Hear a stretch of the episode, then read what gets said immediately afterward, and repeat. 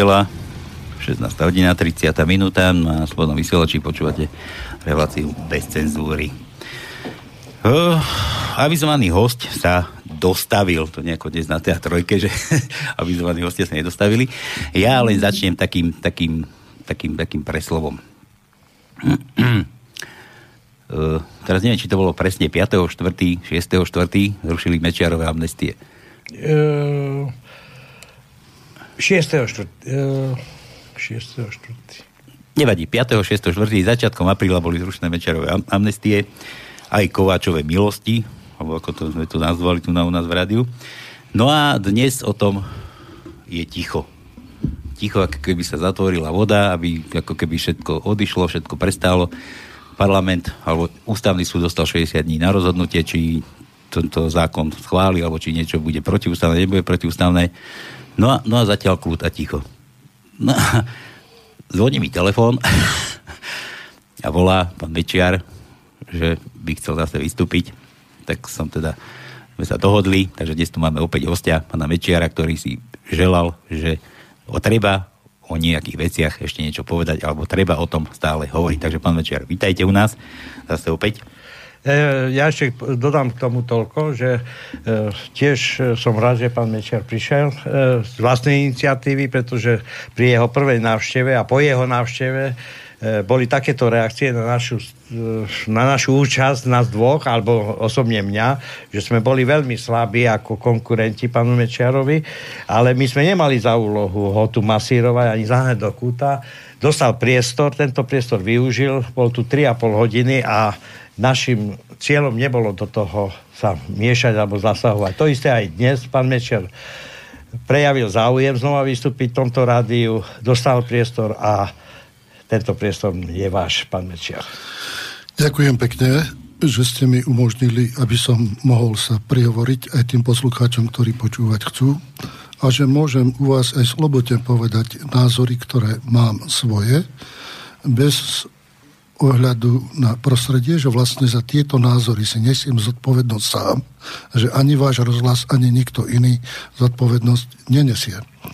Pokiaľ ide o otázku, ktorú ste postavili okolo amnesty, tak vám na to poviem asi, začnem úvodom takto, že stretol sa Jano s Jožom. Jan mu vraví, Jožo, dlho som ťa nevidel, kde si bol? On hovorí, ale vieš, 3 roky som bol v base. A za čo?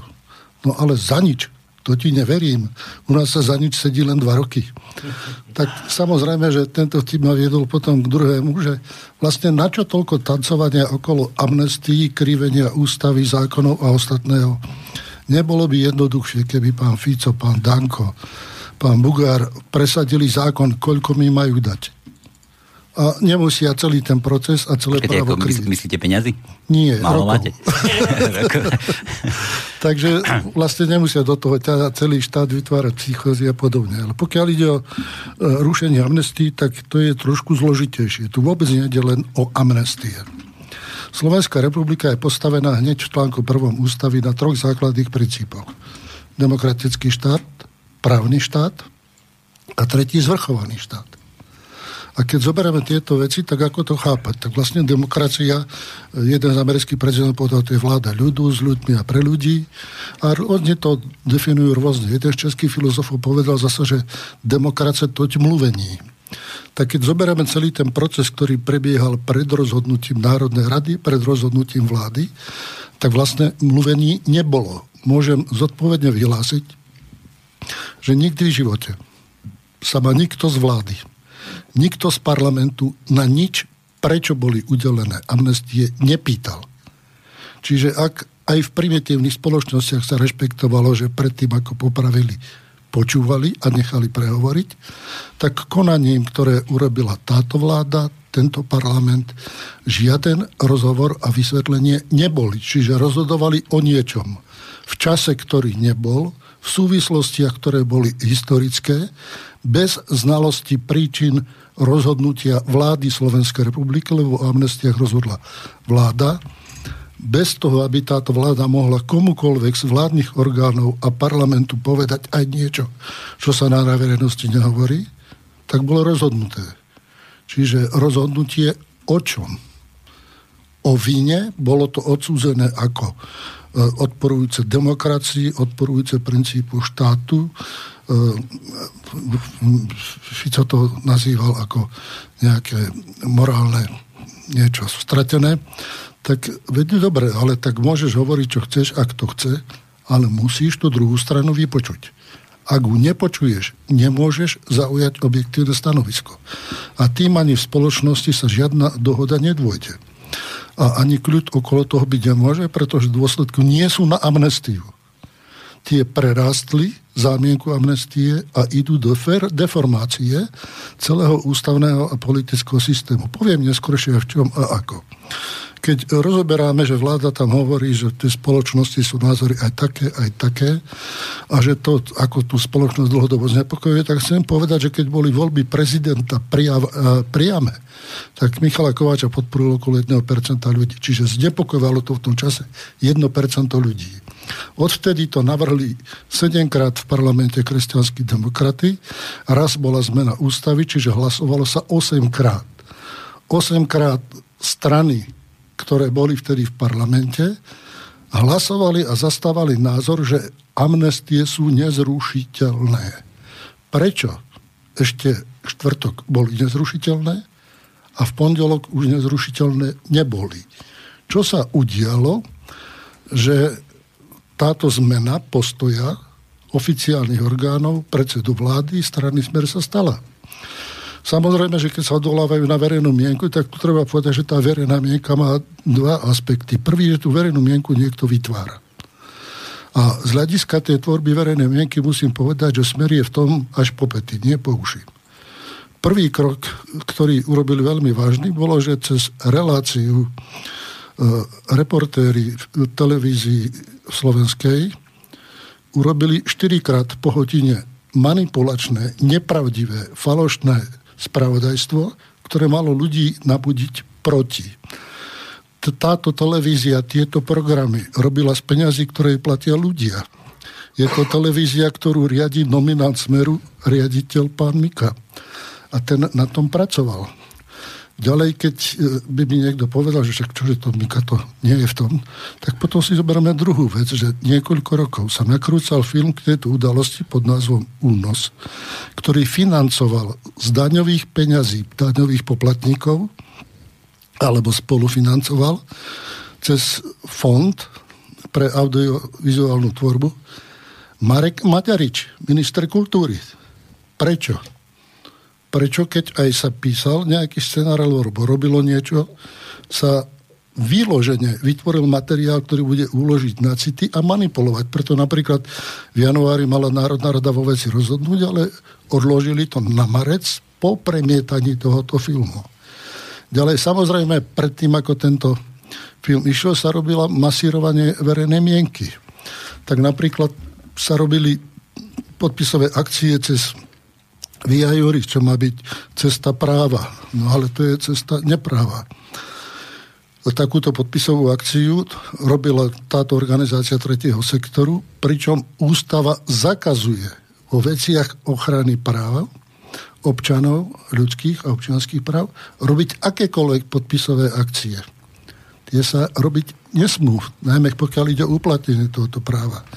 Ďalej tam boli skutočnosti, že sa tam našla skupina právnikov, ktorá sa vyjadrovala k tomu, boli tuším niečo cez 20 alebo okolo 20, ktorých boli tam renomované práce, napríklad poradca prezidenta, e, poslanec Kresák za stranu maďarskej za nie, on bol vo všelikde, ale teraz je v Bugarovej strane, ktorý presadzoval celý tento projekt riaditeľ Ústavu štátu a práva títo právnici majú jednu vec vlastnú, že oni vysvetľujú právo nie z textu práva, ale hovoria, že treba vysvetliť ducha práva. Ale toto vysvetľovanie z ducha práva jednak odporuje ústave, pretože naša ústava je postavená na prirodzeno-právnej, na ľudských prirodzených právach, nie je postavená na takýchto dogmách. A keď v histórii ľudstva v minulom storočí sa pokúšal niekto z ducha práva vysloviť právo, tak to sa stalo prvýkrát vo fašistickom Nemecku a to boli základy režimu fašistického. A druhýkrát v Sovietskom zväze, kde na základe toho vznikol zákon o nepriateľoch ľudu, ktorí sa museli vyviniť, že nie sú nepriatelia ľudu. A keď sa nevyvinili, čo sa v podstate nedalo, tak išli do kulagov, išli pod gulky alebo išli na obesenie, na smrť. Čiže toto boli... Dobre, toto boli veci, ktoré tento systém celý deformovali a tá deformácia toho systému išla tak ďaleko, že potom viedla k nesprávnym záverom. Samozrejme stala sa ďalšia petičná akcia, aj tá podpisová je táto, kde sa vyjadrovali ľudia mne veľmi dobre známi z roku 1992, ktorí robili podobné podpisové akcie, ale v podstate väčšom rozsahu proti vzniku Slovenskej republiky. Bolo tam pár nových mien, ale tí ostatní boli tí starí. Nakoniec, aj keď to komentoval Gál, tak povedal, že sme mali žiť, alebo mohli žiť v inom štáte. Nie v Slovenskej republike, ale tí ľudia, ktorí tu žijú, tak tí, že tu žijú, súhlasia, nechceli e, iný štát a nechceli, aby to za nich niekto riešil inak. Takže to bola druhá akcia. Samozrejme to masírovanie neskončilo. Vystúpil prezident veľmi emotívne, akoby s prísahou na pohrebe Michala Kováča a odsúdil celé to obdobie ako obdobie zla. Nie ako obdobie zásadných zmien a dovršenia národného života Slovákov a prebeny na život štátny a obrovských reforiem, ktoré prebehli, ale celé to schoval pod jedno slovo, alebo dve, obdobie zla keby toto obdobie zla nebolo, tak e, pán terajší prezident je možno starosta nejakej obce, ale nie je prezidentom štátu, pretože inak by nemal šancu sa v nejakej funkcii uchytiť. Ďalej dochádza k tomu, že ten tlak, aby pokračoval akože vytvorený ľuďom, tak sa obracajú na stredoškolákov so zdánlivo nepolitickými akciami, aby nepoliticky akože bez stranickej príslušnosti vytvárali tlak, ale keď zoberieme, že čo je ich požiadavka, tak sú to požiadavka súkromnej strany Oľa Nonova. Tí, čo hlásajú, tak vlastne to isté sa si záverov prihlásili, tak aká nepolitičnosť. Keby som bol mladý človek v ich veku a bol tak masírovaný ako oni, asi by som konal ako oni. Ale po skúsenostiach, ktoré mám, by som doporučoval aj druhú otázku nechce niekto zneužiť pre nepravdu? A nemali by sme predtým, ako vytvoríme a vyslovíme rozhodnutie, nechcem súhlas, vypočuť. A ak takéto vypočutie nie je, tak nemôže povedať, že niekto v tom čase robil niekto nedemokraticky, protiprávne alebo nesprávne. Čiže to je tá demokratická zásada, ako sa tá demokratická spoločnosť mala vyjadrovať a toto je to, čo bola nie demokracia, ale manipulácia verejnou mienkou, vopred naplánovaná, uskutočnená, bohužiaľ za prispenia strán vládnej koalície, s obrovskou podporou finančnou, morálnou i politickou zo strany Smeru. Nakoniec i hlasovaciu mašinériu. Aj dokument do vlády predkladal Robert Fico, nie ministerka spravodlivosti. V parlamente za to nehlasovali tí poslanci Smeru, ktorí boli v ústavoprávnom výbore a neprišli na hlasovanie. Samozrejme, druhý sa angažovali mimoriadne silno. Nie je dosť dobre vysvetliteľné, aké boli kontakty medzi hovorcom predsedu vlády a opozíciou, a najmä smerom k údajovi a ostatným. To sa ako si pred verejnosťou nehovorí, aj keď mali ovplyvňovať to rozhodovanie. A viedli k tomu, že e, ten záver urobili taký, aký urobili. No samozrejme, ten záver o sebe sám e, veľa neznamená, ale otvára ďalšiu priepasť, pre deštrukciu, samodeštrukciu slovenských štátnych orgánov a tým aj celého štátu, ale aj jeho právneho poriadku. Zase bude môžu vysvetliť presne na texte, ktorý bol schválený, že vlastne prečo to tak je. Čo sa tam stalo a kde sú tie chyby, ktoré potom k tomu vedú. Keď hovoríme o tom, že ten štát má byť regulovaný právom, tak nemôžu sa odvolávať na morálku, lebo z hľadiska spoločenskej závažnosti morálne hodnoty sú tie, ktoré sú v práve. Zbytok je dobré vzťahy a medziludské vzťahy, ale ľudia môžu mať rôzne miery morálky a môžu byť občania toho istého štátu.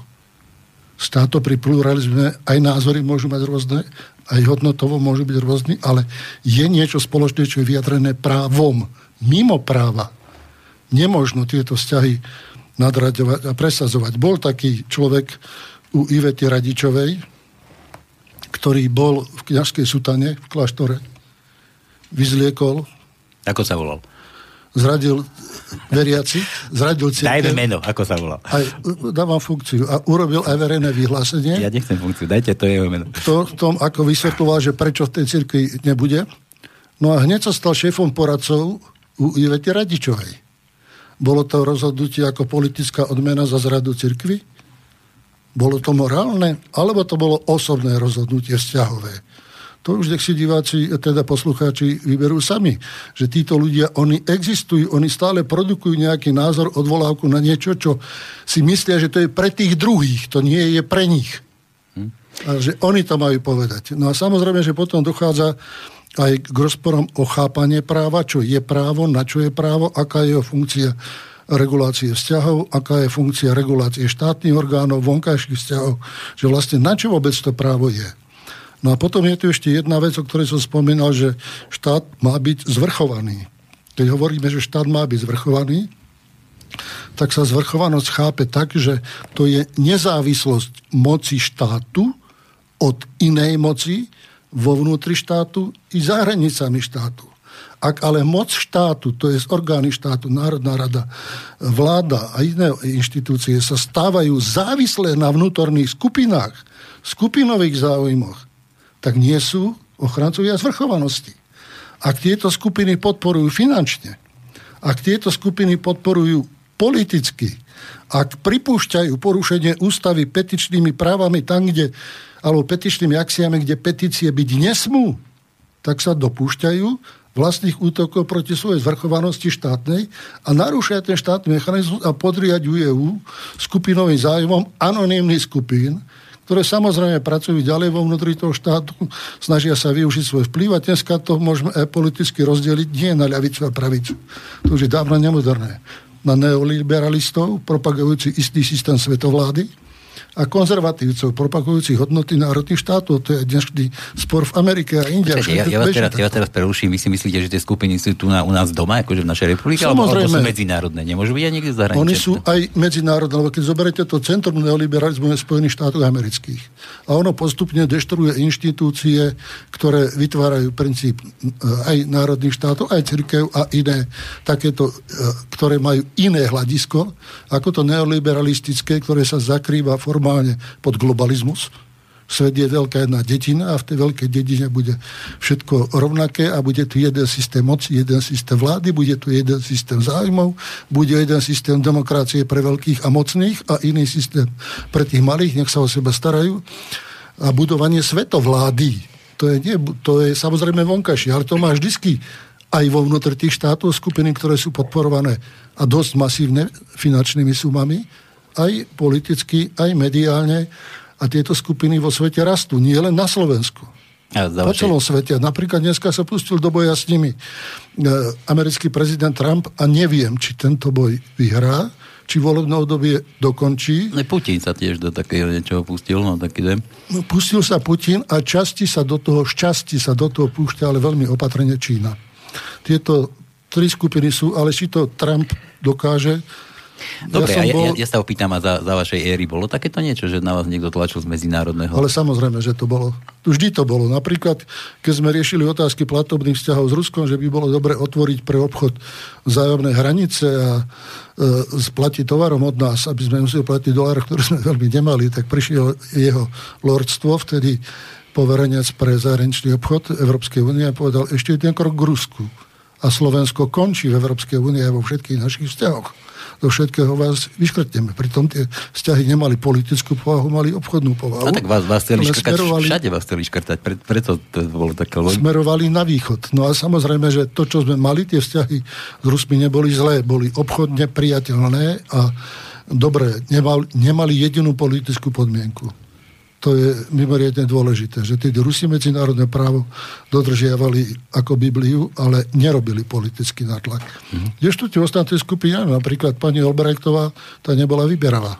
Čakáno. Tá otvorene povedala, buď tak, alebo tak, alebo chlapci, to, to, to bude všetko inak. Zbalte si kufre. tak... Pane Čiar, e, ja mám takú otázku, aby ste sa trošku oddychli.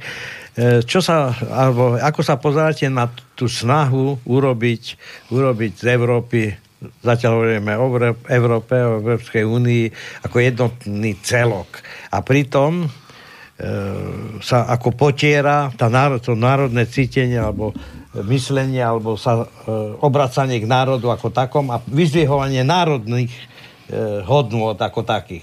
A naproti máme tu majstrovstva sveta vo futbale, majstrovstva sveta v hokeji, máme tu olympijské hry letné, zimné, kde sa ako ten hlavný hlavný pocit z toho je tá národná hrdosť, že tam víťaz zaspieva svoju hymnu vlastného štátu, ktorý reprezentuje, obali sa vlajkou národnou, ale keď to príde domov a keď niekto tu máva vlastnou vlajkou, tak je pomaly vlasti zradca.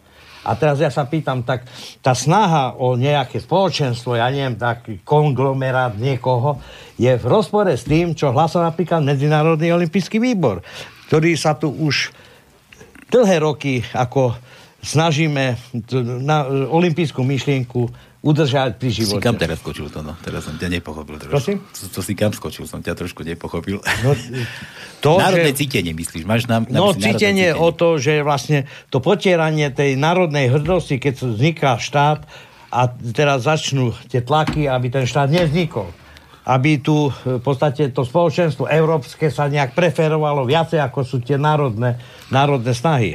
Samozrejme, že E, tlak bývalého socialistického tábora na západný spôsob života bol veľmi silný.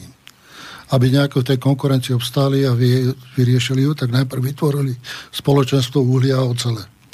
Potom išlo o ďalšie spoločenstva, ktoré sa takto vytvárali ako v záujme ochrany. Aj v politike boli rôzne názory diskutované. Jedna z vecí, ktoré som po 90. roku dosť často sa stretal v západnej Európe, už sme si mysleli, že sa ten východ nerozpadne a že budeme musieť pre západnú Európu prijať nejakú finlandizáciu politiky na západe, aby sme vedeli s tým sovietským zväzom a východným táborom ďalej žiť. Ale tým, že sa roz, rozpadlo sa nečakanie, že to sami nečakali, že sa tak stane a mali strach z toho do istej miery. Napríklad jeden z politikov nemeckých mi hovorí, no a čo teraz budeme akú politiku robiť, keď máme nepriateľa? Ja mu hovorím, neviem, koľko vás to bude stáť, ale ak nás dobre zaplatíte, budeme nepriateľom. No tak, ale už som povedal, že vy ste bol v podstate nepriateľom e- Európy a takýto. Vy ste no ja by som to odpovedal trošku inak. Európa vznikala na štyroch základných myšlienkach, tá únia širšia. Že bude slobodný pohyb tovaru, slobodný pohyb služieb, slobodný pohyb pracovnej sily a slobodný pohyb kapitálu. Pekné, keby sa dodržiavalo. Za prvé slobodný pohyb pracovnej sily bol otvorený jednostranne. K nám ktokoľvek. Od nás na západ nie. Bol strach, z polského údržbára, ktorý keď príde do Európy, čo to s nimi porobí, ako to bude stať, aké pracovné miesta a všetko obmedzovali to. Takisto pokiaľ ide o vstup na trh, boli sme tým slabším v tomto spoločenstve.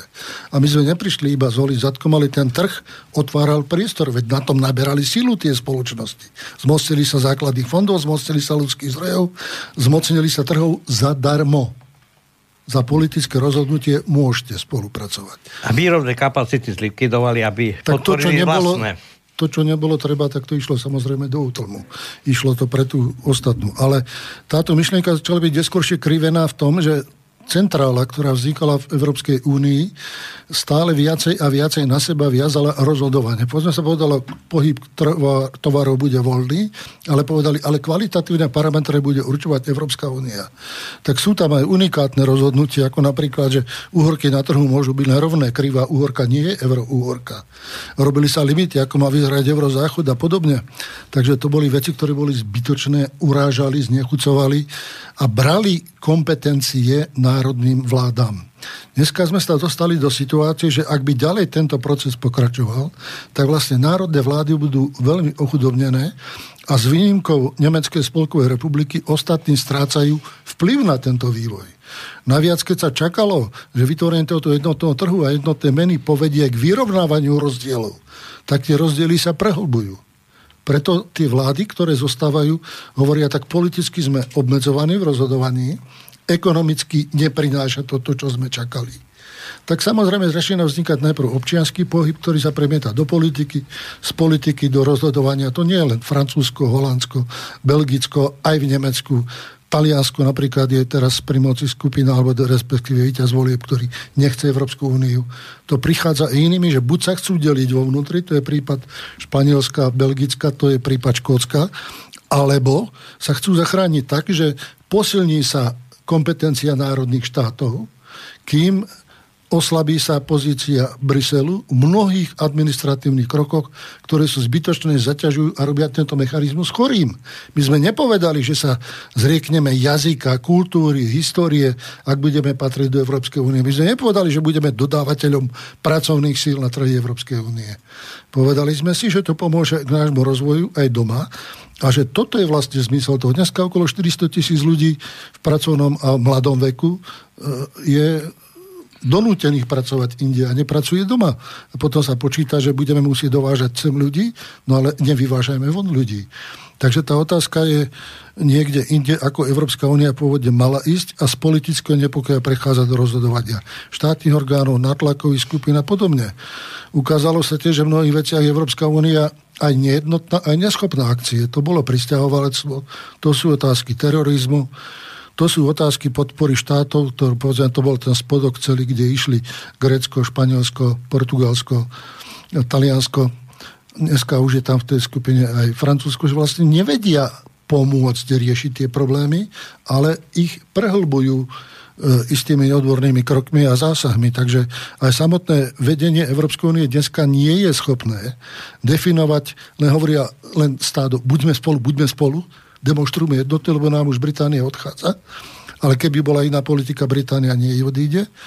Aby sme teda boli jednotní voči Británie. No ale my nemôžeme byť jednotní vo všetkom. Musíme zostať rozdielní v tom, čo rozdielní sme. Aj v záujmoch, aj keď ciele môžu byť, že si predstavujeme Európu dobre. No a potom Európa zlyhala ešte v jednej najpodstatnejšej otázke.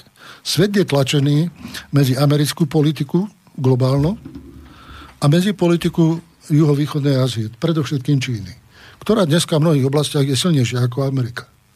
Ale keby Európa bola iná, tak jej ekonomická sila, počet obyvateľov ho robí jednotko vo svete. Preto Trump robí logickú vec, že hovorí, takáto Európska únia, ktorá by bola konkurentom Ameriky, vytláčala z trhov mocenského vplyvňovala svet, nie je pre nás dobrá. Preto radšej nesýkajú tie národné štáty, ako má vzniknúť takýto konglomerát. Formálne ho podporujú, ale v skutočnosti podporujú aj niečo iné. Čiže Európska únia v zahranično-politických otázkach zlíhala. Neplní vôbec funkciu tretieho, dotvárajúce ďalšie centrum ekonomického, sociálneho aj politického vplyvu, ktorý sa nevie vo svete presadiť nejako a nevie vyriešiť zásadný problém. Aj keď zdroje na to, povedzme, má, nie sú využívané efektívne a neprinášajú nám to, čo by sme čakali. Dobre, vráťme sa k tým amnestiám. E, o čom boli amnestie, to sme tu už rozoberali. Mm, ako, ako k tomu prišlo, to, to ste tu teraz spomínal, že kto za tým stal, kto čo s tým chcel, že vás niekto prekvapil, ne, neprekvapil. Ja sa opýtam, e, čakal ste takýto vývoj, alebo ste mysleli, že to neprejde? Tak musím povedať pravdu, že toto rozhodnutie a postup vlády e, zastihol všetkých, ktorí sme verili v iné riešenie, naprosto nepripravených a neočakávaných. Takže nečakali ste to? Absolútne nie. A neočakávaný bol aj spôsob. Tak napríklad rozhodnutie vlády a predsedu vlády dospelo za pár hodín k tomu, že vláda rozhodla, že predloží Národnej rade Slovenskej republiky tri normy. Jedna bola zmena ústavy Slovenskej republiky, druhá bola zmena rokovacieho poriadku ústavného súdu a tretia norma bola zmena e, respektíve uznesenie Národnej rady Slovenskej republiky k týmto amnestiám. Aj rýchlosť, aká bola, bolo vyhlásené, že toto všetko musí byť prerokované v skrátenom konaní. Skrátené konanie sa robí vtedy, keď hrozí občianský konflikt, keď hrozí kríza demokracie, rozpad demokracie alebo rozpad štátu. Tento režim neexistujúceho konfliktu bol využitý na to, aby sa o veci nedalo, nemohlo rozprávať. Ani v parlamente, ani mimo. A aby sa nedalo prezentovať alternatívny názor k tomu, čo vláda navrhovala a povedať pekne, čom vláda chybuje, v čom je tentečná a robí zlo. Robí chybu. Múdra vláda by počúvala. Keď je nemúdra, chce diktovať, ale ten jej vlastný diktádu aj pochováva. Takže táto rýchlosť, ako to bolo prijaté, vlastne vedla k tomu, že aj po prijatí zostalo na celom Slovensku ticho A ani z hľadov právnikov, ani verejnosti, niektorí sú zastrašení, niektorí ľahostajní, mnoho ľudí vôbec nevie, o čo ide, pretože nie každý číta zbierku zákonov a zaoberá sa s tým detailne a pozná celý systém právnych vzťahov tak potom mnoho ľudí zostalo ticho a je tu ticho, že je ako na cintoríne. Preto aj poprosil, prosím vás, pustite ma, nech niečo poviem k tomu. Nemusíme, nerobím si nárok na jedinú pravdu, jediný správny záver, ale je to môj záver s mojou zodpovednosťou zaň, aby som to mohol ľuďom povedať. Pretože aj návrh zmeny ústavy Slovenskej republiky, aj uznesenie Národnej rady, aj zmena rokovacieho poriadku ústavného súdu sú niečo, čom je Slovensko vo svete unikát a to nikde nebolo. A čo v niečom teda sme? No to je absolútny unikát. Toto môžem povedať z odpovede. Po prečítaní všetkoho možného, čo som čítal o amnestiách, existuje rušenie amnestie vo v Afrike, existovalo v Latinskej Amerike, jedno bolo v Ázii. Aj u nás už bol, už Dorinda sa snažilo toto. Ale toto, čo sa stalo, všade to robí súd, ktorý má v kompetencii tieto otázky. U nás to nerobí súd. U nás to na návrh vlády robí Národná rada Slovenskej republiky. Tá nie len, že ruší amnestie, ale aby to mohla urobiť, pretože je to v rozpore s ústavou, tak najprv si na to prispôsobí tú ústavu. No a samozrejme, že všetci poslanci skladali slub, členovia vlády skladali slub, budeme dodržiavať túto ústavu. Ale aby mohli tento krok urobiť, tak sa rozhodli, dobre, tak tú ústavu pomeníme a nemenia ho pre všetky prípady, ale pre jeden prípad. A zase ústava Slovenskej republiky a aj medzinárodné právo vylúčujú, aby sa na jeden prípad prijímali právne alebo ústavné normy, pretože to sa rozhoduje buď v správnom konaní alebo v súdnom konaní. Nikdy nie v legislatívnom procese. To sa ešte vo svete nestalo. Ani amnestii ešte nikde Národná rada nerušila, ani nepríjmala zmenu ústavy len kvôli tomu, aby ich zrušiť mohla, lebo inak sa to vykonať nedá. Teraz, keď zoberieme tie zákony jedného za druhým, čo obsahujú a čo tieto zbierky priniesli nové do právneho postupu Slovenskej republiky. To je len procesná otázka, ako to bolo prinímané, že v podstate bez diskusie vonkajšej, bez diskusie vnútornej, bez diskusie odbornej. Ale aj laickej. Proste nemohol nikto nič povedať. To laická diskusia spočíva v tom, že ulica to je presvedčená o tom, že to treba zrušiť, ak to tak bolo masírované. Áno, ale hovorím, 1% v období, keď prezident končil, a teraz veľká časť laickej verejnosti hovorí, trošku to treba, lebo to ľudí otravuje. Nie je to podstatné, nič to neprináša, otravuje tú verejnú mienku, znemožňuje a vytvára to dojem zločinnosti, ktorá bola tuto niekde spáchaná, ale ako spáchaná tak sa teraz trošku povedal to rokovanie vlády o amnestiách po odchode Miša Kováča, ten nebojov prezidenta. Keď Kováč odišiel, tak on vlastne bojoval s tou vládou nepretržite celú dobu, čo bol vo funkcii. Aj keď sme si myslíte, podali ruky s vládou. Ja som bol predseda tej vlády, tak som musel brániť, ale podstata mého sporu s Kováčom nebola v tomto, bola v inom a ešte nie je často obájiť alebo objasniť bola otázka, ako sa bude robiť politika ďalej, čo čaká Slovensko, čomu môžeme pomôcť. Primárna otázka pre rozhodovanie vlády neboli amnestie a zavlečenie Kováča. Neboli vôbec otázkou. Pretože predtým policia ukončila vyšetrovanie s tým, že nedá sa zistiť páchateľ. A spis e, pre, alebo stíhanie prerušila. Vedeli sme o porušeniach procesu, prečo to bolo odložené, Vedeli sme o tom, ktoré osoby tam hrajú akú úlohu, ale nie to bolo podstatné. Podstatné bola hrozba, ktorá sa vytvárala pre nás zo zahraničia veľmi jasne definovaná. Veľmi jasne.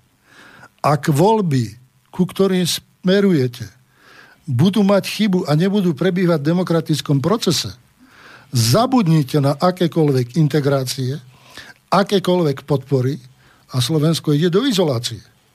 Toto bolo povedané jasne.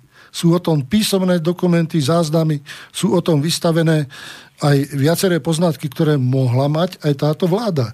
Čiže my, keď sme rokovali dneska, tak sme si stávali, vtedy teda, tak sme si stávali otázku takto. Tak dobre, tak Kovača by sme mali nechať stíhať pre to, že zobral úplatok. Ale je to prezident. Každý chápe ten spor ako osobný. On nebol osobný, ale každý ho chápe ako osobný. Obvinia nás z nedemokratičnosti pomst- a pomsty chtivosti voči prezidentovi. Teraz, keď išlo to, že bolo treba Feďvereša zaplatiť, mariť konanie, schovávať ho po zahraničí, ale tam bol namočený Milan Kňažko ako predseda strany. Tam bol Jan Čarnogurský, ktorý aj priznal, že oni to platili v zahraničí. Oni vybavovali, napríklad Milan Kňažko vybavoval pobyt v zahraničí, aby mohol vo Švečiarsku zostať a hovoria, veľa ho to stálo. A tie pobyty boli aj v iných štátoch a bolo minimálne 13 ľudí, ktorí za ním chodili, možno aj viac okrem novinárov, ktorí, ako si so značili Fedvereša presvedčiť, nech zotrval v tom zahraničí, zaplatili pobyt, jemu zaplatili pobyt. Jeho milenke dostal vreckové bohaté, aby, len, aby tam zostal, len sa tomu a nevypovedal tú pravdu, ako to bolo. To sme vedeli, že táto manipulácia je, ale mohli sme dopustiť, že predsedovia strán pred voľbami budú stíhaní? Automaticky by nás odpísali v celom svete absolútne. Na druhej strane vyjasnenie toho, kto zavliekol Kováča, čia to bola robota, nie je dodneska vyjasnené. Je podozrenie, to sme chceli vedieť od vás. To sme chceli vedieť od vás. A všetci to chceli vedieť od vás. Ale čo chceli vedieť od mňa, čo som sám nevedel. Nož. Čo som mal urobiť. Čiže sa vytvorila domienka k voľbám 98, že to bola robota moja, že som aj za smrťou Roberta Remiaša a pripisovali sa mi rôzne zločiny, ktoré sa nikdy nepotvrdili a na tých zločinoch sa stavala verejná mienka potom. Ale to bolo vtedy obdobie politického zápasu, ktorý pokračoval a nikdy neskončil. A teraz, ak som si povedal, že budem pásť ovce a sadiť sronky, tak sa vystupňoval. Ale čo mi hrozujú moje ovce? Aj, aj k tomu tu mám otázky. Na Takže toto sú veci, ktoré e, vytvárajú odpoveď na to, že je to vlastne samoučelné, čo malo odviezť na chvíľu pozornosť od niečo v pozadí. Fico si myslel, že si pomôže. V skutočnosti podľahol tlaku a ukázalo sa, keď sa spojí mediálny a verejný tlak proti nemu, tak je slabý padá na kolena, ustupuje v principiálnych veciach. Takže vláda, keď rozhodovala o amnestiách, rozhodovala, čo bude pre Slovensko lepšie. Nie je to jediný prípad, ktorý nebol došetrený. Nedošetrený zostali mnohé vraždy, nedošetrené zostali mnohé majetkové podvody, nielen z môjho obdobia. Veď ja som 98 skončil. Do roku 2017 bolo 19 rokov. Koľko tam bolo vlád, ktoré mohli dokazovať a ovládali celý aparát na dokazovanie. Kto im bránil? Ja? V živote nie. Nikomu. Rob, čo uznáš závodné, dokazujú, čo potrebné je. A teraz ma budú obvinať, že ja som za to na že to tam sa e, 19 rokov s tým nič neurobili. Tak to si musia zobrať na vedomie tí, ktorí pri vládach boli z toho.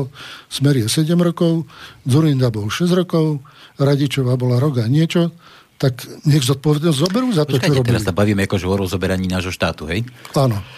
Čiže ak teda ideme do týchto vecí takto, že proste budeme ten štát pomaličky rozkladať a dokazovať, že toto je iné a toto bolo inak a malo to byť inak, tak sa pýtam ja každých tých ľudí, čo ste chceli zo Slovenska mať.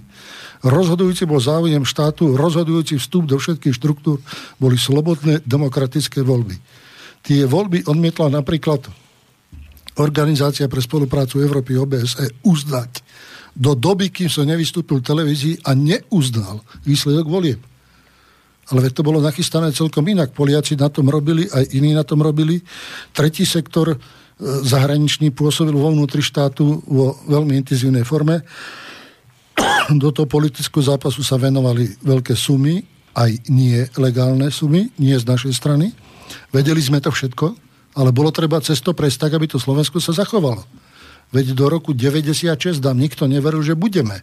Existovala oficiálna správa Romana Prodyho, ktorá bola vypracovaná pre Európsku komisiu, že Slovensko v roku 1996 zaniká. Tento Romano Prody prišiel v roku 98 na Slovensku a povedal, to, čo ste dokázali, je zázrak. Neverili sme k tomu nikto a všetky naše prepočty ukazovali, že nebudete. A naša úloha bola to Slovensko udržať v medzinárodne priateľnej, hospodársky priateľnej a sociálne priateľnej relácii. Tam, či tam bolo, či ten robil to, alebo ono, bolo zanedbateľné, išlo o celok. A na tomto princípe sme si povedali, tak Kováč je preč. Odložme celý prípad preč, lebo to nie je teraz podstatné podstatné, aby boli voľby dobré, aby v štáte nedošlo k tomu, že tu bude ďalšia kríza. Okrem toho nám oznámili dôverne. No to už možno idem ďalej ako treba, ale nech to čert zoberie. Že na Slovensko pred voľbami bude podniknutý tlak z Medzinárodného meného fondu, ktorý nám urobí v menovej oblasti veľké problémy. Čiže my sme pracovali zúfalo na tom, aby tieto problémy neboli a nakoniec boli. Ale neboli reálne. Boli v tom, že tie peniaze, ktoré štát mal ako aktíva 32 miliard, boli prevedené na opravky a občanom oznámili, nemáme peniaze, nemôžeme vám dať výplaty. To bolo mesiaci september, kedy boli voľby.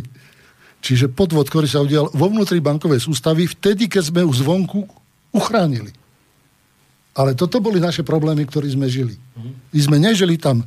Nakoniec Kováč mladší síce hovoril, že čo je, ale nedal nikde žiaden podnet, aby sa niečo zmenilo. Čiže aj títo, čo konajú, konajú z vlastnej iniciatívy, nie z podnetu toho, ktorý by bol sťažovateľom.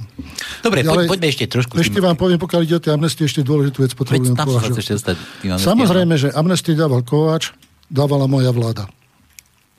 Ale zaujímavé, pokiaľ ide len o prípad zavlečenia.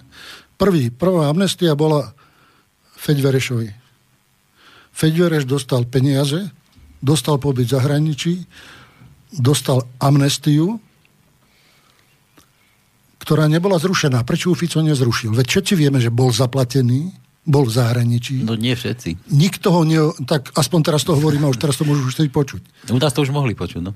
Áno, že tie peniaze tam išli, zaplatený bol, amnestovaný bol, ale Ficová vláda jeho amnestiu nezrušila. Tá amnestia je udaná aj na krivú výpoveď. To znamená, ak bude krivo výpoveď dať ďalej, nie je zaručená demokratičnosť procesu. Nič sa mu nestane. Platí. Bolo povedané, nech sa zrušia všetky amnestie Kováča. Nezrušili sa. Napríklad s týmto prípadom priamo súvisie Marian Kočner.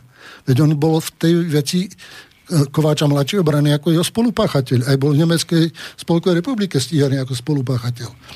A vidíte, Ficovci ho obišli. Tak. Hoci preukázané aj v konaní, že išlo o sumu mnoho miliónov, mnoho, išlo skoro o 200 miliónov korún a Ficovci povedali, necháš si aj peniaze, nebudeš stíhaný a môžeš vypovedať, ako chceš a nič sa ti nestane.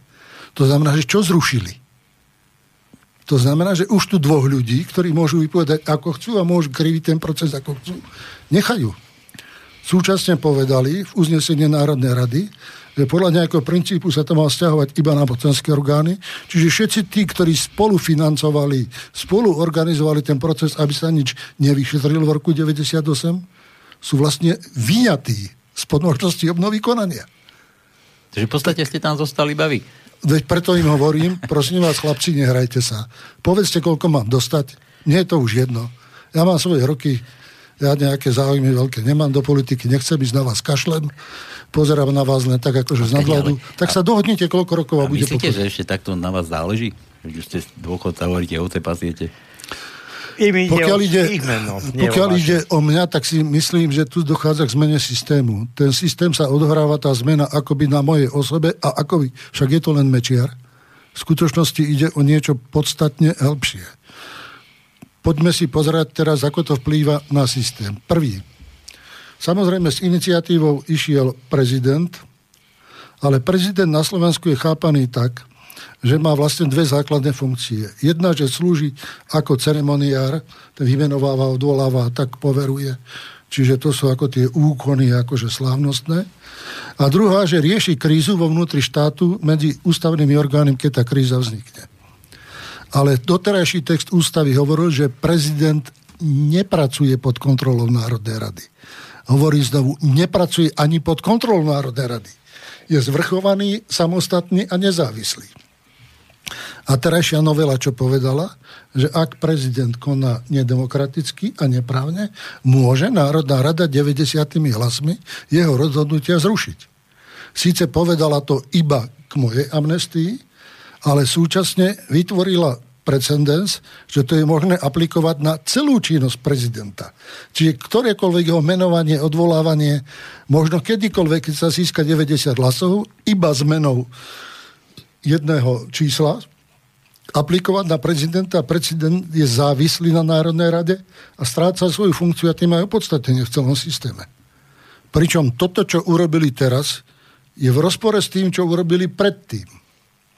To, čo urobili predtým, bolo to, že ak vláda Radičovej skončila a prezident okamžite pri vyslovení nedôvery musí odvolať a chceli, aby tá vláda zostala až do volieb, tak za 24 hodín sa Fico, Zorinda dohodli, že príjmu ústavný zákon, podľa ktorého prezident, keď vysloví parlament nedôveru, nemusí ho odvolať.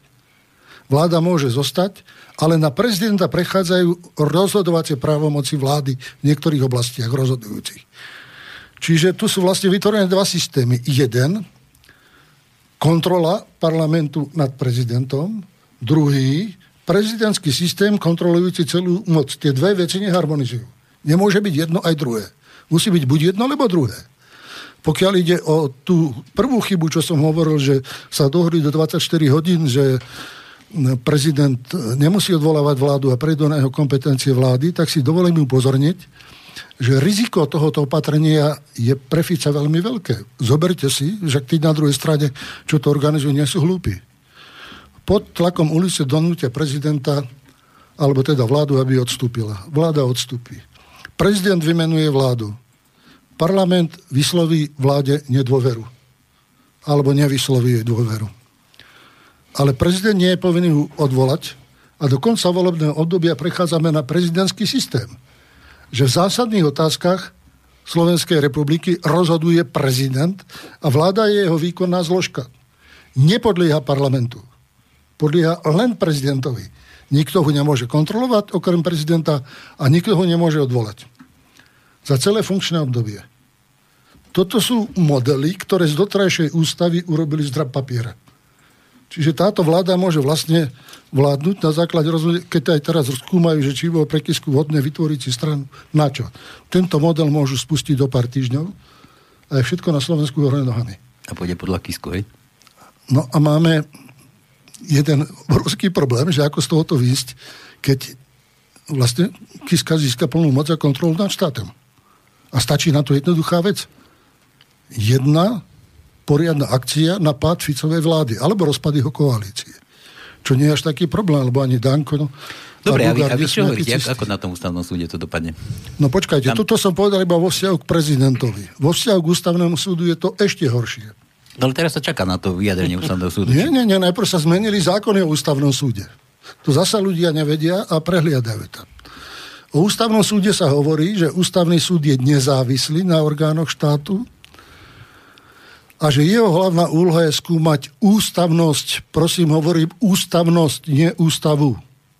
Ústavnosť. ústavnosť znamená, že či celý ten komplex právy je vyvážený, rovnovážny v komplexe so základnými zásadami, to je prvá funkcia.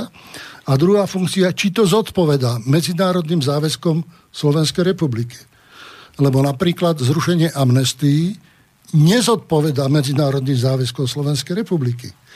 Existuje rozhodnutie Európskeho súdu pre ľudské práva vo vzťahu k rušeniu amnestii, ktorý to veľmi podrobne vysvetlil, aká je prax v celom svete, v Európe, a ktorý povedal, zrušenie amnestii je v rozpore s článkom 5 odsek 1 Európskej charty ľudských práv a uložil Slovenskej republike aj napraviť a zaplatiť e, odškodné Lexovi 8200 eur. S tým, že mu priznal právo, považoval to za dostatočné, ale to právo na nezrušiteľnosť amnestii priznal. A priznal ho z dvoch dôvodov. Prvý, že musí byť právna istota pre každého, na koho amnestie platia. Si predstavte, že by dneska niekoho napadlo, to, nevylučujem taký chorý mozog, že poďme rušiť amnestii Václava Havla z roku 1990. To znamená, teraz po vyše 20 rokoch ideme stíhať, 27 rokov ideme stíhať tých ľudí, čo vtedy boli oslobodení. To sa nedá, tí ľudia musia mať pocit právnej istoty. A druhý je, že nesmie v práve platiť retroaktivita. Retro znamená späť. To znamená stanovovať zákony dozadu. Zákony sa majú príjmať od dňa dopredu. Je jedna výnimka v trestnom práve, ktorá hovorí, že ak je prijatý v tom čase viac zákonov, pre páchateľa sa používa vždycky ten, ktorý je pre neho najpriaznevejší. To znamená, že toto je jediná výnimka z tej retroaktivity. Ale Národná rada, ktorá hovorí o záujme práva, príjma neprávne rozhodnutie, zaviedla princíp retroaktivity, keďže 20 rokov dozadu zavádza rozhodnutia, ktoré majú akože platiť ako ústavné a ústavou chránené, čo je totálne, ale totálne proti vôbec právnemu štátu. A dokonca, keď som pozeral učebnice práva na Slovensku a v Čechách, tak pretože aj Fico je právnik, aj Danko je právnik, tak je to už v prvom a druhom ročníku jedna z prvých vied, že zásada právneho štátu je zákaz retroaktivity, jedna zo zásad ako podstatných zásad. Keď chodili do školy, kde boli, keď sa toto prednášalo. To isté, keď sa tí 20. a neviem koľkí právnici vyjadrili, tak veď prisahali na bulu, ktorá tam bola eh, rektorská, že budú právo chrániť. Tak ako chránia? Keď išli do funkcií, všetci dávali prísahu na ústavu. Akého hodnotu má ich slovo, ich prísaha? A prečo má mať úctu k ním, keď oni nemajú úctu k tým, ktorí im túto cestu dláždili a vykonali pre nich. Takže toto nie je také jednoduché. Pokiaľ ide o ten ústavný súd, musíme ísť ešte ďalej. V tomto prípade táto zásada ústavnosti neplatí. Národná rada ústavný súd v podstate zrušila, lebo ústavný súd musí rozhodovať spore. Tu žiaden spor nie je. Národná rada ústavnému súdu určila, žiaden návrh nedostaneš, musíš rozhodnúť o tejto novele do 60 dní od dňa zverejnenia v Bierke zákonov. Nie je tu žiaden spor. Jediný účastník konania je Národná rada Slovenskej republiky. Jediný vedľajší účastník je vláda Slovenskej republiky. Žiadne dokazovanie, žiaden svedok, žiadne vyjadrenie, žiadne skúmanie. Ak do 60 dní nerozhodneš, máš ultimátum, rozhodnutia parlamentu a vlády sú platné. Ale ústavný súd predsa má svoj rozpis, plán, ktorom robí. Ústavný súd nie je kompletný, chýbajú mu traja sudcovia, lebo Kiska nevymenoval. Keď nemyslíte to tak, že je nekompletný? No nie, nie je kompetentný a kompeten, kompletný, to je rozdiel. kompletný, nie nekompletný. Ako tak. Je nekompletný, nie nekompetentný. Ja. má, má 13 sudcov, má 10 rozhodovať musí nadpolovičnou väčšinou, to znamená, že nadpolovičnou väčšinou z tých, čo budú, malo by byť za 7. Teraz tí ústavní sudcovia sú podrobení žmýkaniu, ktorí sú naši, ktorí sú nie naši. Nerozumiem tomu. Aj koho vaši, vaši. Lebo keď sa ústavný súdca schváli na tú dobu, ktorú tam má, tak je to len súdca ústavného súdu. Nie je náš a nie je váš. No, Ďalšie váš tam je tiež jeden, váš je tam. Náš tam nie je ani jeden. Bolo tak prezentované, že vy tam máte nejakého ešte takého. Nie, môžem sa vyjadriť aj ku tomu, že pán, ktorého označili za to, že je z HZDS, bol nezávislý v klube HZDS. Pri zakladaní štátu, keď sa táto funkcia naplnila, prešiel do justície, prešiel najvyšším súdom aj ústavným súdom. Žiaden politický a osobný kontakt nebol a nie je. Aj v dobe, keď bol v Národnej rade, nebol vyvíjaný žiaden politický tlak, hlasoval o veciach, ale nie ako člen politickej strany. Tak prečo takto? Bugár na druhej strane hovorí, aj my tam máme. Ale ja tam nemám nikoho. Je nie, tam... ja nehovorím, že vy konkrétne, ale akože HZDS. Ani Lebo... HZDS tam nemá nikoho. Veď hovoríte, že bol nezávislý, inak s tou nezávislosťou je to tak, my tu tiež v Bystrici máme e, nezávislého tuto, ako primátora, ten tiež ako pod takou takto okolo smeru, tak či tak. Áno, ale to je otázka nezávislosti, nezávislý od čoho? Nezávislý od politickej strany. No, ale... ale je závislý od práva, je závislý od toho svedomia. Dobre, nechajme no tak. a teraz, keď ideme uh, k týmto sudcom ústavného súdu, tak ich rozhodnutia by mali byť pre štát záväzné. A musí ich rešpektovať aj Národná rada. Ale ústavný zákon národa povedala žiadne také. Vy budete počúvať. My vám povieme, čo budete rokovať, dokedy budete rokovať. My vám povieme, aké to bude mať pre vás dôsledky. Nebudete robiť žiadne dokazovanie, ktoré by ste chceli robiť, lebo len títo môžu byť spore, ne, len títo môžu byť konaní. Nebude tu žiaden spor. Ak nerozhodnete, platí to aj bez vás. A toto je pre vás záväzné. Ale súčasne zbavili ústavný súd kompetencie podstatné veci. Skúmať ústavnosť. Ak by skúmali ústavnosť v celom komplexe, tak musia povedať, rozhodnutie parlamentu je nekvalifikované, návrh vlády nekvalifikovaný, a títo by nemali prejsť. Ja dneska neviem povedať, ako rozhodne ústavný súd. A myslíte, budú že tam... neskúmajú ústavnosť? Za tú dobu 60 dní nebudú? Nemôžu ani.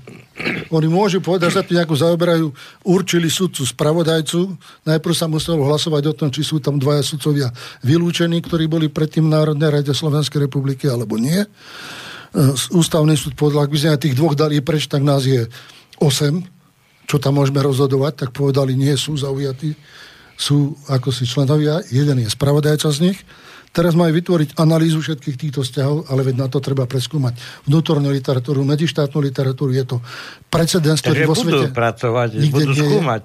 Vlastne. Ale nie všetci. Veď oni majú aj svoju robotu. Hm, to by je jasné.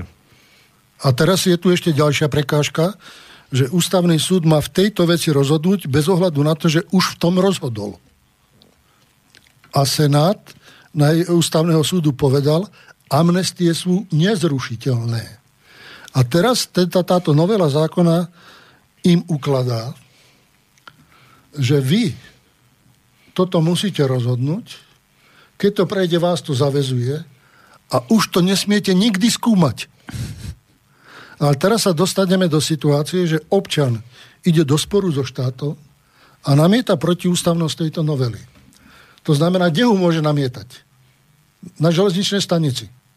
Na Lebo ústavný súd už nesmie skúmať. Áno, na Lampárne. Na Lampárne Ktoré už aj ste zrušili. Vo Vrútkach je taká budka. taká, hej. No taká budka môže byť. Dobre, pán Mečiar. A ešte, vám, no. ešte poviem ďalšiu vec, ktorá je v tomto smere v rozpore, že napríklad e, všetky súdy všetkých stupňov sa musia zaoberať otázkou ľudských práv a nemôžu odmietnúť. Môže to byť otázka, od ktorej závisí rozhodovanie, môžu mu postaviť ako prejudiciálnu, môžu mu podať inú. Ale táto novela rokovacieho poriadku ústavného súdu bez stanoviska ústavného súdu hovorí, že sa neruší len toto, ale rušia sa všetky uznesenia a rozhodnutia súdov a orgánov činných v trestnom konaní v tejto veci 20 rokov dozadu. To sa ešte nestalo, aby niekde parlament rušil rozhodnutia súdov ale je rozhodnutie ústavného súdu zrušené, najvyššieho súdu zrušené, krajského súdu zrušené a okresného súdu zrušené. A ako princíp a dôvod na zrušenie, kde sa aj v dôvodovej časti spomína, že bolo to spojené s amnestiou. Tak aký je pocit právnej istoty, aká je funkčnosť týchto orgánov? Pritom všade sa uznáva. Súd sa zodpovedá iba svojmu svedomiu a zákonu a pričom niekto povie, no dobre, ale tie zákony, čo si rozhodoval tedy, teraz neplatia a musíš to rozhodovať znovu a zasa inak a ten človek, ktorý má ľudské práva, sa bude brániť a povie tak vážený. Ale existuje zásada, že v oblasti ľudských práv Európsky dohovor pre ľudské práva je viacej ako Ústava Slovenskej republiky. A tu nemôže žiaden súd odmietnúť. Ani okresný, ani krajský, ale ani ústavný pretože to je norma, ktorá zavezuje všetky štátne orgány a ústava hovorí, že v týchto prípadoch takýchto typov zmluv je toto právo nadradené slovenskému právnemu systému.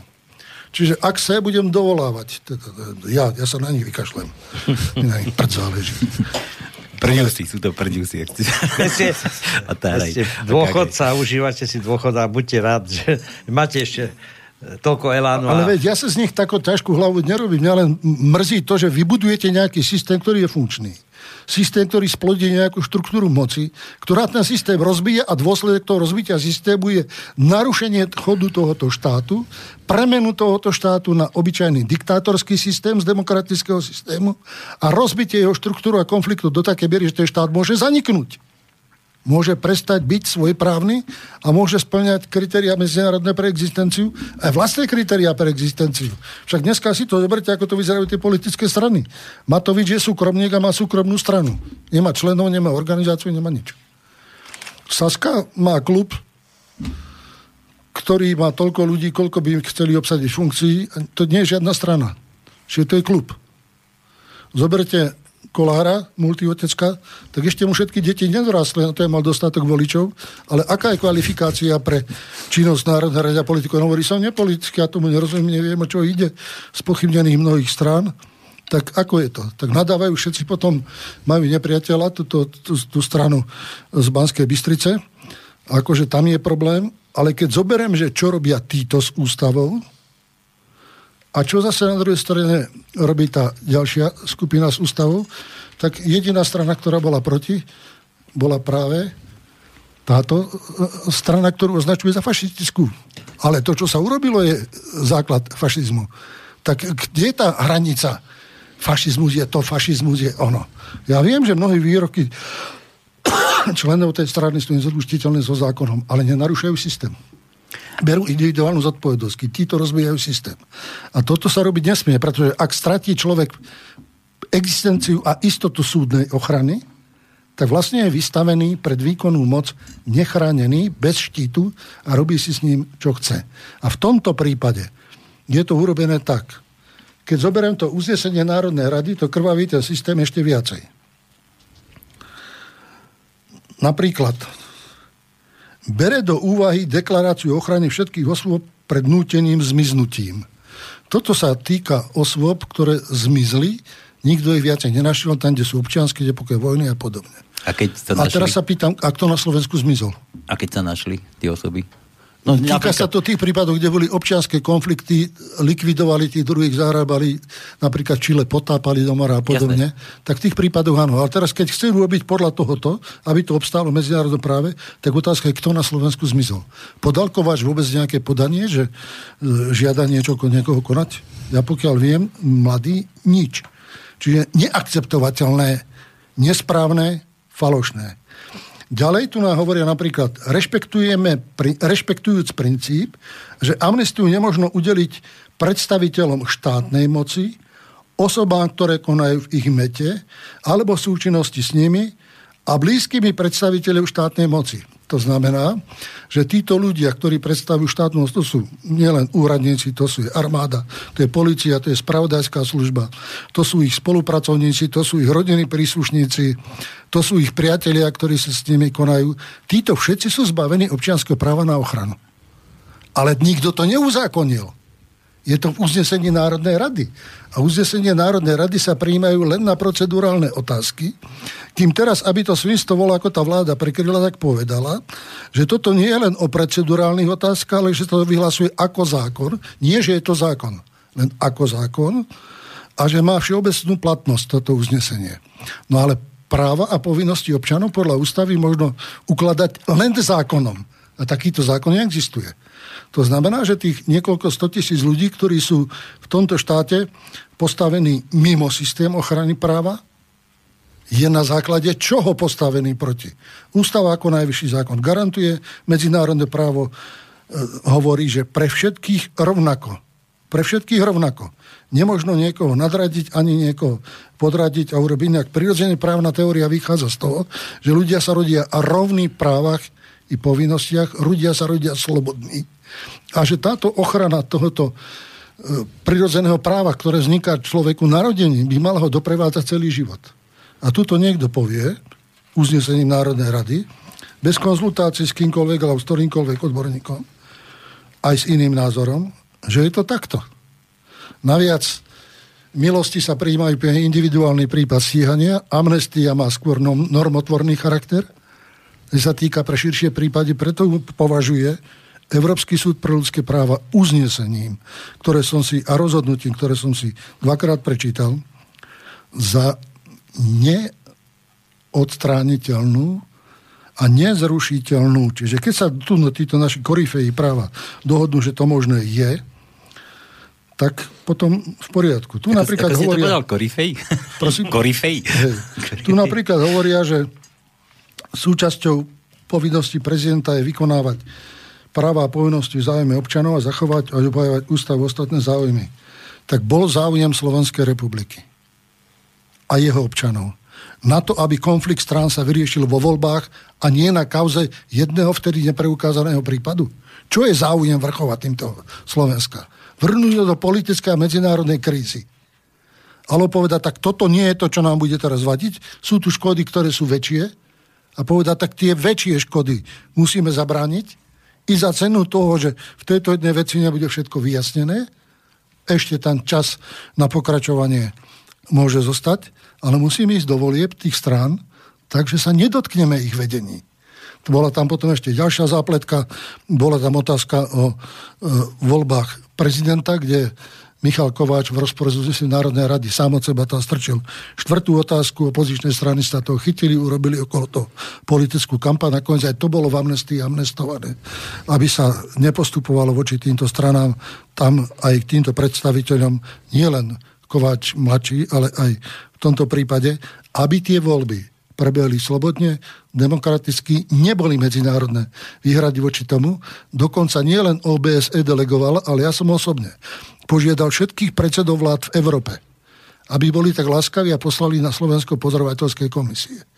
Tie komisie tu boli, chybu nezistili. To znamená, vláda si svoju úlohu dovie Slovensko k demokratickým voľbám 98 splnila i za cenu toho, že povedzme táto vec v tom čase doriešená nebola, ale doriešiť ju museli orgány v trestnom konaní a nie my. Čo sa do toho zaplieta ďalšia vec, to je smrť e, Remiáša, z ktorej tiež vinili vládu. To je jedno z obrovských svinstiev obviniť niekoho z vraždy. Takáto zlomyselnosť existuje, dokonca som si to prečítal aj teraz v novinách, tak to je svinstvo už. Tu už potom nemám slušný výraz pre týchto ľudí, ktorí toto robia, pretože vláda nemala minimálny záujem dotknúť sa Roberta Remiáša. Dokonca živý Remiáš mal nejakú cenu. Mŕtvý Remiáš vytvoril nejaký precedens, ktorého sa chytili, že to bolo preto, že bol spojka Fedvereša. No, Remi až má teraz cenu, by som povedal. No. Teraz má cenu politického argumentu Presne. proti.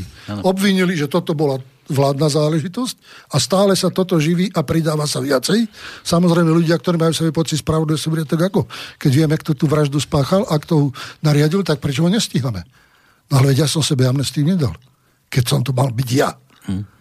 Ale ja som to určite... Nie, že Ale určite. amnestia sa na tú vraždu netýkala tej vraždy. Tam, nie, veď, tá je nie, nezávislá to vyšetrovaná. My sme šetrili s nej dva roky. 18 rokov šetrili druhý. Čo robili? Čo robili? Veď tam boli predsa ministri vnútra Lipšic, tam bol minister vnútra Palko, ktorí by ma boli utopili v lyžičke vody. Dokonca v tom vyšetrovaní došlo k trom základným chybám. Prvá, že sa upriamili na jeden cieľ namočiť Mečera jeho vládu. Alebo aspoň Sisku. A tak urobili dohody s ľuďmi v podsvetí, povedzte volá čo proti. A tí ľudia v podsvetí si robili z nich zábavu. Uvádzali nepravdivé veci, ktoré sa ukázalo, že to všetko lož vymyslené. Za to dostávali odmeny, úľavy, prepustenia z väzenia a podobne. A stratili obrovské množstvo času, ktorý bolo treba získať vtedy, keď to bolo. Druhá chyba. Aj keď dodnes nie je vyriešená otázka, či to bola vražda alebo tragická udalosť. Druhá chyba, ktorá sa stala, bola, že tam boli veľmi vážne indície na drogy. Tie nikto nešetril, neskúmal, veď tam boli osoby, mená, ktoré boli povedané, ktoré v tom systéme fungujú drogovom a, a nikto sa tým nezáberal. Prečo? Tretia indícia, ktorá bola povedaná a boli na to aj verejné vyjadrenie ďalších dvoch spojok e, Fedivereša na Slovensku, že vlastne mladý Remiáš si vybral peniaze, o ktoré sa, od pána prezidenta, o ktoré sa podelil s Federešom. No a potom chodili pýtať ďalšie a ďalšie, začali vydierať, že bude rozprávať. Dokonca tam aj v nejakom bare mal vykrikovať, že má informáciu za niekoľko miliónov, kto zaplatí. Tak prečo sa nešlo, že či náhodou tí, ktorí jeho mamu zneužívajú a nechávajú ho teraz ako smutiacu matku e, pred národom plakať a žiadať pomstu, či tí nie sú, ak to bola vražda, som hovorím, ak to bola, lebo do dneska to nie je uzavreté, či títo nie sú za tým. A túto stopu tiež nikto nesledoval. A ona je jedna z najhorúcejších, tá drogová táto. Že vlastne tu prebiehalo 20 rokov vyšetrovania, potom to sa nešlo. Bolo povedané, že štátne orgány, to znamená SISKA, a s nej ľudia nie sú za tým. To bolo povedané a to je vo výroku aj generálnej prokuratúry, aj bolo verejne publikované. Lenže z politických dôvodov to nechcú naši partnery uznať. Hoci je možné ľahko niekoho obviniť, ťažšie dokázať.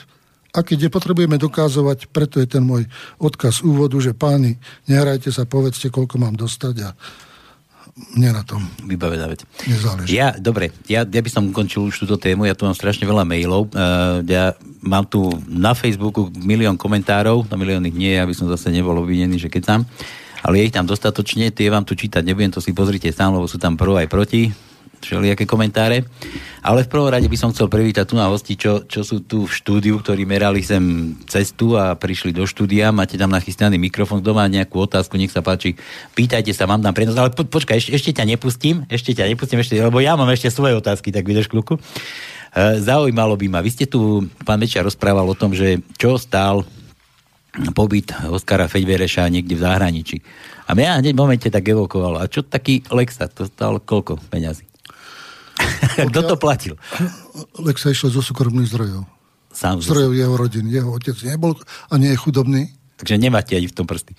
No, Lexu nemal ne... kto platiť iný ako súkromné zdroje, to znamená jeho rodina, ktorá mohla poskytnúť. Pokiaľ ide o jeho pobyt v jeho Africkej republike, viem, že tam bol. Pokiaľ išlo o finančné záležitosti, viem, kde býval.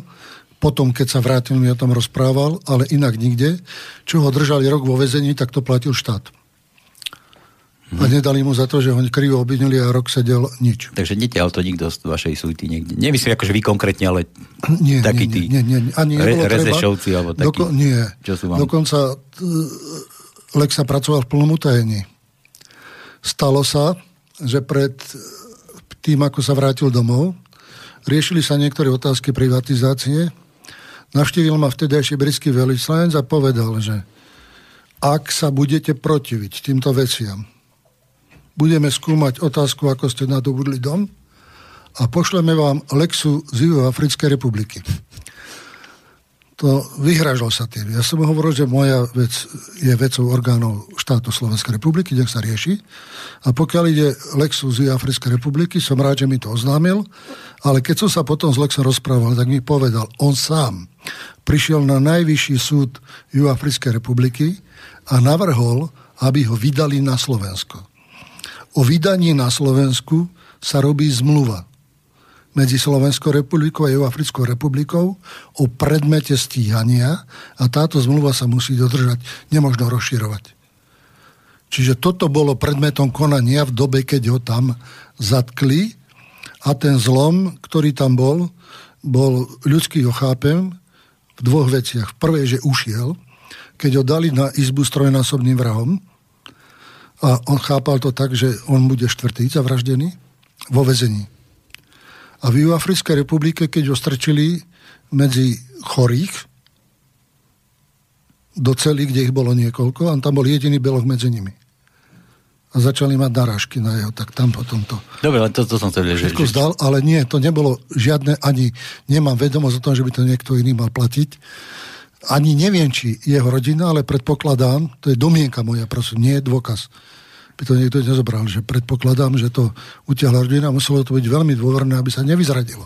Ani v telefónnych rozhovoroch, ani inak, však ho nakoniec hľadali po celom svete. Aby to tak šliky, styky ste mali však. Nie, nie, nie. A okamihu, ako odišiel, žiaden kontakt, ani som nevedel, že odísť chce. Mal som stretnutie po tom východe z väzenia, aby som sa dozvedel, čo tam bolo, ako bolo. Rozprával mi ten zážitok s tým chlapom, ktorého tam dali k nemu na izbu sa ho pýtal, za čo je tam, že takú maličko sekarov som zabil troch ľudí. Tak mu bolo jasné, že prečo ho dali k nemu na izbu, keď sú tam sami dvaja. Kvôli sliepkam vyhrávali. Dobre, uh, nech sa páči.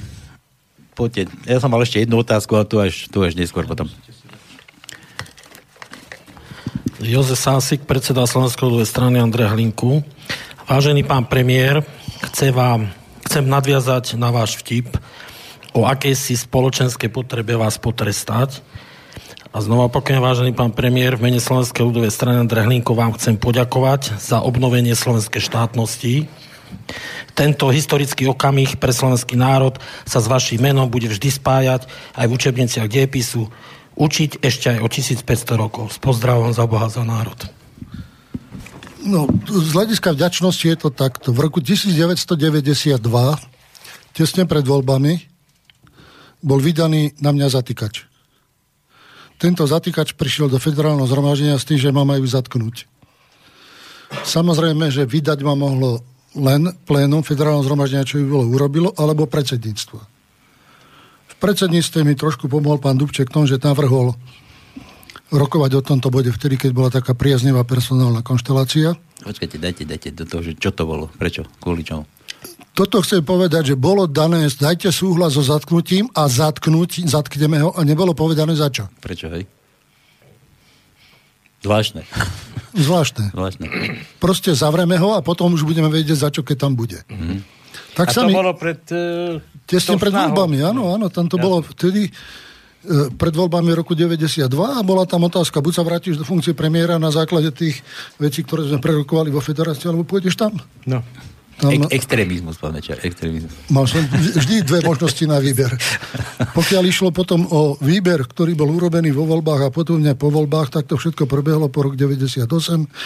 Išiel som ešte do volieb v roku 99, viac menej, pretože tam sa rozvinul veľký represívny aparát. A naraz som zdal zozvedel, že som zločinec, lebo som vyplatil členom vlády neodôvodnené odmeny v obrovských sumách a tým bolo rozhodnuté, že bude na mňa uvalené trestné stíhanie, ktoré uvalené bolo.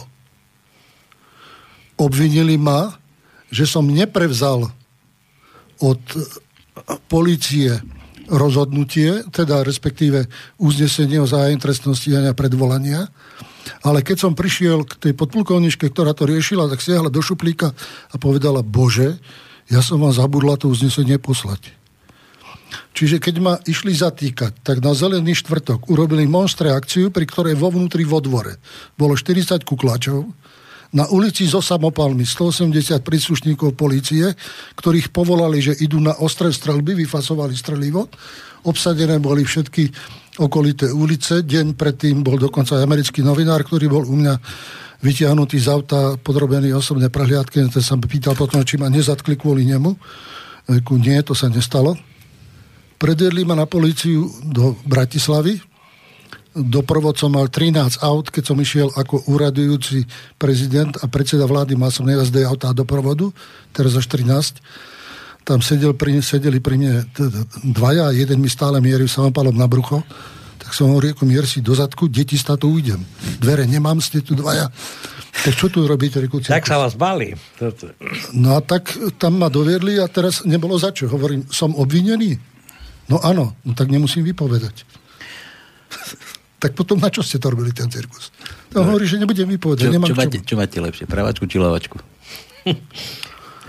Ako včera. Tam to bolo, aj o tom to bola reč. Keď som vyšiel z izby, počul som výbuch, že vyletela časť domu do vzduchu, do dneska je prasklina, ktorá priebehu domu prechádza, tak som vyšiel von, čo sa robí. A stretol som na chodbe kukláčov, ktorí mierili na mňa samopalmi, ale s tými svetielkami, tak som mal prsia osvietené. Predo mnou bol pes. A som sa opýtal, čo to má znamenať, či majú na to povolenie. Prišiel za mnou ich veliteľ a hovorí, ide vám urobiť osobnú prehliadku. Reku, siahni na mňa dostaneš. No to sa pýtam, že, to, že máte silný... Hneď som mu slúbil, že ju dostane určite. A? Tak potom mi hovorí, dajte mi čestné slovo, že nemám. Ja sa pýtam, že či nesedím teraz po pravej či po ľavej ruke vašej, mám tu taký mail. Reku, ne, neurobím ti nič, ale nedotýkaj sa ma. Tak, tak potom hovorí, dobre, nebudeme sa dotýkať. Ale ja tento mail musím prečítať tak či tak. Takže, to no, pozor na ruky teraz, hlavačka, pravočka. Je to nejaký rypacký poslucháč. No, rypacký nie, on hlavne preto ho chcem prečítať, že, že ak ste skutočne slobodné rádio, že tak je zvedaví, či to prečítame. Spýtajte sa pána Mečera, či považuje za správne, keď predal od štátu miliardové podniky, ako napríklad pánovi Filovi STP Ružomberok v privatizácii za smiešných 360 3 360 tisíc korún slovenských v roku 98. Ak ste skutočne slobodným rádiom, ďakujem. Pýta sa to nejaký Tom Ber... Berenger. Tak, tak to musím povedať, že s touto privatizáciou, ktorá bola so všetkými chybami v privatizácii, ktoré boli, tak zase ako ste Rebiášu, tak so privatizáciou stotožňujú moje meno. Ale musím sa tiež voči niektorým veciam ohradiť. A tie niektoré veci sú tieto. No tak ale privatizovalo sa bez breho tam ako o, to, o tom potom. Ale musíme povedať, že aký je môj podiel na tom. A? Keď bolo rozhodnutie o kuponovej privatizácii, ktoré išlo z federálnej vlády, ktoré bolo schvalované, návrh bol pána Ješka, federálna vláda schválila s chybami a ostatnými vecami, ja som bol v opozícii, vyhodený z funkcie predsedu vlády. Aj som vystupoval na tej porade, ktorá bola proti takémuto spôsobu privatizácie, pretože mal obrovské chyby, ktoré nakoniec ukázali, že to bolo bach, prach sprosté rozdanie majetku a potom ošialenie tých ľudí o akcie, o podiely a o majetok a koncentráciu kapitálu nekontrolovanú v rukách aj špekulatívneho kapitálu a iného. Ale prosím, neberte toto do súvislosti so mnou, pretože ak som prišiel do vlády v roku 94, tak na druhý deň po nástupe do vlády kuponka na Slovensku bola zrušená. Nebola. Ja som si tým vyslúžil nepriaditeľstvo ľudí, ktorí do kuponky investovali a peniaze sa im naspäť nevrátili. Na to vám tí, dávajú za vinu väčšina. Tí ma dodnes... To váš vymysel, kuponka. Dodneska ma z toho vinia, ale z toho, že som mu zrušil, nie že som mu zaviedol. Ale to už bola tá druhá kuponka. Toto je prvá vec. Pokiaľ išlo o kuponky, boli ich, ich viacej. Bola táto prvá celoštátne, kde sa losovalo, kto čo dostane bolo tam kopa chýb. V Českej republike tie chyby boli presne rozanalizované. Na Slovensku sa o tom nehovorí, je to pod pokriekou, dusí sa to, pravda sa nepovie, klame sa ľuďom o tom aj o účasti osôb a aj o účasti vlád. Po tomto bola vyhlásená federálna privatizácia. Pred voľbami 92 VPN sa rozhodla, že Slovensko sa určite nerozpadne, teda Československo sa nerozpadne, ak to bude silný Václav Havel a ak sa majetok Slovenska prerozdelí aj do Českej republiky. A že sa bude alikvotná časť majetku z Čiech prerozdeľovať na Slovensko. A cez toto majetkové spojenie tí ľudia nedajú súhlas na vznik samostatného štátu. Toto prosím bolo robené bez môjho vedomia a proti tomu, čo sme robili. A Slovensko vtedy pod vedením Ivana Mikloša do tejto privatizácie vložilo väčší majetok ako Česká republika. Bolo to absolútne nevyhovujúce pre Slovensko. Dochádzalo potom k malej privatizácii. O malej privatizácii bola porada v Kromieříži, kde nám Václav Havel dal svoju koncepciu. Ja som ostro vystúpil proti tejto koncepcii a vynúčil som si hlasovanie, lebo tam boli vláda Slovenská, Česká, Federálna, aby sa hlasovalo podľa vlád. Vláda Slovenska bola proti Havlovi a týmto návrhom Vláda Česká sa pridala a federálna vláda bola za tieto návrhy. To bolo stretnutie v Kromiežiži, po ktorom v podstate bolo rozhodnuté, že ako si odídem a že tieto veci budú bežať. Bežali bezo mňa, mimo mňa. Malú privatizáciu riešila vtedajšia vláda s vtedajším predsedom vlády a s vtedajším ministrom privatizácie Ivanom Miklošom. A nie len, že ho povolili a pustili do tých dražieb holandských a všetkého ostatného, ale uložili slovenské sporiteľne povinnosť poskytovať úvery, ktoré sa potom rozbehli do takej miery, že len v slovenskej sporiteľni bola strata 28 miliard z malej privatizácie. Pokiaľ išlo o privatizáciu, potom, ak som nastúpil do vlády 92, neprivatizovali sme 92, 93 bol seminár v Prešove, kde sme to rozoberali čo a ako. Po tomto seminári bolo pustených, tuším, že 12 podnikov čiastočne sprivatizovaných. To boli, povedzme, to, čo mi vytýkajú Košice. 78% prešlo kuponkou. 22% doprivatizovaných. Viacej sa reku urobiť nedá. Pokiaľ išlo o ostatné firmy, povedalo sa vážené, ktoré firmy nemajú plusový ekonomický výsledok manažmenty von z privatizácie. Z hľadiska týchto záujmov, ktorí boli prezentovaní na tom stretnutí, aj potom nám bolo tlmočené, že je záujem nadnárodných spoločností privatizovať energetiku, to znamená elektriku, plyn, privatizovať rozvody a spracovanie chémie, čo sme nechceli dopustiť. A povedali sme, že tu vznikne nejaká iná situácia a za iný okolnosti. A čo teraz už, keď vravím pravdu, tak povedzme pravdu. Napríklad tých 22% išlo do košic medzi zamestnancov, manažment a ostatných. Ale bolo Košičanom povedané. Za tieto peniaze, ktoré dostanete, budete na východnom Slovensku rekonštruovať časť podnikov, ktoré sú v Utlme, Vyhorlacnina a ďalšie, zavediete obnoviteľný strojárskú výrobu, rozšírite privatizáciu do Maďarska, čo sa podarilo, rozšírite privatizáciu do Čiech, čo sa v jednej tretine podarilo, bude sa privatizovať majetok v Chorvátsku, čo bolo dohodnuté, ale z istých príčin sa nie celkom podarilo. A Košice sa budú premieňať na nadnárodnú spoločnosť. Toto isté bolo povedané v Slovnafte. Slovnaft mal byť to, čo je dneska MOL v, Brati- v, Prahe, v Budapešti. Budapešti. Toto sa malo všetko koncentrovať na smer. Títo ľudia to dostali. Nie, že vy budete mať tento majetok, ale vy tento monopol vybudujete. A vtedy to bolo reálne, pracovalo sa na tom, bolo to utajené pracovanie. Veľa sme robili aj v našich okolitých štátoch, aj trošku ďalej v utajenom režime, až dokonca by som povedal, až prísne utajenom režime, aby to nebolo tak veľmi nápadné, ale tie úspechy tu boli, to rastlo. Napríklad Polsko nám odozdalo celý juh Polska, trh pre chemické výrobky Slovenskej republiky, pre zásobovanie. Pripravovali sa rozvody benzínu a podobne, aby boli ako si podzemné a podobne aj nádrže a tak. Ale Prišla Zurindová vláda a túto oblasť zrušila. Pán Večer, musím vám niektoré veci potvrdiť. A teraz, pretože... ešte teraz, ak dovolíte, ešte poviem ďalej. V roku 94, keď sme prišli do vlády a hovorili to, že je to rok dl- noc dlhých nožov, tak tá noc dlhých nožov okrem iného prijala zákon, podľa ktorého vláda nemôže rozhodovať o privatizácii. Privatizácia sa odovzdáva pod kontrolu Slovenskej národnej rade. Čiže Gašparoviča. Celú dobu ma mučili, čo sa robí, ale málo kto z tých ľudí vedel, že vlastne na tie veci nemám dosah a vplyv. Ja som mohol dať návrhy zákonov do Národnej rady na užitie peňazí z privatizácie, ale nemohol som rozhodovať, ako sa bude čo privatizovať. Naviac tam bola istá osoba menom Gavorník, veľmi zlý človek a dokonca aj v zmluve medzi e, Združenie robotníkov a nami bolo napísané, odkedy ho robotníci prepustia a po rade protestov proti nemu. Nakoniec Janko Lupták si ho tam neviem prečo držal a podmienoval koalíciu trpením tohoto človeka. Tak tieto veci sa udievali mimo kontroly vlády. My sme povedali, že ktorý majetok prechádza na fond národnom majetku, ale tam sme končili. Tie veci išli ďalej. Boli urobené aj rozhodnutia aj vo vnútri koalície, aj mojich kolegov, poza môj chrbát, aby v koncovke to zvalili na mňa. Ja sa nevyvinujem, rozumiete? Pre mňa to nemá význam sa vyviňovať.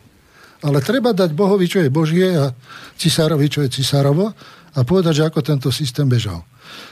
Pokiaľ išlo rozdelenie peňazí, bolo urobené v privatizácii nasledovne. Prvé, bola prijatá zásada celých papierov, aby každý občan dostal reálnu hodnotu, bolo povedané, každý dostanete dlhopis na 15 tisíc korún, ktorý je vratný a musí byť vyplatený. Stalo sa, aj keď sa vymenili vlády. Tie papiere boli tak dobre urobené, že sa nedalo nič urobiť. Druhá zásada, ktorá bola prijatá.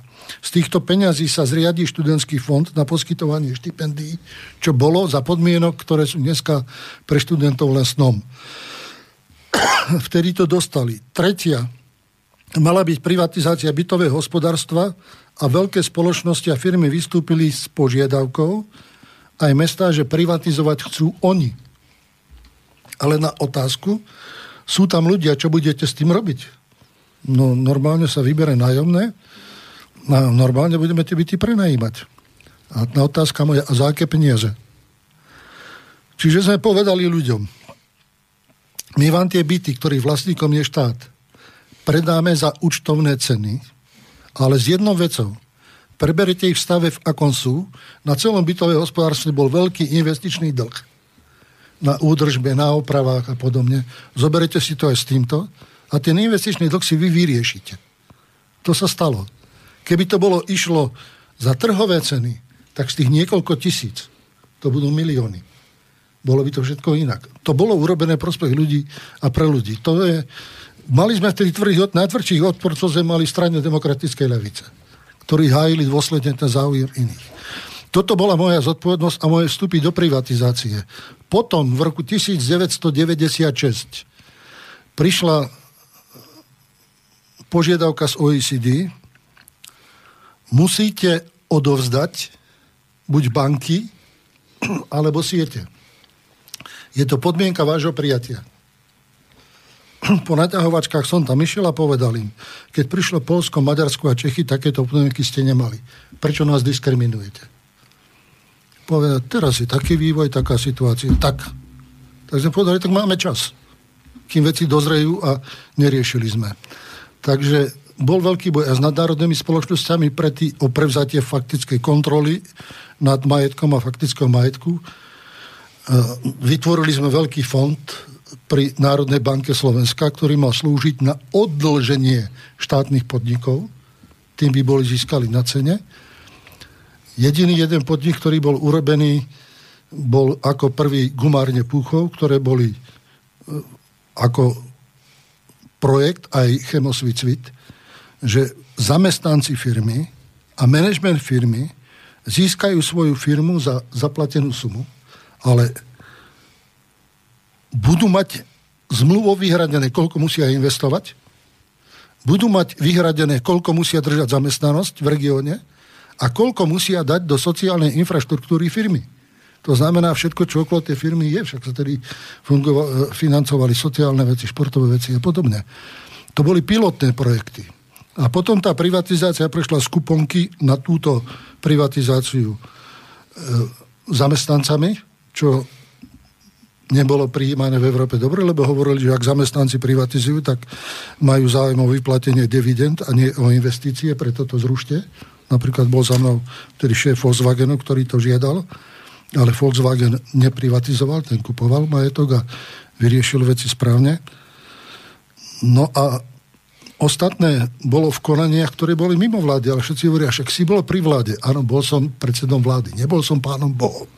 Nemohol som všetko, Nemohol som byť pri každom úradníkovi, každej osobe, každej inštitúcii, lebo dneska, ako sa dozvedám, čo všetko som robil a kde som všade bol, tak to ste z toho obviňovaní, to tak chodí. To ako napríklad tu v Bystrici si nejaký pán staval kaštielik, no a keďže začali ho napadať, že to je to, tak povedal, však to je Mečiarovo, no a bolo ticho. No ale Mečiar tam nevie, kde to je. Takže takéto veci sú mi do dneska popripisované, o ktorých neviem, že sa stali, no. ale... Ja tu mám ako ďalšieho, takého, takú, pani Anna píše, že ako ste si prísilné slovo, no neviem, vyjadrite sa. Ako ste rozkázali s Luptákom Bardejovské kúpele? Máte aj Haleckého akcie, alebo je biely len kôň? Teraz Bardejovské kúpele spravuje krstný syn Luptáka Komora. Čo o tom viete? Inak, počkajte, ja sa ešte musím vrátiť tomu Tomášovi. On vás neobviňoval, že ste to vy spravil, ale že, že aký, že či považujete za správne, keď predal od štátu a tak asi ste predal.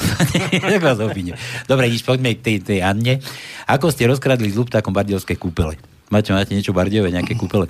Tak zaprvé nikdy na koaličných rozhovoroch neboli žiadne rozhovory o privatizácii. To som si vyhradil, ja som poznal svojich koaličných partnerov, poznal som predovšetkým Jana Slotu, ktorý podmienoval koaličnú spoluprácu účasťou na privatizácii a to som zásadne odmietal. Z toho okrem iného bola aj tá kríza v koalícii a istú dobu prestala pracovať. Je pravda, že som bol chorý, ne pre nejakú infekciu, lebo čo to bolo, som stratil hlas a sluch. A bol som imobilný. Tejto dobe poza môj chrbát padlo rozhodnutie o privatizácii 32 firiem. Keď som začal hovoriť, bolo všetko hotové, pretože zmluvy boli napísané a registrované do 24 hodín. Bola to akcia zrejme dobre pripravená, viem, kto to robil, viem, ako to prebiehalo. A nedalo sa potom s tým niečo robiť? Keď je raz registrovaný notárom, musíte ísť na súd ako protiprávny úkon. Schválil fond, podpisovali zástupcovia fondu. A tam bolo patrili to, aj tie bardiovské kúpele, hej? Bolo to pod kontrolou Národnej rady. Pokiaľ je o privatizáciu bardiovských kúpelov, presne neviem, o čo išlo. Neviem, čestné slovo neviem. Ale určite tam žiadna účasť moja ani pána Luptáka nebola čo spomínajú toho pána, ktorý tam je, tak je pravda, že bol námestníkom riaditeľa v Kúpele pre lekárskú starostlivosť. Ja som ho považoval za schopného, slušného človeka a keď som bol tam na preliečenie na dva týždne, lebo tri to boli, tak takto ho hodnotili aj všetci zamestnanci a ostatní. Ale určite žiadne akcie zo žiadnej firmy nemám, nemal som a nechcem mať. Dobre, všetko, to stačí. Ja sa opýtam e, hostí štúdiu v klube teda. Má niekto ešte nejaké otázky? Potiahneme ďalšiu hodinku, alebo dve hodinky, tri hodinky, štyri, päť, koľko chcete, do polnoci môžeme ťahať. Nikto nič? Leniví ste? Dobre. pán Mečer, ja... Vy ešte vládzete, pán Mečer? Počkaj, Tonko. Samozrejme, nemám problém. Môžeme ťahať ešte. My dôchodcovia sme... O, ja tu mám, ja tu mám ešte kopec mailov. Ja už keby som bol bez práce, tak som chorý z toho, že nemám čo robiť. Tono, ty sa opýtaj súkromne teraz rýchlo, lebo potom pôjdeme na maily a... Dobre. Čo, nič? Nie, nie, že... Dobre, tak mám, máme tu z klubu, tak poď. Nech sa páči. Dobrý podvečer, prajem. Ja by som sa chcel opýtať na váš názor, čo, čo sa týka e, preletu lietadiel, ktoré schválil Zurinda, preletu lietadiel NATO. A ešte by som sa chcel opýtať váš názor na retribu- retribučné súdnictvo, keďže ste ho tu spomínal, ohľadne procesu s prezidentom Tisom. Ďakujem.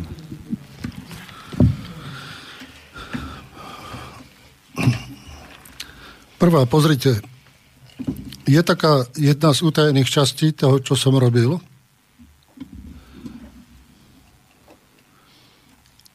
predtým, ako vznikla Slovenská republika... Som sa zlakol, že vám došla reč.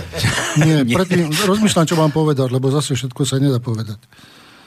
Bola otázka, ako postupovať pri vzniku štátu a ako to vlastne urobiť. On sa pýtal a na prelet, na prelet lietadiel. No? A vtedy jeden z priateľov v západnej Európe mi povedal, chodte do Slovenska, tam sa na tom pracuje a pozrite si ich model, aký bude. Bol som v Slovensku, tam mi povedali, ako to majú v pláne, ale báli sa toho, že armáda v Jugoslavii bola rozdelená na dve skupiny podľa republik, to bola domobrana a federálna armáda. Že aká bude reakcia federálnej armády. Na základe toho som išiel do Srbska, kde som mal rokovanie okrem iných aj s Miloševičom a neviem prečo na tomto rokovaní sa mi Miloševič úplne otvoril a zdôveril so všetkým. Čiže vytvorila sa tam väzba, ktorá presahovala hranice spolupráce. Aj bolo dohodnuté, že nepoužije federálnu armádu. Milšovič mi vtedy povedal, že chodia za ním aj predstavitelia vlád západných štátov, aby udržali federáciu za každú cenu, lebo že dôjde k nekoordinovanému rozpadu viacerých štátov v Európe. Ale v Slovensku mi povedali, že chodia za nimi funkcionári strán, ktoré sú vo vládach, že aby tu Jugosláviu rozbili. Čiže z tých istých prameňov dve rôzne informácie na rôzne ceny. Pokiaľ išlo o rokovanie s Miloševičom, tak samozrejme, že sa dotýkalo aj konfliktu, ktorý sa tam rysoval, s tým, aby tento konflikt nevznikol, kde Miloševič urobil základnú chybu v tom, že povedal, kde sú Srby, tam je Srbsko. Čiže kde je srbská menšina, tam sa posúva hranica srbského štátu a tam srbský štát vzniká. To bol základ toho konfliktu, ktorý vznikol medzi tými štátmi, ktoré sa potom rozdelili. Nakoniec sa rozdelili na 6 štátov, tak ako po smrti Tita sa dohodli, že každý bude chvíľku predsedať. Pol roka bude každý prezident, čo rozbili funkciu prezidenta. Rozbili aj funkciu parlamentu. Prešlo to na národné vlády. A došlo to aj k situácii, keď medzi Srbmi a Chorvatmi začali hovoriť zbrania. Potom, čo som si veľmi dôverne opakovane vypočul Miloševiča, som využil aj možnosť kontaktu s Braňom Tužmanom. Málo kto vie, že Braňo Tužman bol na Slovensku, keď ho Tito vyhnal z Jugoslávie. Dokonca sedel v jednej kancelárii s Úsákom na Akadémie vied. A takisto sme sa ľudsky zblížili. Dokonca už keď bol ťažko chorý na smrť a vedel, že už zomiera, tak mal zákaz príjma zahraničné návštevy a so mnou ešte chcel rozprávať. Rozprával, pretože sa potreboval vyhovoriť a dostať zo seba, aj keď už ťažko dýchal a ťažko rozprával. Ale bola otázka, ako týmto dvom ľuďom pomôcť prekonať tú nedôveru, ktorá medzi nimi bola a ten vojnový stav zmeniť. Obaja boli naklonení k tomu, že to zmeniť treba. Preto Slovensko politika, aj minister zahraničných vecí a ja, sme pôsobili najprv na vlády Srbská a Chorvátska, aby vojna skončila. Potom som išiel na rokovanie do Juhoslávie, do Srbska za Miloševičom tak, že po zemi autom mi doniesli kanál, na ktorý sa máme napojiť, keď budeme na Srbskom, inak celý priestor bol kontrolovaný AVAXom. A sme išli vlastne do neznáma. Nevedeli sme, kde pristaneme, nevedeli sme, či sa nám ohlasia. Nevedeli sme, či nás niekto zloží, alebo nie. Tak v noci sme preleteli nad územie Srbska, napojili sa na nás, pristali sme na nejakom vojenskom letišti, odtiaľ ma odviezli na nejakú chatu do lesa, kde sme sa dohodli s Miloševičom na uzatvorení zmluvy medzi ním a Tužmanom a kde táto zmluva bude uzatvorená, podpísaná, to miesto bolo dohovorené Vysoké Tatry. Dokonca Miloševič mi hovorí, že nezverejníš, čo tam bude, že povieme to, až keď Tužman odletí, vtedy sa necháme my dvaja nafotiť v Tatrách, aby bolo vidieť, že sme tam ozaj rokovali. Malo to byť prísne utajené. S Braňom Tužmanom sme sa stretli 9. mája 1995 v Moskve, kde on mal akože poradu s pracovníkmi ambasády. Ruská strana mi zabezpečila presun tak, že som nebol pozorovaný, vošiel som na stretnutie s Tyžmanom, predbiehalo dvojhodinové rokovanie, kde sme dohodli text toho, že ho mám pripraviť, hodinu, kedy priletia, miesto, kde budú, závery, aké budú urobené a že dôjde k podpisu tieto mierovej zmluvy, to malo byť v sobotu. Samozrejme, že bolo treba rokovať i medzinárodne, museli sme rokovať s Francúzmi, s Turkami a ešte tam bol jeden štát, ktorý sme museli vyrozumieť aj Rusmi, že toto sa táto zmluva pripravuje. A prišiel aj námestník amerického ministra zahraničných vecí Holbrook, že vlastne ako je to pripravené, že oni vedia o to, že sa niečo robí, nevedia, kedy, nevedia, kde. Ale že vlastne aké majú byť tie riešenia. A odovzdalo sa riešenie v podstate, ktoré zodpovedalo Daytonu až na nejaké výnimky s tým, že by sa bola Bosna a Hercegovina rozdelila. Medzi nich na tom trvali obaja a boli uzodnutí a s tým, že nech si teda moslimská menšina vybere, kde bude chcieť, alebo ako sa bude chcieť podeliť, tak boli vlastne tie veci dohodnuté a pripravené, vrátane map. Toto malo byť podpísané v sobotu. V stredu predtým začalo nezmyselné bombardovanie civilných cierov v Srbsku. Začali to lietadla NATO. Naprosto nezmyselne a zbytočne, pretože vedeli ich spravodajské služby, že sa niečo pripravuje a že to dohode dôjde. V piatok večer, v noci teda sa telefonovalo Tužmanovi, či príde, Tužman hovorí, áno, letím voláme Milošovičovi, že príde tu, Milošovič hovorí, Tužman všetko vyzradil, je zbytočné, aby som do Tateri išiel. Naliehame na to, príď, ešte je tu šanca rokovať a posledný raz niečo dohodnúť. Milošovič hovorí, keď to Tužman vyzradil, neverím mu a neprídem. A otvorili sa vlastne dvere pre agresiu, ktoré sa ešte v tú sobotu mohli na Slovensku zavrieť a mohlo to skončiť inak. Keď sa pýtate, preto hovorím tento dlhý úvod, že my sme robili na tom miery aktívne, sprostredkovávali, rokovali, riskovali. A výsledok bol takýto. Pokiaľ išlo o Srbov, tak oni počítali s intervenciou Američanov.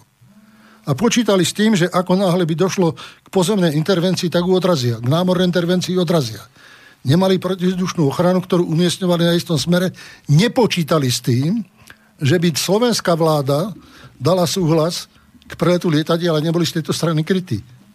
Nebola tam vybudovaná protivzdušná obrana. Zavlečenie Slovenska do tohoto konfliktu možno prirovnať k úžasí na nevypovedané vlavine, čo je zločin. Pokiaľ ide o to, ako prebiehalo rokovanie v národné, teda vo vláde, tak sú dve verzie. Jedna bola verzia Hamšíka, ktorý hovorí, rozdali nám v angličtine nejaký papier, ale nehlasovali sme o prelete lietadiel. Druhá bola verzia, ktorú v otvorenej diskusii potom povedal Kukan, že hlasovali sme. Neviem, kde je pravda. Mám tieto dva poznatky o tomto. Mm-hmm. V každom Počkajte. prípade si myslím, že účasť Slovenska na tomto čine, zabíjaní nevinných ľudí v Belehrade, rozbitý tele, televízie. Bol som priamo na mieste a bol som prvý, ktorý išiel do Belehradu, keď bolo zrušené embargo. Prvá návšteva, ukazovali mi tie mosty zborené, ukazovali mi tie budovy zlikvidované, ukazovali mi civilné objekty zlikvidované. ku tomuto všetkému sme mohli predísť, nemalo to byť. A tak aj prijímali v dobrom a dobre, že som si vôbec našiel čas, že jeden deň bolo zrušené Margo a hneď som tam bol prvý. Aj bol istý stupen dôveryhodnosti s Miloševičom, jeho manželka bola na Slovensku, jeho ministri chodili na Slovensku, ako sa z tej situácie dostať. Bolo to ťažké obdobie pre nich. Dneska chcú ísť do NATO, istá časť ak si myslia, že im to poslúži, je to ich rozhodnutie. Druhá časť si myslí, že by po tejto vojnovej skúsenosti tam nemali ísť. Čierna hora, ktorá bola vtedy súčasťou Srbska, tak tí sa rozhodli pre na to. Tak na toto je takáto moja odpoveď, že úsilie dosiahnuť zmier medzi bratskými národmi, Srbmi a Chorvátmi bolo obrovské z našej strany. Bolo prísne utajené, aj dokumenty sa dneska ťažko hľadajú ale pravda je taká, ako vám hovorím. Musím povedať, že veľký kus práce urobil aj vtedajší minister zahraničných vecí, profesor Šenko. Veľký kus práce, veľmi diskrétnej, utajenej, veľmi dôverné rokovania. Nakoniec výsledok sme nedosiahli, ale svoje svedomie máme kľudne v tom, že sme niečo urobili preto, ale súčasne sme zbudili nespokojnosť mocnosti, že, nám, že lezieme do tejto mocenskej politiky, kto kde má byť. Urobili sme nejaké dohody o spolupráci zatiaľ vo verbálnej rovine s Chorvátskom. V Chorvátsku sme mali obrovské ambície, obrovské, obrovské možnosti. Všetko sa pokokalo vďaka novinárom, ktorí to vytárali skoro ako bolo treba. A to isté sa stalo v Srbsku. Keď naraz začnú chodiť lietadla pozývaní do sídla predsedu vlády, podnikatelia, tak Nemci prišli na to, čo tam sa asi robí. Dobre, jasné, odsudili sme, vybavili sme. Máme tu telefon. Zoberte si sluchatka, vás poprosím, lebo už čaká tu dotyčný druhú, druhú minútu. No dobrý deň, nech sa páči. Pekný večer, pozdravujem do štúdia, zdravím aj pána Mečiara, aj teba, Palo. A mal by, som, mal by som dve otázky. E, poviem ich tak skratke a potom si počúvam odpovede v, v rádiu. Zaujímalo by ma, či by ste vedel uh, spomenúť zlatú itku, o čo tam vlastne išlo, keďže to bolo zatvorenými dverami. A potom by ma zaujímalo uh, v tej dobe, uh, že či ste vedeli, uh, že vlastne Radičová a ostatní podobní kamarádi sú zahraniční agenti cez Sorošovú mimovládku a že či ste v tej dobe aj nejakým spôsobom to riešili vnútorne v politickej strane vašej alebo vo vláde, že, že či nie sú nebezpeční pre Slovensko. Tak to bude asi všetko. Ďakujem za odpoveď. Tak najprv za tú zlatú itku. Potom, čo vláda padla a bola aj vyslovená nedôvera, sa skonalo predstavenstvo Hnutia za demokratické Slovensko v zlatej itke. Pochopiteľne bola tam riešená otázka, že ja som podával demisiu, že ako si berem zodpovednosť za to, že to padlo. Boli tam otázky, ako ďalej. A bola tam postavená pred AZS vec, zložíme to, alebo ideme bojovať ako ďalej. E, mali tam jedného funkcionára HZDS, okresu myslím, že to bolo Košice Vidiek, ktorý toto plenárne schôdzu natáčal. Ale niektoré veci z toho rokovania zo Zlatej Itky boli deň predtým, ako sa rokovalo. Zverejnené. Deň predtým. Čiže ešte im boli ani povedané. Takže Zlatka Itka nadobudla naraz obrovský rozum, lebo, rozruch, lebo tam bolo povedané, HZDS to nevzdáva, HZDS ide do zápasu, ideme do nových volieb a ideme to ešte raz obratiť. A pôjdeme to, ešte ja som tedy použil sila, pôjdeme do toho ako bez milosti, ako párny valec, postupne krok za krokom, ale získame naspäť ten vplyv a získame naspäť stratenú moc. A tento párny valec, to vznikol ako symbol niečoho strašného, hrozného. Ale tá strach a hrôza bola z toho, že normálnymi, regulárnymi demokratickými prostriedkami sme išli do volieb a to, čo prezident spojil, sme rozdelili a zlikvidovali v zmysle politickom rozpustili. To bola celá zlatá itka, celý kunž do zlatý itky. Nič iné tam nebolo povedané, nič nebolo urobené, nebolo tam žiadne sprisahanie. Nebola tam žiadna takáto otázka. Táto druhá otázka, prepáčte trošku. Už nám zložil. No idem, ale čo bolo povedané? Čo, čo sa pýtal? Na tú, na tú itku sa pýtal? A čo sa pýtal Paolo ešte? vidíš. No, dobre. Pali, zavolaj ešte raz. Ja sa vrátim ešte k tej otázke, čo sme mali predtým. Rudo, Rudo tuto sa pýtal na ten názor na re, retribučný súd s TISom. Aký máte? Nie, počkaj, ty nie si ešte. On chcel ti doplniť toto, čo sa pýta. Aha. Radičovú agenti. Á, Radičová tajný Aha, agenti. tá, pardon, ďakujem. Pokiaľ išlo o zahraničné nadácie, my sme mali dosť jasnú predstavu o tom pred voľbami 1998, že vlastne na Slovensku preniká veľké množstvo peňazí, idú predovšetkým cez tretí sektor aj politické strany a idú s cieľom rukami občanov Slovenska urobiť politickú zmenu, ktorá by bola pre tých, čo to platili, výhodná. To sme vedeli. Samozrejme, že pracovalo sa v utajenom režime, Pracovalo sa veľmi veľa zo zahraničia na to, že si nesmieme dovoliť finančnú kontrolu týchto sektorov SNS, ktorý presadzovala zákon na ochranu republiky, zakázať im. Zasa všetci komisári, ktorí chodili aj za zahraniční diplomaty, povedali, neopovážte sa, ak to urobíte, bude to demokratické, čakáme, očakávajte sankcie, odvetný postup k vám. Takže nakoniec sa toto neurobilo. Či sme vedeli? Áno, vedeli sme.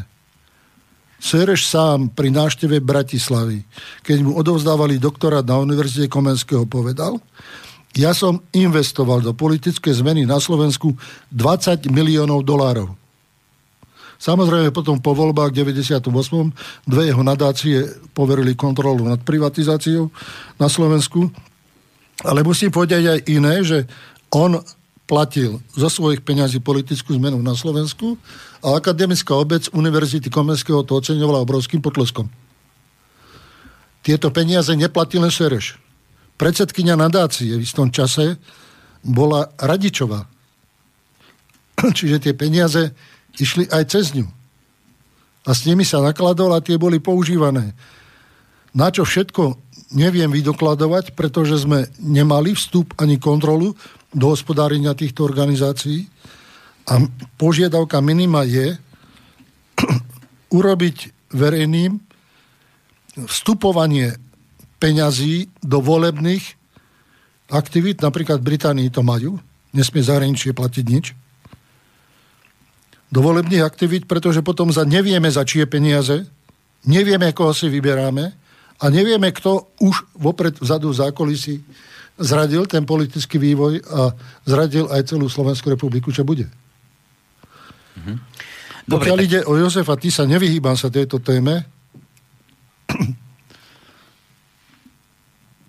aj keď akákoľvek zmienka na jeho adresu vyvoláva okamžité reakcie, ja len, aby ste a tu... stotožuje sa s tým všetko, čo bolo za slovenského štátu urobené. Chcem povedať toto. Maďarská vláda celá sa bola pokloniť na hrobe Hortyho. Česká vláda celá sa bola pokloniť na hrobe Hachu. Polská vláda bola vzdať úctu a za národnú hrdinu vyhlásila Pilsudského, ktorý chcel vytvoriť štát od Baltu po Čierne more. Mal také ambície, aj do vojny išiel a s Nemcami išli do konfliktu. Každá z týchto vlád riešila osoby, ktoré vtedy boli v celé štátov nejakým spôsobom. A u nás je otázka postavenia Josefa Tisu v tom systéme a slovenského štátu tabuizovaná. Ten slovenský štát bol a bol uznaný viacerými štátmi, medzi inými aj Spojenými štátmi americkými, aj Sovietským zväzom. Rusi mali veľvyslanca v Bratislave, volal sa Puškin. Odvolaný bola vtedy, keď Slovensko vyhlásilo vojnu Sovietskému zväzu.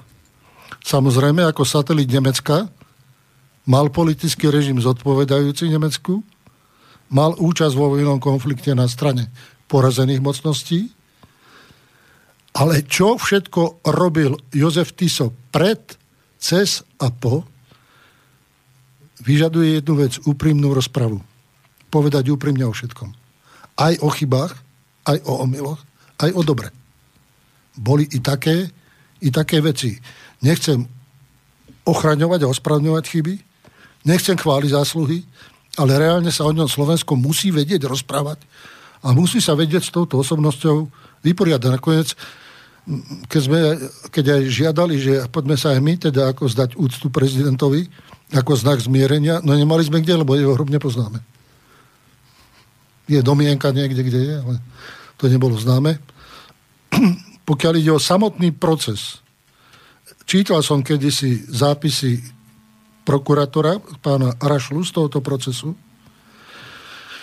Čítal som korešpondenciu, ktorá prebiehala medzi Slovenskou národnou radou a prezidentom Benešom, kde Beneš požiadal Slovenskú národnú radu, aby rozhodla o tom, či má potvrdiť trest smrti pre Tisa alebo nie. A Národná rada Slovenska mu vrátila bez odpovede. V podstate mal na stole návrh na popravu, tak u tej poprave rozhodol. Ale istá trauma v tej spoločnosti je do dneska a preto aj funkcia prezidenta u nás je chápaná tak nejako inak, ale odpoveď na dobré, zlé politické režim, chyby osoby, chyby režimu až na hranici vojnových, treba dať.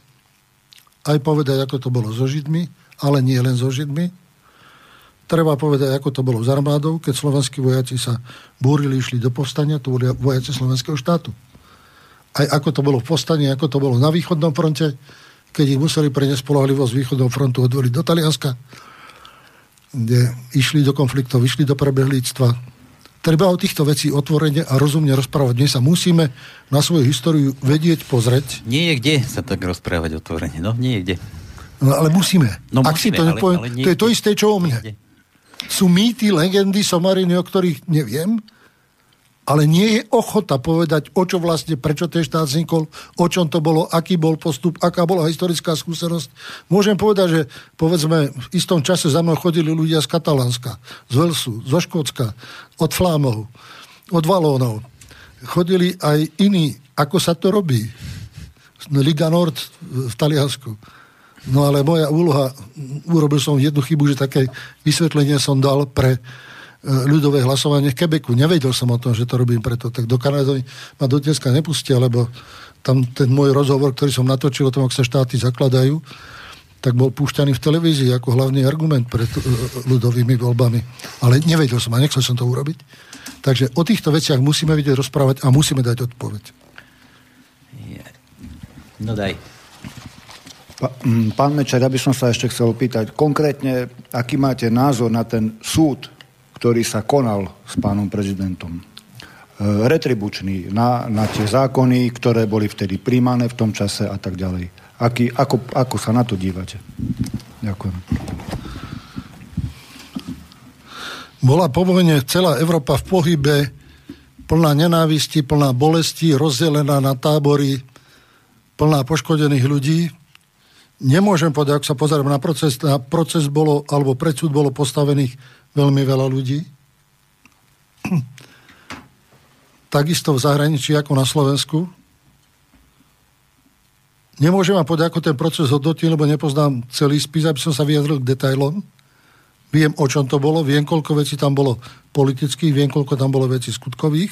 Asi tak z toho dokumentu Rašlu, ktorý som čítal niekedy v 70. rokoch. Ale nemôžem vám povedať, priame hodnotenie a vyhodnotenie toho procesu. Som za to, aby nebol život Jozefa Tisa redukovaný len na tento proces, ale aby bola povedaná pravda o ňom ako o celom. Aj vtedy, keď nás Hitler rozdeliť medzi Poliakov a Maďarov, akú úlohu zohral, aj vtedy, keď slovenský štát vznikal, aj to, že ako katolícky kňaz zobral na seba politickú zodpovednosť. A treba to povedať aj preto, že keď vznikala Slovenská republika, stretol som sa s mnohými ľuďmi, katolíkmi, aj duchovnými, ktorí povedali, my si už druhýkrát zodpovednosť za vznik štátu na seba nebereme. Druhýkrát. Bol stotožnený s cirkvou. Teda kvôli tomu treba povedať, že čo bola úloha politiky, čo bola úloha cirkvy a v podstate tie cirkvy z tejto situácie dostať. Takisto ako po vojne boli voči evanielikom prijaté sankcie, pretože evangelická církev Augsburského vyznania bola rozšírená predovšetkým medzi nemeckou menšinou. A tam, kde odišli, tak tam sa robili potom rôzne opatrenia voči tejto cirkvi. Takže nechcete, aby som teraz vydášal jednoznačné súdy. Môj jednoznačný súd, nesmieme túto históriu zamlčiavať. Musíme počuť a vážiť všetko, i dobro, i chybu. Boli veci veľmi dobré, a boli veci chybné. A o tom sa Slovensko musí rozprávať, musí sa zo svojou históriu vyrovnať, tak ako každý národ vo svete, ktorý chce mať sám k sebe úctu. Musí sa vyrovnať. Sledoval som teraz viac týždňov ruské televízie. Oni sa dodneska vyrovnávajú so Stalinom a jeho chybami ale vyrovnávajú sa s nimi, rozprávajú o nich, vyprávajú za, vyprávajú proti, hovoria, čo bolo dobré, čo bolo až veľmi dobré, čo sa majú poučiť z toho obdobia. Robia to. Takisto v Nemecku, keď bol norimberský proces, áno, boli tam ľudia odsúdení.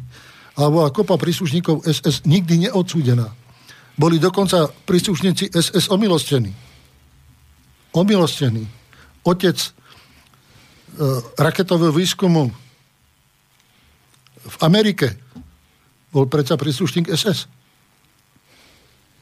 Rehabilitovaný, dali mu prácu, nechali ho na raketovom výskume v Sovietskom zväze. Koľko robilo týchto ľudí z týchto funkcií a takýchto. Takže treba aj z hľadiska stranickosti, z hľadiska verejného života, z hľadiska prínosov povedať pravdu, našu slovenskú pravdu o nás samých. Nezamlčovať to a nepáči sa mi, že ak niekto na túto tému niečo povie, nedie trestne stíhaný pre schváľovanie fašizmu. No, to som chcel povedať, že či nám tu nebudete musieť zložiť tých 15 tisíc na nejakú pokutu.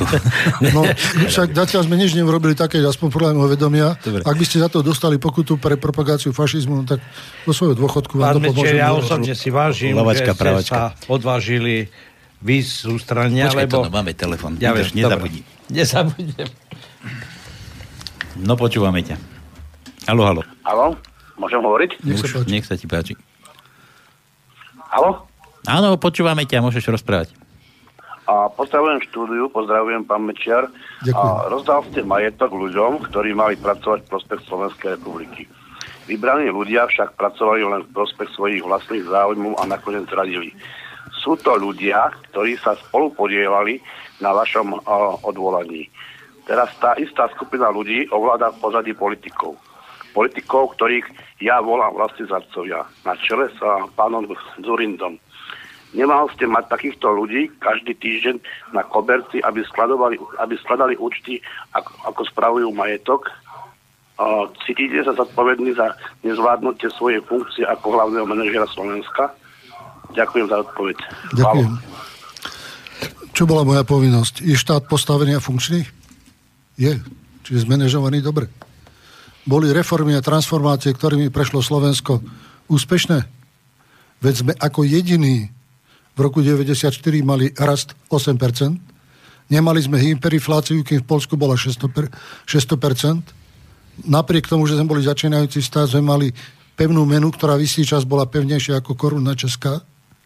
Mali sme sociálny rast, zamestnanosť, bez toho, aby sme ľudí vysídlovali, naopak sme brali domov. Mali sme investičný rozvoj, prečo sa tu veľmi veľa postavilo. To neboli len diálnice, to bolo Gabčíkovo, ktoré sa dokončilo prvý na svete po Černobyle sme urobili e,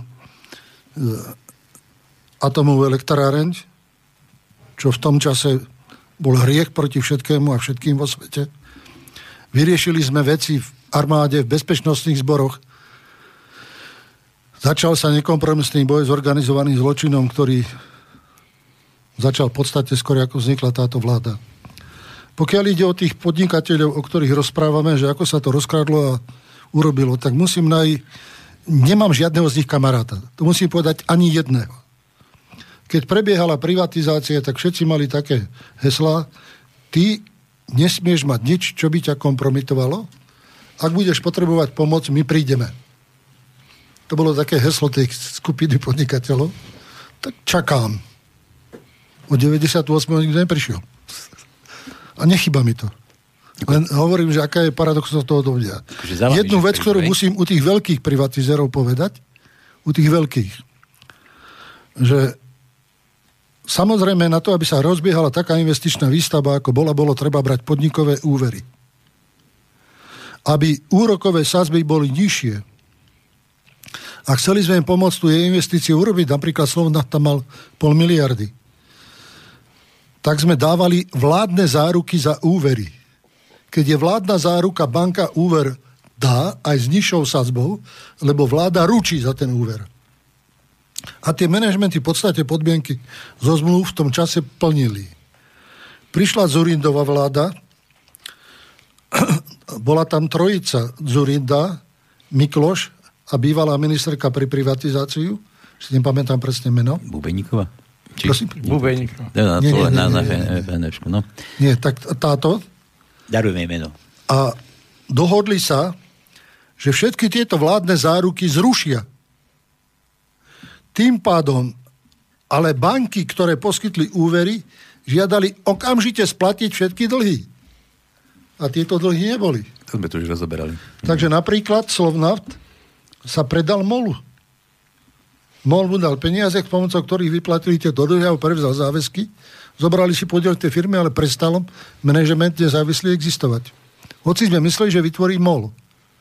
To isté sa stalo v Ružomberku, že v Ružomberku sa predali väčšinové podiely v papierniach do zahraničia, zostali nejaké akcie ich, začal sa budovať potom iný spôsob, nakoniec aj myslím, že management odišiel, ten hlavný management do Čiech, na Slovensku sem tam sporadicky chodia, že to bolo neúspešné. A toto sa stalo vo viacerých firmách. To sme zvrátiť nevedeli.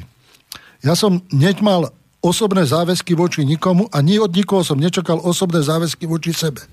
Boli zmluvné záväzky, ktoré sa kontrolovali pravidelne, či sa plnia. Vláda pravidelne prerokováva, či sa plnia podmienky zo záruk, aby sa nestalo, že štát bude za niekoho platiť. Ten systém bol funkčný a išiel. Do doby, kým nedošlo k politickej zmene a tým aj poklesu týchto firm, kým sa nedali preč.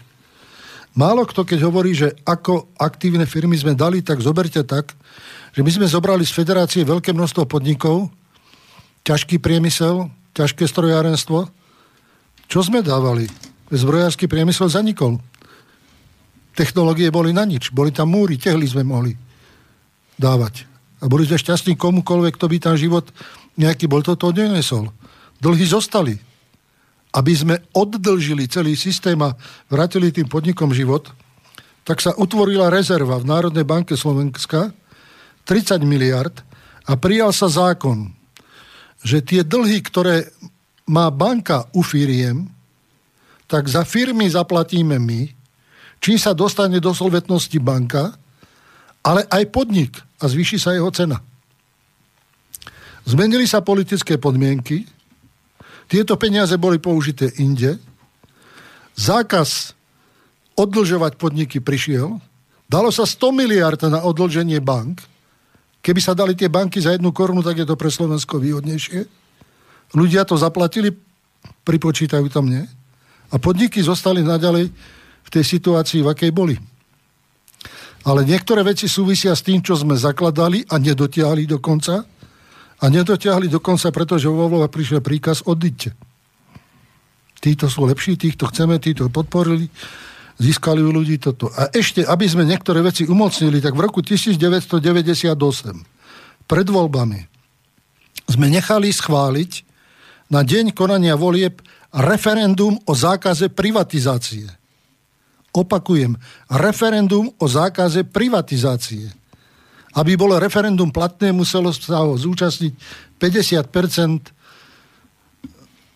občanov s volebným právom. Napriek tomu, že toto referendum bolo riadne vyhlásené a robili sme k voľbám aj na referende, aj na voľbách, išli sme po dvoch líniách, čo nebolo dobre, ale ľudia v referende nepodporili zákaz privatizácie. Dneska mať jedného baránka, ktorý bude snímať riechy sveta, je veľmi jednoduchý a rád sa zodpoviem za riechy a chyby, ktoré som urobil. Až tak veľa ich nebolo, som sa bál chodiť po uliciach alebo sa musel červenať. V tej situácii, keď mnohí iní púšťali do gati a nemali odvahu niektoré kroky urobiť, urobili sme ich a štát je tu a je funkčný. Ekonomika štátu bola najprogresívnejším rastom v Strednej Európe. Sociálne zmeny vykonané v prospech ľudí boli najprogresívnejšie v rámci Európy.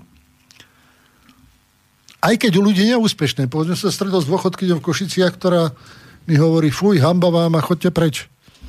Hovorím, pani, aký ste mali dôchodok, keď som prišiel do vlády? Povedala sumu. A aký máte teraz? No trikrát väčší.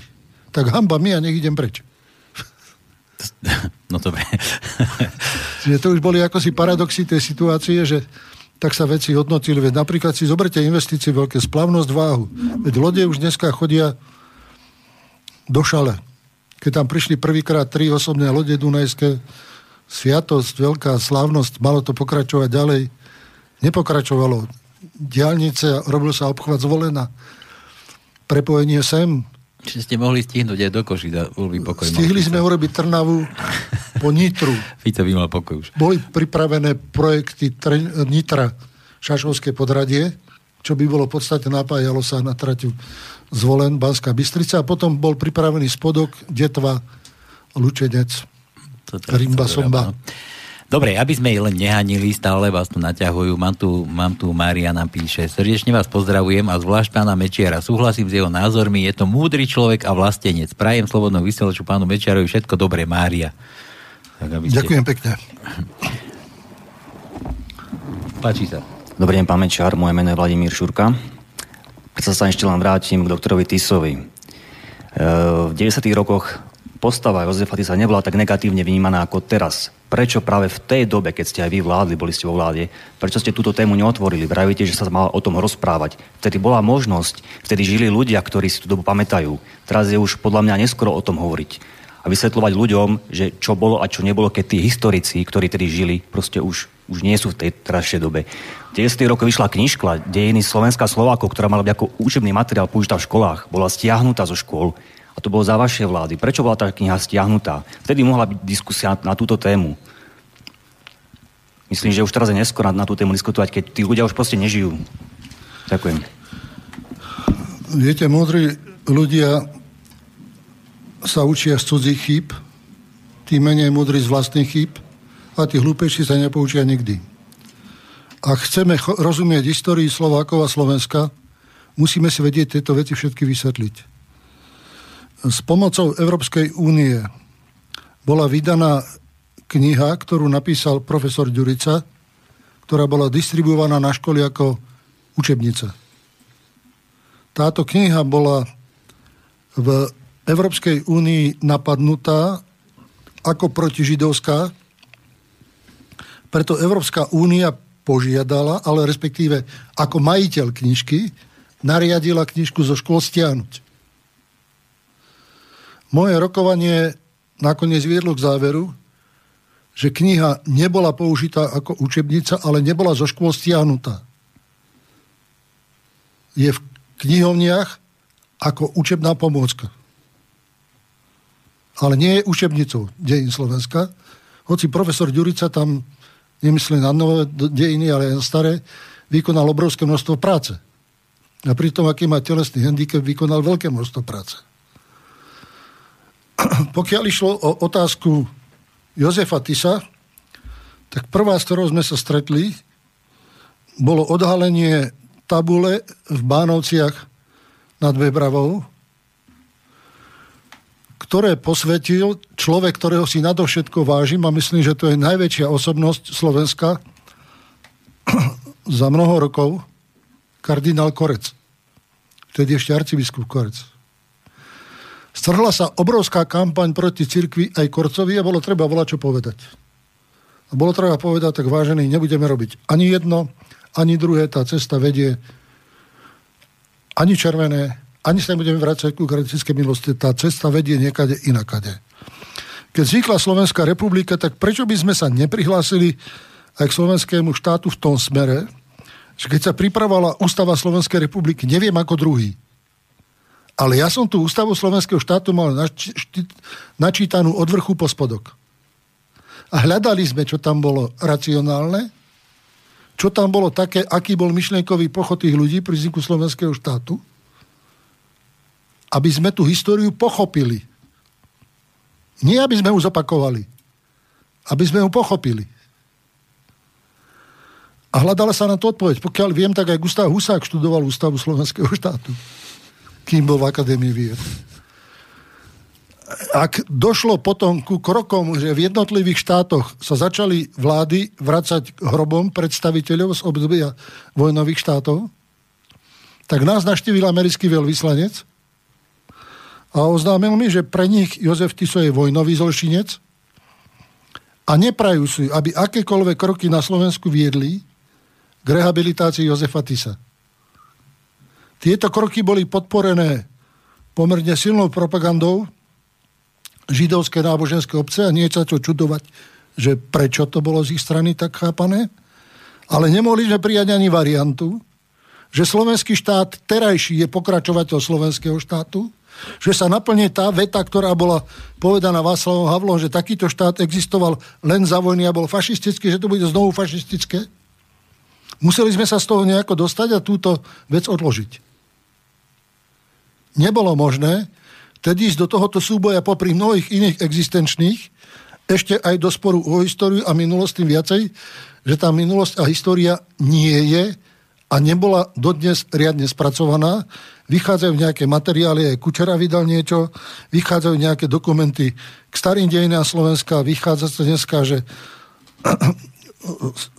história osídlenia na tomto území je aspoň tak stará, ako bola história Egypta, ale nie je napísaná. Nie je napísaná, nie je preskúmaná. Hovorí sa o puchovskej kultúre, o výrobe zbraní na tomto území pre Rímanov aj pre odporcov Ríma. to všetko tu bolo. Už dneska je to dokázané. Ale ešte to nestačí.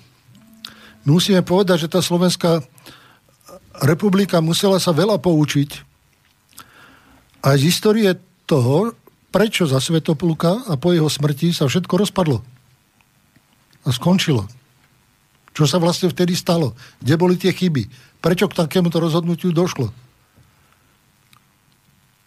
Sa z tej histórie niečo poučilo. Niečo možno dobré, niečo možno sme dostatočne nespracovali, nevylučujem všetko, ale veľa je na historikoch. A neberme to tak, že niekedy časový odstup nám pozná alebo umožňuje veci lepšie prežívať.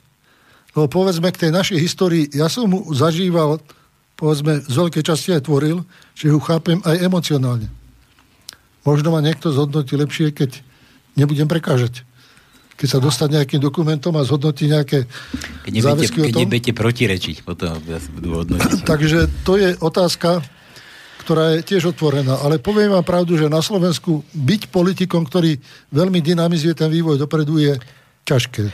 Pán Mečeria... Ďakujem, počujem sem tam od ľuďov, od predstaviteľov, ani od jedného, len o tom, ako zavrieť, ako znemožniť, ako okakať, ako poškodiť povesť, meno, česť ešte ako ste nakradol, tu mám ďalší mail, že ak sa téma diskusie uberie aj smerom k súkromno-hospodárským aktivitám pána Mečiara a jeho rodiny, prosím o položenie dvoch otázok. Či on sám alebo jeho blízka rodina má aktivity v oblasti získavania energie z tzv. ekologických zdrojov. Konkrétne napríklad malá vodná elektráreň Šalková pri Banskej Bystrici a či myslí, že súkromný prospech na úkor kvality života ostatných ľudí a ich potomkov je tá správna cesta vývoja spoločnosti to vás zrejme obvinie. Máte niečo so Šalkovou Banskej Bystrici s tou elektrárňou? Taká elektrárňa tu je taká malá. Viem, kde to je, ale nič o tom neviem. Neviete. Dobre, odpoveď to bola taká rýchla. A že či ste spokojní, či chcete viac k tomu? Nie, pokiaľ ide o tie aktivity... Neviem, čo ty myslí, no. Ne, ja neviem o tom proste, neviem ja, Jaro, o tej elektrárni nič. Malá vodná elektrárna to je téma, ak mám monitorovať všetko, čo sa robí vo svete, nemám na to nikoho okrem seba ak mám vykonávať všetky svoje práce a bežné úkony, ako každý človek potrebuje, ktoré začínajú aj hygienickou potrebou, aj stravovaním, aj cvičením, aj prácou, aj venovaním sa rodine, tak musel by som mať ozaj veľký štáb ľudí pri sebe, aby som všetko postíhal, ale už nestačí tak monitorovať Slovensko ako vola, kedy, keď som poznal každú dedinu skoro, kde bola, však to je len 2800 obcí. Dobre, ne, dneska na to nemám. Nemáme, teda so Šalkovo nemáte nič spoločné. Nie, neviem. Ale že či je spoločný, to je druhá otázka, so stavom, či je spokojný so stavom slovenskej kultúry, najmä v oblasti kinematografie, a či si nemyslí, že stratou kolíby prišlo Slovensko o významný prvok kultúrneho obohacovania našej spoločnosti a či necíti za to aj osobnú zodpovednosť. Hm? Tak na toto odpovedať môžem a zase to nie je také bolestivé, ako sa vám to zdá, pretože my sme z vlády odišli. Po odchode z vlády som sa dozvedel, že kolíba má byť predaná na sklad topánok. Samozrejme, že urobili sa všetky kroky preto, aby sa niekde akcie zaparkovali, boli dané ponuky všetkým významným podnikateľom a bankárom, aby akcie koliby prevzali. Do fyzickej držby nebol nikto odchodný, tak sme sa nasadili ako rodina a zvali som to bohužiaľ na svoje deti. Keď ale prišli do koliby, tak zistili, že v kolibe sa nevyplácala mzda zamestnancov niekoľko rokov. Na celom zariadení koliby, na každom kuse nábytku a na povedzme tam, kde boli chemické prípravky, nebolo to ani vyliaté, ani nič, nič Na každom kuse nábytku bolo exekúcia. Čiže celý majetok kolíby v tom čase bol v exekúcii. Ďalej došlo k takému druhému prvku, ktorý bol veľmi špinavý, že začal súboj o kolíbu s firmou GNT, da čo sme nemali. To proste... To už vtedy, že to vrčalo? Samozrejme, to, že to prešlo na GNT, to, to niekto druhý neskupoval. Pokiaľ išlo o kolibu, na Slovensku sa nehovorí pravda o tom, že filmy sa na Slovensku točili. Bola dohoda s jednou spoločnosťou z Hollywoodu, ktorá na Slovensku natočila niekoľko filmov. Brali prírodu, nechceli brať slovenských hercov odôvodňovali tým, že majú príliš javiskový prejav a že sa nehodia do takéhoto prostredia. V Bratislave boli špičkové hollywoodske osobnosti, ktoré si žiadali, aby zostali v utajení. Napríklad aj jeden taký dlhý seriál s tou ženou, čo tak šermovala, tak ten bol natáčaný v Bojniciach a v okolí a po týchto zámkoch. Ksena, nie? Ksena, nie, nie, nie, nie, nie, nie, druhý ešte. Dobre. To bola nejaká princezna. Ja aj tak to viem. Takže to, ako si tu bolo, prichádzali sem spoločnosti z Indie, že by tiež skúsili filmovať, ale zmenou dane z predanej hodnote sa prišlo na to, že kultúra na Slovensku bola zaťažená 20 percentami. Teda Američania nám povedali, donesieme si k vám všetko, u vás len natočíme a za to priplatíme ešte 20%, znižte a vráte to na pôvodnú hranicu a budeme u vás točiť ďalej. Bol som osobne prosiť Mikloša, aby sa správali ku tomu tak, ako povedzme k Volkswagenu a iným, čo si dovážajú veci a majú úľavu na daní, pretože to sú ich veci, ktoré sa na Slovensku len spracujú a potom expedujú von. Túto výnimku, respektíve toto pravidlo, a nebolo treba výnimku, len uznať toto pravidlo, neuznali a Američania prestali na Slovensku filmovať. Vlastné zdroje na nakrútenie filmov boli pokusy zozbierať od súkromníkov, skôr ako boli veci dovedené do konca. Prišla do objektu televízia Joj. Televízia Joj priviezla zo sebou svojich majiteľov, GNT. Po krokoch, ktoré ja osobne považujem za veľmi nekorektné, to nakoniec deti vzdali. Ako, koho myslíte? Vaše deti? Moje deti, no, ktoré som... boli držiteľia toho zabalikádovaného balíka. Doteraz, doteraz ste sa k tomu nedostal. No dobre. A odovzdané boli firme GNT. Takže GNT to má. Takže Jaro, zrejme je to takto. Skúsi to overiť. Ideme ďalej. Andrej píše, chcel by som sa opýtať tri otázky hostia. Či viete, nie, či vôbec a v akej miere sa po roku 89, respektíve 93 na Slovensku zvýšila činnosť zahraničných tajných služieb, o tom sme myslím tu rozprávali, o nejakých tých tajných službách. Z akých krajín boli a či bol ich prostredníctvom robený nátlak na vládu SR alebo jeho samého ako na vás? To som sa vás pýtal, či na vás niekto tlačil do zahraničia. Ale tajné nejaké tak zase služby. takto ja nemôžem rozprávať všetko o tajných službách, lebo čo je tajné, je tajné, keď to zverejň nie je to tajné a berem za to zodpovednosť. A ako dôchodca ešte stále? Pokiaľ išlo, to je ako dôchodca, to je jedno, to je doživotná zodpovednosť. Za niektoré veci v živote nemôžete povedať, lebo nikdy neviete, kto sa vám za to revanšuje. Pokiaľ išlo o spoluprácu s tajnými službami. Musím povedať, že sme robili s ruskou, s ruskou službou na tom, aby na Slovensku nebola ruská mafia. Všimnite si, že sme jediný štát v Strednej Európe, alebo v Európe vôbec, na ktorom nie je ruská mafia. Pokiaľ išlo o zahraničné služby, keď sa naša slovenská informačná služba dostala do istého povedomia, tak bola braná ako menej cená. Ona, ozaj, aby vznikol spravodajský dôstojník, musí prejsť praxu aspoň 10 rokov. A spravodajská služba sa zapojila po boku prezidenta do boja proti vláde do 94. V 94. prišiel Lexa a spol.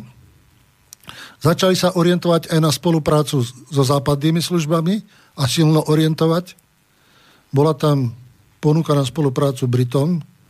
Nakoniec pre nejaké akcie dostali aj vysoké uznanie od americkej spravodajskej služby. Bola snaha vybudovať širšie informačné zázemie, ale môžem povedať, že táto služba bola veľmi slabá. Materiály, ktoré vyšli po 98. roku a odsudzovali slovenskú spravodajskú službu ako, že pripravovali nejaké revolučné postanie alebo iné v Strednej Európe, tak mi teraz povedzte celkom jasne. Možno s 25 miliónmi dolárov robiť povstanie v Strednej Európe. Zaangažovať všetky médiá, podnikateľov, všetky štruktúry sociálne. Veď je to blbosť. Tá služba spotrebovala sama na svoju existenciu s tým, že musela od budov stavať všetko. Z hľadiska výsledkov bola prijatá zásada, že dôstojníci EŠTB nesmú pracovať v Slovenskej informačnej službe, podobne ako dôstojníci Federálnej informačnej služby, kde bolo hodne od kresťanských demokratov. Nakoniec sme ho museli v roku 95 túto zásadu opustiť, lebo nemal kto pracovať s technikou. A technika bola naplne primitívna keď sa hovorí veľa o tom, ako čo všetko Siska robila, odpočúvala, tak ako Strašiak bola dobrá, ale ako funkčná zložka mala problémy s vývojom. Nakoniec sa nám podarilo v roku 1998 presadiť technické zabezpečenie, že sme pre Slovenskú informačnú službu nakúpili prostredníctvom izraelskej služby mimoriadne kvalitné technické zariadenie. Inštalované bolo začiatkom roku 99 a podľa zásad Božej spravodlivosti bolo to zariadenie multifunkčné. Na veľa systémov, nemôžem ani hovoriť o všetkom. Dobre. Prví dvaja, ktorí boli sledovaní týmto zariadením, boli Vladimír Večera a Alexa. tak od tej doby ja nepoužívam, pretože viem, o čom to je, nepoužívam. Nič z elektroniky. Okrem televízora. My tu máme telefóny, takže ďalší host na linke. Čo vás trápi? Dobrý, dobrý večer. Pod, dobrý podvečer vám prajem. Ešte, ja by som mal jednu otázku na hostia pána Mečiara vlastne, no, že sedí, sedí na ešte bez spisov vo svojej vile Elektra a doteraz sa si nedovolila žiadna vláda ho zatvoriť, že aký má na to názor, pretože za to, čo urobil Slovensku, by mal proste odvisnúť na kandelábri, ale neodvisol, ani proste nebol odsudený. A chcem, chcem vedieť jeho reakciu na toto, že sedí na tých ešte bez spisoch. Ďakujem, pekný večer. Riadny rýpak, no. Neviem, kto ste, neviem, skade ste, dávam ale keď viete, že tie spisy sú tam, príďte si pre ne. Nebudem vás brániť. Ak nájdete čo len jeden, bude veľmi vďačný, ale treba povedať zase, čo je pravda a čo je lož. Bol som slovenským ministrom vnútra. Slovenskému ministrovi vnútra štátna bezpečnosť nepatrila. Do objektov štátnej bezpečnosti som mal zakázaný vstup – Nesmel som tam prísť ani kontaktovať ich príslušníkov. Z hľadiska mojich kompetencií nesmel som riadiť policajné útvary, v ktorých šéfom bol príslušník štátnej bezpečnosti a nesmel som do týchto útvarov ani vstupovať. Keď sa vyhlásila mimoriadná bezpečnostná situácia, nemohol som veliť poriadne príslušníkom bezpečnosti. Pokiaľ išlo o legendu okolo materiálov EŠTB, vznikli dve legendy a tie sa rozvíjajú, to, čo počúvam, tak to vo vás žije a tým blbostiam veríte. Prvá legenda vznikla pri odvolávaní vlády v roku 1993 o manipulácii so spismi štátnej bezpečnosti. Pravda je, že vo federálnych orgánoch ministerstva vnútra prebiehala v roku 1990 lustrácia všetkých funkcionárov a táto lustrácia pokračovala až do konca roku 92, dokonca išla aj cez federálne zhromaždenie. V rámci tejto lustrácie na vtedajšom federálnom ministerstve vnútra našli štyri osoby, ktoré boli v mojej vláde, ktorí boli spolupracovníci štátnej bezpečnosti v postavení agent. Z toho traja boli ministri, a jeden bol podpredseda Národnej rady Ivan Čarnogurský. Pokiaľ išlo o tieto spisy, boli prerokované členmi vlády a boli vyzvané, vyzvaní všetci, aby vládu opustilo. Pokiaľ išlo o Ivana Čarnogurského, informoval som o tom iba Františka Mikloška, ale spisy mi priniesol v dobe mojej neprítomnosti vtedajší námestník ministra pán Ciklamíny. To nebolo, že ja som bol, on to mal na starosti, on mi ich tam položil a potom mi poslal list, prečo nič nerobíš. To sme tu tiež už, myslím, rozobrali. Čiže to nebola otázka mojej iniciatívy alebo mojich vstupov.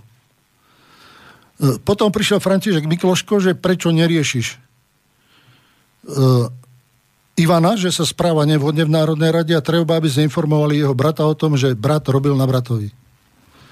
Dal som jeho bratovi spis prečítať Rozhodnite sa, ako chcete, týmto pre mňa končí. Z tohoto tí členovia vlády, ktorí vo vláde zostali a boli agentami, neboli mnou menovaní, začali hlásiť, že som vyvíjal na nich nátlak, že museli plakať pri mne a že som ich terorizoval za to, že boli agenti štátnej bezpečnosti. Ja som nechcel nič len odíte. To bol Laco Košťa, to boli ďalší. A nakoniec sa to rozhodlo tak, že oni zostali odišiel som ja. Za manipuláciu. Druhá vec, ktorej som bol obvinený, Viacej som sa ako spisom ešte by nedostal. S ničím som nič nemal. Teda ešte ale, dve veci boli, čo som bol obvinený. Ale každopádne rešpekt majú pred vami. Čím to tak bude? Všetci. Všetci majú z vás strach. Ale nie kvôli spisu ešte by. A čo? Za tú dobu som poznal veľa ľudí a viem o veľa hriechoch. Aha. Poznám veľa. Poznám, ako sa točilo všetko. Ale som ticho. Takže nie, nie to na, na spisoch. Nie je to na spisoch. Je to na, na poznanie života a na všetkom ostatnom. No a potom sa dostávame k tej veci, že prečo vás tu zničiť. A pokiaľ išlo o ten rok 2092, tak tam bola vyrobená druhá legenda, a to mal som na ministerstve vnútra vedúcej inšpekcie, ktoré som si tam sám doviedol, volal sa Leonard Čimo. Potom som ho aj pri odchode odvolal pre porušenie zákonov. A v roku 2002 pred voľbami, keď sa hľadal kompromitujúci materiál na Vladimíra Mečiara, tak tento Leonard Čimo bol pozvaný do Prahy a tam vypovedal tak, že som sa zmocnil nejakých materiálov v Tisovej vile, e, to bola vila pani Tisovej, nie tá, ktorá v Trenčine je, a že tieto materiály mám u seba. Okamžite, ako toto v Prahe vypovedal, som podal podnet na trestné stíhanie Leonarda Čima a bol, bolo začaté trestné stíhanie. Bolo preukázané v tomto konaní nikdy som v Tisovej vile nebol, nič som nezobral, Čimo tam bol na základe upozornenia, že tam niečo robila štátna bezpečnosť v dobe, keď bola zrušená. Všetko, čo v tej vile bolo komisionálne, 10 ľudí plus Čimo prevzali a odviedli do archívov okresného oddelenia polície, kde je to do dneska. Takže ak chcete niečo z Tisovej vily, chodte tam, tam nájdete všetko, čo bolo. Ja som tam nikdy nebol, nič som s tým nemal, nič som s tým nerobil, ale k voľbám to bolo použité. Keď začalo stíhanie Čima, ušiel za hranice, zdržoval sa nejakú dobu vo Švajčiarsku a po mnohých rokoch som bol prekvapený, keď som vyšiel z dverí svojho kancelárie a uvidel Čima pred dvermi. Prvá moja reakcia bola takú ti trestne, že ti ani Lava, doko, lava práva. Doktori nepomôžu. Lava práva. To zlosť, všetko, tá urážka, tá krivda, to sa všetko vo mne nabudilo. On mi išiel podať ruku a hovorí, prišiel som preto, že to chcem napraviť. Tak sme sa dohodli, nepodal som ruku naspäť, že ruku ti podávaš, keď to napravíš, všetko odvoláš a urobíš. Nepovedal mi, že vtedy bol ťažko chorý a zanedlho potom zomrel. Čiže tá pravda zostala nedopovedaná, je to môj osobný zážitok, moja osobná skúsenosť. Tí desiatí svetkovia z policie, ktorí tam boli s Čimom, tí, myslím, že ešte deviatí žijú, je možné si overiť pravdepodobne tvrdený kedykoľvek. Pokiaľ ide o to, čo hovoríte, či ma treba obesiť na kandeláber alebo nie, no sú ľudia, ktorí si to myslia. Ja si to nemyslím o nikom, pretože každý život treba mať v úcte vo všetkom. A rozmýšľajte, či koľko rokov vám bude trvať, kým budete mať druhého takého somára ako ja, čo bude dreť vodne v noci hľadať na váš prospech. Robiť pre vás toľko, čo mení históriu, menilo vaše podmienky života. Či vôbec viete, čo je to slovo ďakujem a čo je to úcta k tomu, čo pre vás povedzme podá aspoň pohár vody. Niekto, čo pre vás niekto urobí. Ja som nerobil pre seba, ja som robil pre vás. Riskoval som aj sám seba, riskoval som rodinu, dneska je to za mnou, riskoval som veľmi veľa, aj vlastný život, ale chcel som pomôcť, robil som. Dneska Ivan Kašparovič, nemáme sa radi od istého času a predsa len v kruhoch, ktorých sedel, hovorí, nepoznám pracovitejšieho človeka a nestretol som v živote ako bol Mečiar, s tým, čo aký výkon podával a čo v robote robil. Takže mali ste jedného blba, ktorý by bol pre Slovensko položil všetko. Ak je úcta k nemu taká, že tak čakajte, kedy bude druhý, ktorý si povie, pri takejto neúcte Slovákov, či sa oplatí pre nich toľko obetovať a toľko robiť. Však si to nevážia. Časť si neváži, je veľa ľudí, ktorí príde a poďakuje mi podaním ruky, že keď vám nikto neďakuje, aspoň ja a moja rodina, No a pokiaľ ide o ústavných činiteľov, tak tam si to neváži ani jeden. Nakoniec, keď vznikal štát, tak Fico hovorí, hlasovali sme za ústavu, za zvrchovanosť. Áno, ale proti štátu. Ale dnes proti nie je ani, ani za čo byť vďačný ináč tým, tým čo sme Už, No ale vytvoril sa systém ústavný, funkčný, ktorý štát fungoval. Dneska sa to kazí a ja kričím na obranu toho, nekazte to, má to také a také dôsledky, pretože každý niečo vieme, niečo predvídame a toto je zase moja Dobre, schopnosť, že to poďme zase na tie predvídam. maily počkajte, dosť, dosť vyzváňa, tak ešte nejdeme na maily. Halo, halo.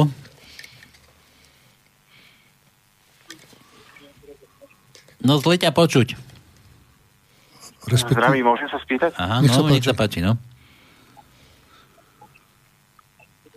A som priamo vo vysielaní? Áno, vo vysielaní. Si predstav. A nie 10 hodín, ťa upozorňujem. Mhm, ja, tak ja by som sa chcel spýtať k tým voľbám 98, e, že či bol okrem tlak na privatizácie zvonka, m, či tam bol tlak vlastne aj na otvorenie vzdušného priestoru pri bombardovaní Srbska. To sme tu rozoberali, vlastne... myslím. Nie, na toto vám môžem dať odpoveď. Nepadla to, ne, nemohli ste zostaviť vládu.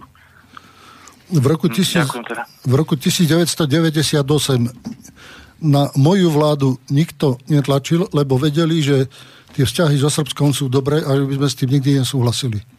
Nikdy by som ja ako osoba, člen vlády, nepodpísal papier, ktorý by umožnil agresiu na priateľov a Slovanov na Srbsku, tak ako bolo bez vypovedenia vojny a na útok, ktorý tam bol. Pokiaľ išlo o to, či bol na okrem privatizácie tlak na nás aj politicky, no bol. Tak povedzme, pani Albrightová ako ministerka zahraničných vecí USA ma považovala za osobu zodpovednú za rozpad Československa, tak aj so mnou zachádzala, tak sme sa aj rozprávali, málo kedy v dobrom. A boli aj epizódky, dovolím si jednu povedať. E, pani Clintonová vo svojich pamätiach na mňa pamätala Stretli sme sa raz v živote na jednu hodinu. Prišla na úrad vlády aj s pani Olbrajtovou. Stretnutie začalo veľmi žoviálne, až priateľsky. Až do okamihu, keď sa ma pýtala, že aká je vaša najväčšia prednosť. Ja som jej na to odpovedal, že predvídavosť. Až na 90%. No on mi hovorí, tak mi povedzte, ako dopadnú voľby v Spojených štátoch. Hovorím, ozaj to chcete počuť? To, že áno. Tak hovorím, pani Clintonová, prezidentom bude váš manžel, ale on nevyhrá voľby. Voľby mu vyhráte vy. Súčasne máte obrovskú šancu v týchto voľbách kandidovať a byť prvou ženou prezidentkou Spojených štátov. Ak to neurobíte teraz, už nikdy nebudete prezidentka Spojených štátov amerických. To sa nemal robiť, lebo tá tvár prešla vývojom od toho uspievavého po až uražku, veľkú uražku.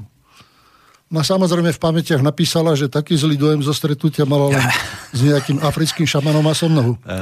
Ale tieto vety sa mi nikdy neodpustili. No a potom to stretnutí sme potom rokovali s pani ministerkou zahraničných vecí a mi hovorí, že chcem vám oznámiť, že nebudete prijatí do NATO.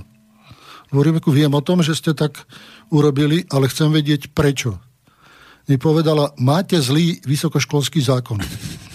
Reku, pani ministerka, máme ten istý zákon, čo Česi od slova do slova. Čecho, príjmate nás nie. V tom zákone to nie je. Aká je pravda? Tak sa nemysle hovorila, no ja mám informáciu, že ten zákon je u vás iný. Nie je iný. Zaoberáme sa otázka o školstva, či ako je s peniazmi, kontrola peniazy, ako je to s príjmacími pohovormi, kontrola aby boli objektívne nič iné sa na Slovensku nedia a nerobí. No, takže budeme si tam musieť premyslieť, na sa ešte zamyslieť. Vyšli von a išli bojovať za demokraciu na Slovensku. Ale to bola taká epizódka z toho vzťahu vtedy, čiže keď dneska sa hovorí o kandidatúre pani Clintonovej, tak tí, čo hovoria, že predpovedali sme, tak ja som to predpovedal pre strašne veľa rokmi. A keď oznámila kandidatúru, tak som si na tento rozhovor spomenul a to je zbytočné tak už vtedy bolo povedané, že nebudeš prezidentka, taká stratený čas. Ste zveštil, no? Ale nema, neprijala to dobre. Musím povedať, že toto prijala zle a ten záver z toho odchodu a to podanie ruky na, od toho prvého srdečného už bolo také studené, chladné. Ale nedivím sa. Keby mne takto niekto niečo oznamoval, tak... Máme ďalší telefón. Počúvame ťa. A, dobrý deň. Pán Mečiar, viete povedať, kto konkrétne je zodpovedný za rozbitie polnohospodárstva na Slovensku a prečo tak bolo urobené, komu to poslúžilo. Ďakujem. Halo, pri Polnohospodárstvo na Slovensku bolo jedno z obrovský prosperujúcich odvetví v hospodárstve. Samozrejme išlo na dotácie, išlo na chemiu, išlo na výkony, ale boli sme vo veľkej miere, vo veľkej miere sebestační po mojom odchode z prvej vlády sa začali realizovať opatrenia na pozastavenie dotácií a úpravu cenotvorby v poľnohospodárstve, ktoré išli za vlády Jana Čarnogurského.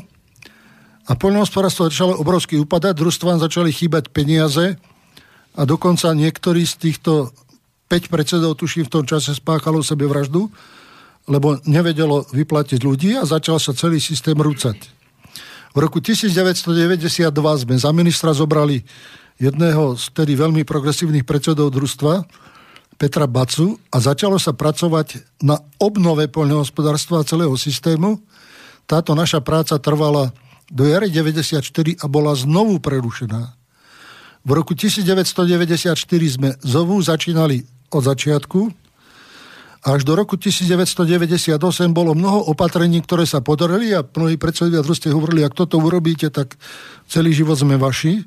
Len došlo tam aj k tomu, že sa menili podiely v družstvách, podielnické listy sa vydávali, začalo ísť o majetok, o pôdu a tam skončilo kamarátstvo a začali podozrievania, nedôvera a nebol ten vzťah so všetkými polnohospodármi taký dobrý, ako mohol byť. Boli takí, ktorí nás prijali.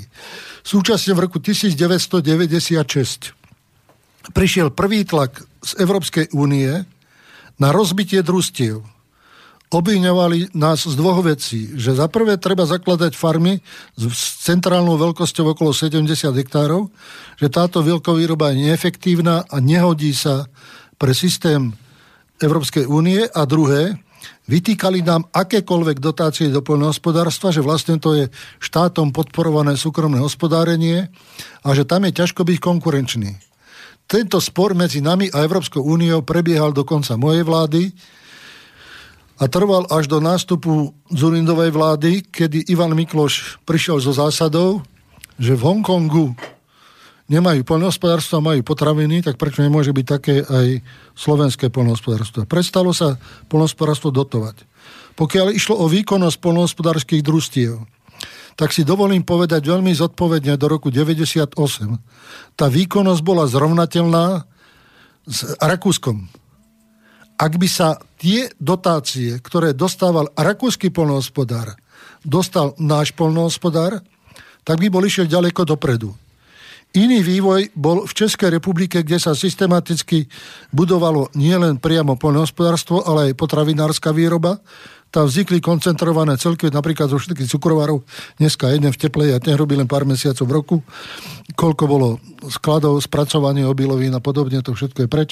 Koľko bolo spracovaní mesa, ako došlo, prebehla redukcia, koľko z toho je preč, koľko je v iných rukách problém Slovenska povedzme v tom, že zabezpečovať porážku vôbec dobytka a podobne. E, problém mlieka, problém chovu hovedzie dobytka, kým u ošípaných tá sa za dva roky zrekonštruuje kráva a potrebuje 4, nech čokoľvek. E, vznikol problém dotácií na hektár, začali sa aj u nás súkromno vlastnícke vzťahy propagovať, vrátiť do roku 38, keď mal každý hektárik 2 alebo pol hektára, na tom si dorábal svoju živopizeň to nebolo udržania schopné. Prechod na súkromné hospodárstvo bol chyba, pretože už dávno neboli maštale pre dobytok, dávno neboli sklady osýpky na to, aby mohli dochovať krmivo a spracovať pre vlastnú potrebu. Takže to celé vyžadovalo iný organizovanejší postup a v takomto stave je polnohospodárstvo do dneska mocú sa z toho moje zistenie historicky nevyporiadané vlastníctvo polnohospodárskej pôdy, a vyporiadať ho na Slovensku je obrovský problém, lebo v Čechách bolo za Márie Terezie. U nás do dneska nie je. Ešte sú stále nevyporiadané skoro polovica pozemkov. Ja som povedzme teraz, keď si tam ako zakladám tie sady, tak na to naražam. Druhé, čo je, nie je efektívna kategorizácia poľnohospodárských fariem, podnikov, všetko sa vrhá raz sa robí jedno, raz sa robí druhé, podľa toho, čo sa kedy zdá. Nie je garantovaný odbyt, nie je garantované spracovanie. Na trh prichádza množstvo výrobkov zo zahraničia. Povedzme, tých mesových výrobkov z Argentíny, veď sa o tom vie veľa rokov. O kurencoch z Číny, veď sa vie o tom veľa rokov. To robil minister za SDL, ktorý to koncoš vtedy, aj sme hovorili, sme v koncošoch, keď sa robia tieto dovozy. Takže to všetko, ako si prichádzalo, že tie zmeny, ktoré tam boli, tie sa nevydarili. V roku 2020 sme zobrali zodpovednosť za plnohospodárstvo v koalícii.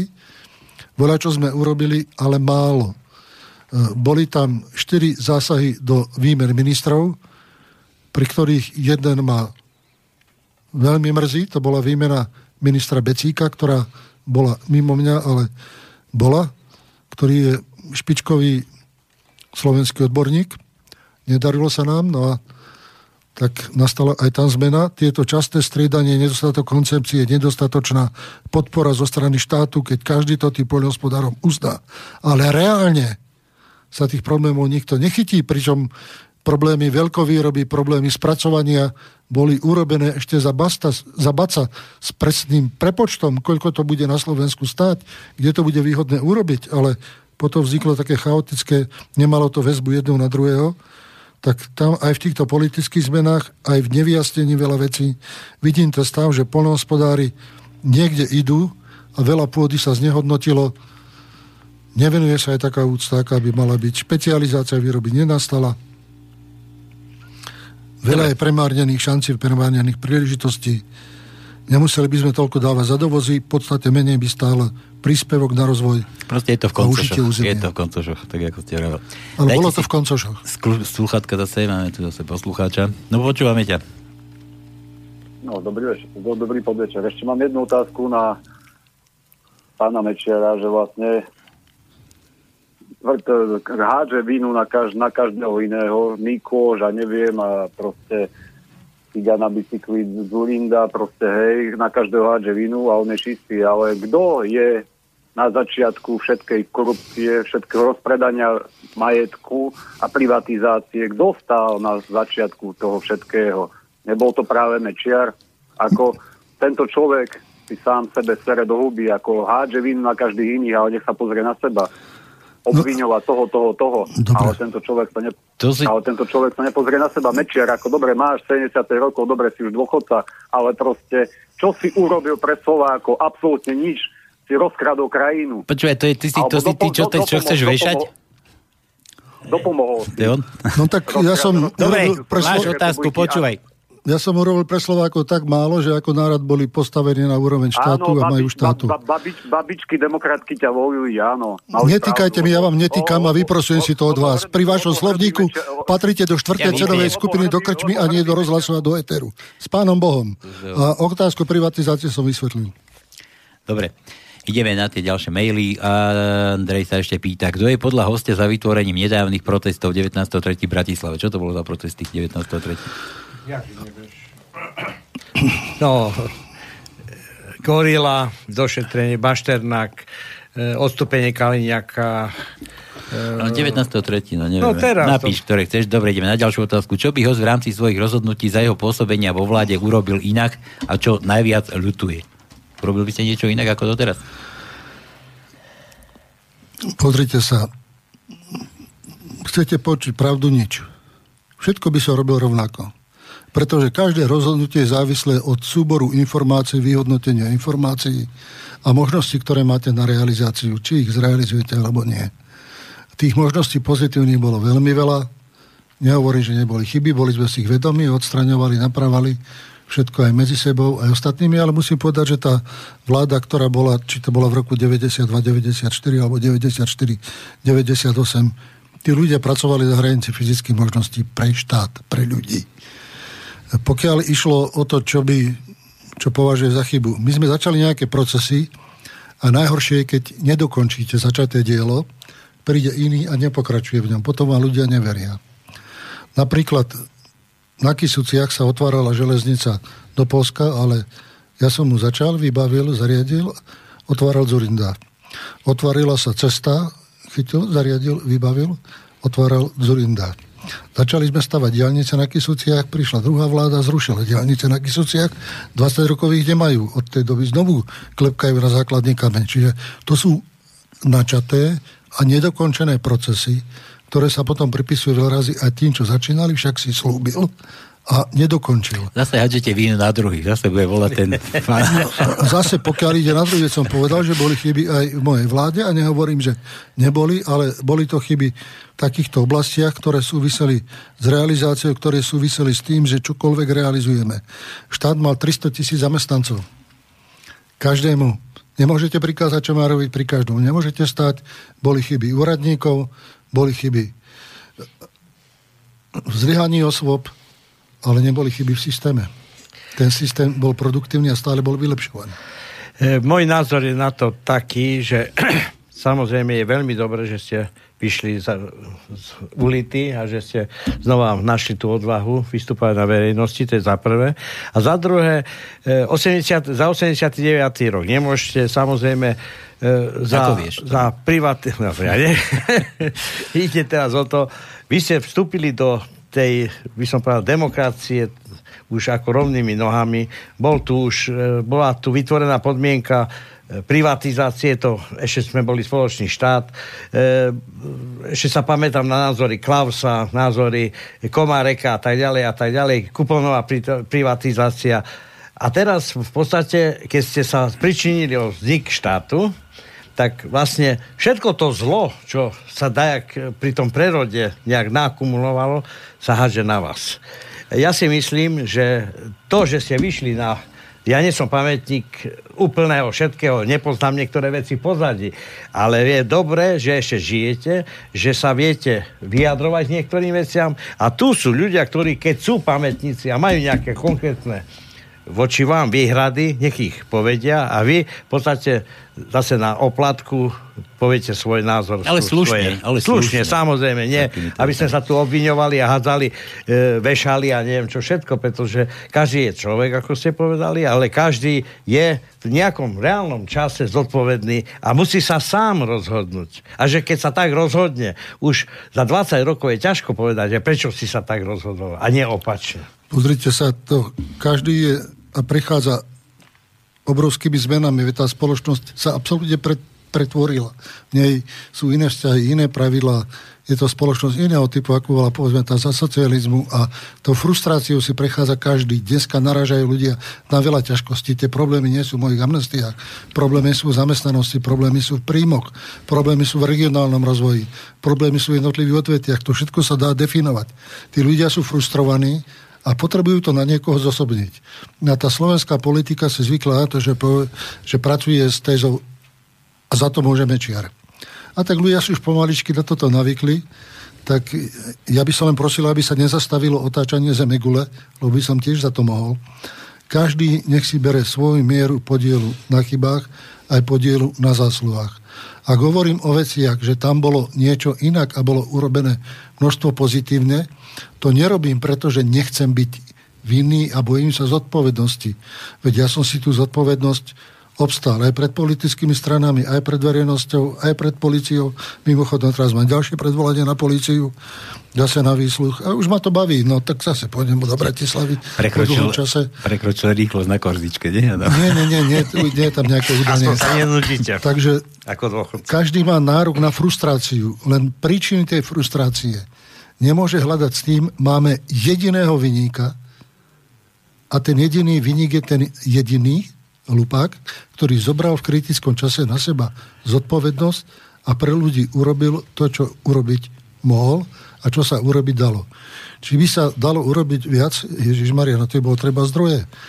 Ale vedeli sme aj na tie základné veci a potreby nachádzať a Slovensko dostať do obrovskej dynamiky. Že to nemalo pokračovanie a išlo potom cestou, že došlo k poklesu 98-2002, hovorilo sa lebo Mečiar a od tej doby tá móda rastie trvá sa Lebo Mečiar, tak to je modný hit na Slovensku, len ak sa chcú ľudia toto nahovárať ako kránstvo a lož pre seba, asi mu uspokojujú sami seba, tak dobre. Ale hľadanie pravdy je tiež niečo, čo by nám nemalo zatvárať oči osobnou frustráciou, osobnou nenávisťou alebo nepochopením času, v ktorom žijeme aj nepochopením korania ľudí. Preto ja som osobne rád, že žijete, lebo napríklad sme tu rozprávali dnes aj o Tisovi, on sa nemôže brániť, čiže všetky tie negatívne alebo kladné vyjadrenia sa nedajú vyvratiť alebo dokázať. Počkajte, Ale vy tým, že ste ešte aktívni, takže e, v podstate tu ešte je šanca sa nejak, nie že dopátať pravdy, ale dať veci na pravú mieru. Tomko, máme telefon. Tak samozrejme, že historický Počkajte, vývoj... pán Čer, vydržte. Sa páči. Dajte si sluchatka. Dobrý, dobrý deň. Počkajte chvíľočku, momentík, chvíľočku, no už môžete. Dobrý deň, pozdravím vás v štúdiu aj hostia. Ja ako, čo si pamätám pána Mečiara, tak strategické podniky blokoval pre zahraničných investorov, či nedovolil privatizovať tak, energetiku, plynárne a takéto podniky, čo, je, čo hodnotím ako veľmi pozitívne. A čo sa týka uh, jeho politiky, robil aj chyby. Uh, napríklad v kampani tam pozval uh, za drahé peniaze nejaké top modelky z Nemecka, Schifera alebo niekoho a tomu tiež rapidne poškodilo u bežných ľudí, lebo to bolo dosť veľa peniazí. A keby bol pán Mečiar udržal sa, tak proste on uh, držal štát viac menej taký nezávislý a to vlastne ten západ nechcel. On prakticky bol proti, proti Amerike a proti Európskej únii svojím spôsobom a za Slovensku dá sa povedať tak troška vzájomnosť. Niečo také ako pán uh, bieloruský prezident, ktorý sa drží ešte doteraz. Dobre, otázku daj. Takže to, to iba takto som chcel sa yeah. čo sa týka podnikov. A ďakujem a pozdravujem. Ďakujem pekne, ale zasa veci sa dajú chápať dvomi významami. Pokiaľ išlo o účasť e, Šiferovej na Slovensku, tak nestála vládu a HZDS ani cent. A poviem aj prečo a ako. Keď naši stavbári sa rozbehli na výstavbe diálnic získali nejaké zdroje, získali skúsenosť, vytvorili prúd, ktorý už išiel veľkou silou dopredu, tak prišli k tomu, že predsa len, aby to stovené stavebníctvo získalo trošku podporu v zahraničí, že by bolo dobre to spropagovať. Nevysvetľujem, proste, ne, teda neobhajujem, vysvetľujem. No a vtedy na propagáciu som zapýtal odborníkov, povedali, máte možnosť platiť reklamu alebo získať osobu, ktorá vám tú reklamu urobí. A keďže to bolo na tej spoločnej porade dodávateľov stavby aj technológie, materiálov a podobne, tak tam Košičania zobrali na seba východoslovenské železiarne, že majú svoj deň Košíc a že teda budú robiť aj nejakú akciu v Trenčíne. A že či by nebolo dobré Šiferovú tam pozvať a pri tej príležitosti ho otvoriť, pozvať aj na otváranie diálnic na tom moste, ktorý je tam taký dosť výrazný pri Ilave a či by tam nemohla prísť. Ako postávať sa... pri tom moste, alebo teraz som to nepochopil trošku? No ten most, aj celá tá diálnica, celý ten úsek sa otvára. No, neviem, ale vy ste chceli šiferu, aby tam postávala pri moste? Ako čo Nie, ste aby mysleli? tam prišla k tomu, akože ona to otvára. Uh, efekt tej náštevy v doma bol zlý, pretože sme zobrali uh, modelku svetového mena, keď som prišiel do Čiek, Zemanovi ten hovorí, pre Boha, ako ste dokázali, že šiferka na Slovensko prišla, veď sú toho všade plné noviny, po celej Európe. Bez peňazí. Ja Išla reklama Šiferovej, ktorá je tam a druhá reklama bola, že keď začali s ňou tancovať a krútiť ju aj druhý, tak som mu zobral na ruky a odnesol preč. Lebo už potom to začali trošku zneužívať, že bola no, tak spoločenská, že akože my sme formálne sa trikrát dotočili, aby to nebolo akože... Ne, nebolo to tak, že ja som si ju zaplatil, tak... Nie, nie, nie. Ani Halier nebol s pani Šiferovou, teda so Slečnou Šiferovou, ktorý sme mali krátky rozhovor, jej rodičia boli právnici. Trošku sme sa porozprávali, ale išla po tom krátkom rozhovore potom priamo na otváranie a od otvárania som ju viacej v živote nevidel, nekorešpondoval s ňou, nebol tam iný kontakt a to, čo sme čakali, že jej osobnosť spropaguje Slovensko v dobe, keď iní sa búrili, že ako je na Slovensku zle, ako hrozí občianský konflikt, tak prišla šuferka s úsmevom, zabávala sa, vyšli fotografie po celom svete, však tam sa tancuje. Tam sa ľudia nebúria. Takže to máte vždy, každá tá vec súvisí aj s jedným a druhým. Propaganda vtedy hovorila, čo to Slovensko stálo, koľko sa muselo za to zaplatiť, kde na to zobrali peniaze. Dokonca ma v tomto smere vyšetrovala aj policia Fedor Flašik tam dal nejaký podnet na moje stíhanie, Nekonec. tak som bol vypočúvaný, aj chceli začať vo veci, no ale potom vypovedali zástupca Žožiar, podali naša akcia, naše peniaze. Náš reklamný deň bola na reklamnom dni ich akcie v Trenčíne. Než to ste a... si vy to doplatili. Áno. My sme sa stretli s ňou tak na tých pár minút na tom otváraní mostu. Jasne. A reklama z toho bola dobrá.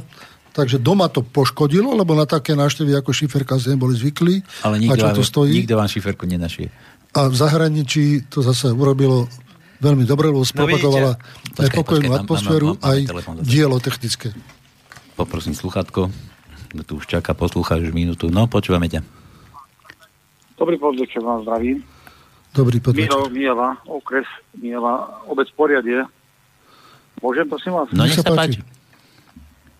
Ďakujem pekne. Chcem sa povedať pánu Večerovi, že za tie roky, čo som aj ja strávil v HZDS, že jednoducho e, bolo to, bolo to pre nás poučenie. Mám kopec stretnutý s pánom predsedom Mečiarom a prežili sme kopec stretnutí, kopec náučných vecí, či už to bolo, keď bolo dolno Kubiny, keď sme boli týždeň týždeň všetci kandidáti. Počkaj, počkaj, ja ťa, ja ťa teraz preruším. E, ty tvrdíš, že Aha. si bol v HZDS a bol si s pánom Mečiarom kade tade po nejakých akciách? Áno, áno. Také poznávacie ja znamenie. Ako, ako ste volali Mečiara? HZDS-áci, ha? Nie, pána pred, pán predseda to bol. Vždy, to bol pán predseda. No tak to ti neveríme, môj zlatý. Vždy to bol pán predseda. My tu máme také znalosti, žiadny. že ho volali, že slnko najjasnejšie. Je to tak, pán Večer? Nie, Nie ale SDLK mi dala prízvisko Mufty. Aj z okresu. Mufty, mufty, to je, áno. Žiadne len pán predseda to bol. Ale, ale, ale vaši, vaši vás volali slnko najjasnejšie. To, to tu máme jasne deklarované. Ale nie, nie. Nie, nebolo ja sa chcem poďakovať za to, čo nás naučil všetkých v HZDS, u nás na obci, u nás na obci, nie, nie, nie. U nás na obci bol dokonca dva razy na obci poriadie a dokonca sám si to očeferoval, keď boli problémy aj na okrese na Miave, ale na to sám vážim, že za tie roky je stále jednaký a jednoducho tú pravdu, ktorú má, a my s ňou žijeme s tou pravdou a sme presvedčení, že bol jediný človek na Slovensku, ktorý mu záležalo, záležalo na Slovenskej republike a jednoducho aj to, že nechcel alebo nemal záujem až do toho na to až tak ísť, tak jednoducho teraz sa to ukazuje, že mal pravdu. Ja ho pozdravujem a ja mu želám veľa zdravia, šťastia spokojnosti celej rodine a jednoducho stále. Pre mňa bol Mečiar jediný a aj zostane. Počúvaj, mala byť... Mala Ďakujem byť... pekne, pán Mečiar. Ďakujem pekne. Počkaj, počkaj ešte chvíľu. Mala tu byť aj humoristická relácia dnes a ja ti položím jednu otázku. Uh, koloval svojho času, keď ty si bol ako v. Ježiš, dobre, nehaj tak. To máte ďalšieho fanucha. Ideme na ďalšie. Dobre, ahoj, maj sa krásne. No počkajte, ešte na to chcem odpovedať jednu takú záležitosť. Ďakujem pekne, že sa hlásite ku tomu aj k svojej práci. To bol náš život a naša robota. Aj ďakujem ktorú pekne. dneska mnohí spochybňujú. Ale Mijavčanom a funkcionárom na Mijave ďakujem za jednu neopakovateľnú skúsenosť. Za deň návštevy ste mi pripravili 17 meetingov.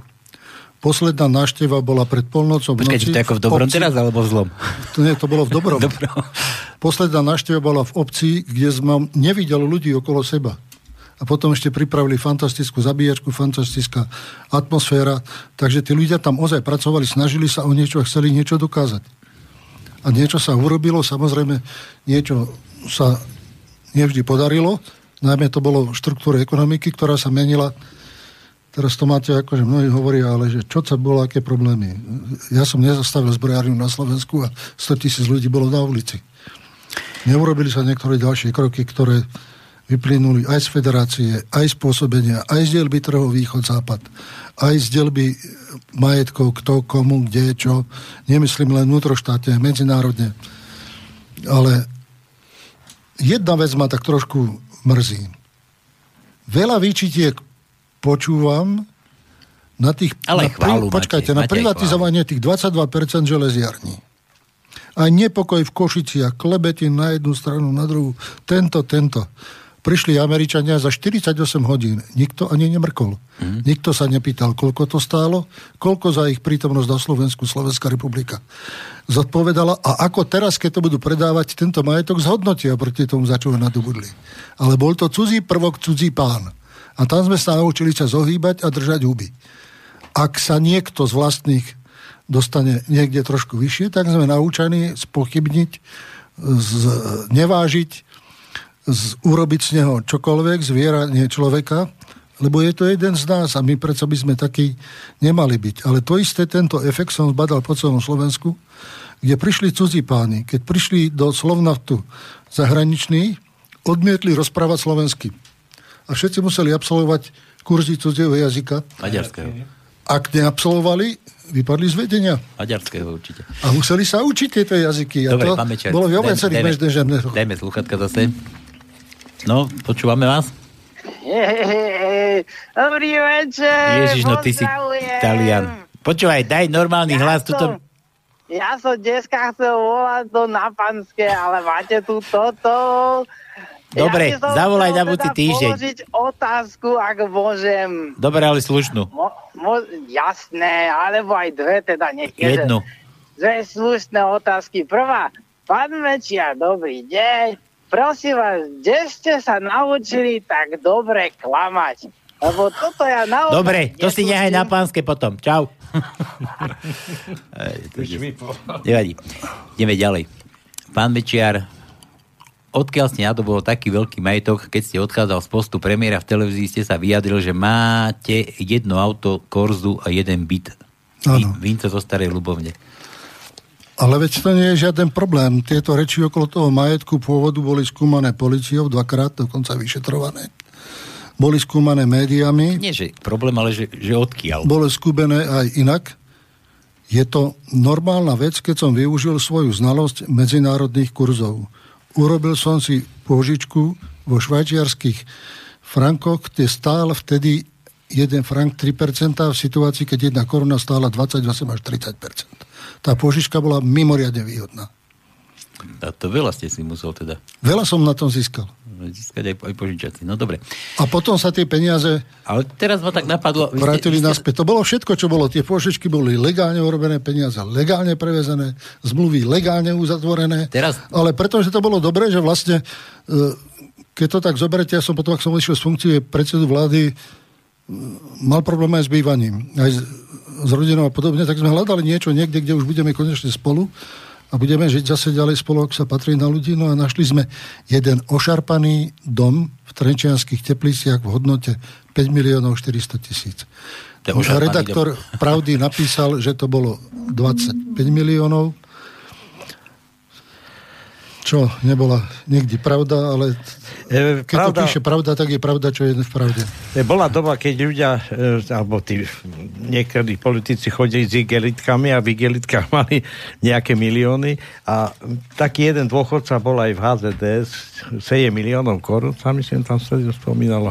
Nie, bolo to, nebolo 7, ale bolo 10 miliónov. Hej, to sa nepamätám na meno, ale... A obidva funkcionári, čo za to mohli, boli uvoľnení z funkcií, disciplinárne riešení a peniaze boli všetky do haliera vrátené naspäť ako peniaze získané z nedobrých zdrojov. Vyrovnané bolo všetko. Kauza skončená, urobila nám to veľkú hambu, veľký problém.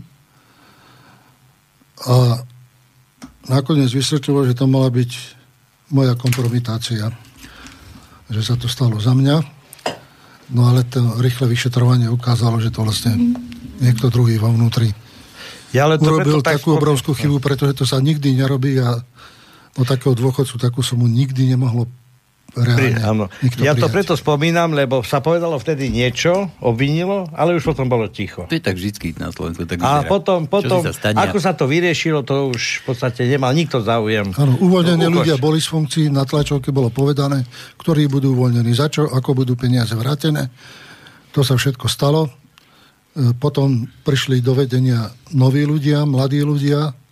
A potom, keď sme boli na kampani spolu na fotení, tak povedali, myslíš, že keď sa nafotí s takými mladými, takže my budeme veriť? No to boli moji podpredsedovia noví. Len to tak veľmi, ako si verejnosť nezobrala, nestačila sa s tým ani oboznámiť. Takže aj ústredný tajomník bol nový, aj štyria podpredsedovia boli noví. Mne, mne to nedá ešte, ste hovorili, že ste investoval dobre, že ste mal vo Švajčiarsku pôžičky. A... Nie, pôžičky boli zo Španielska ale vo frankoch. Ale, ale Švajčiarsko tam bolo.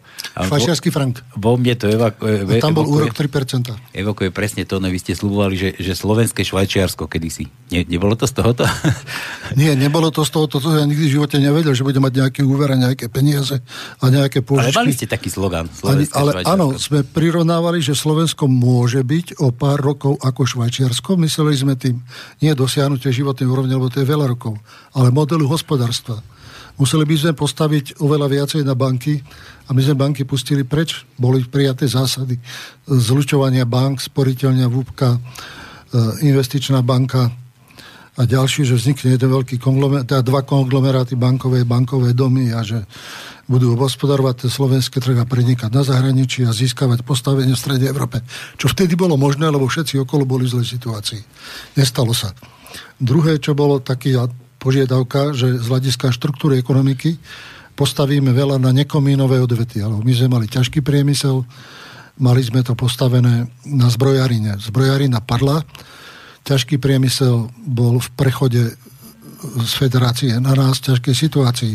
Žiar nad Ronom, zastavené investície. Košicie sa dostávali pod minimálne výrobnú množstvu, Oravské ferozliatinové zľavody ohrozené. Niektoré podniky v chemii museli byť zatvorené z dôvodov ekológie, boli zatvorené investície mnohé rozrobené, zrušené, nepokračovalo sa v nich.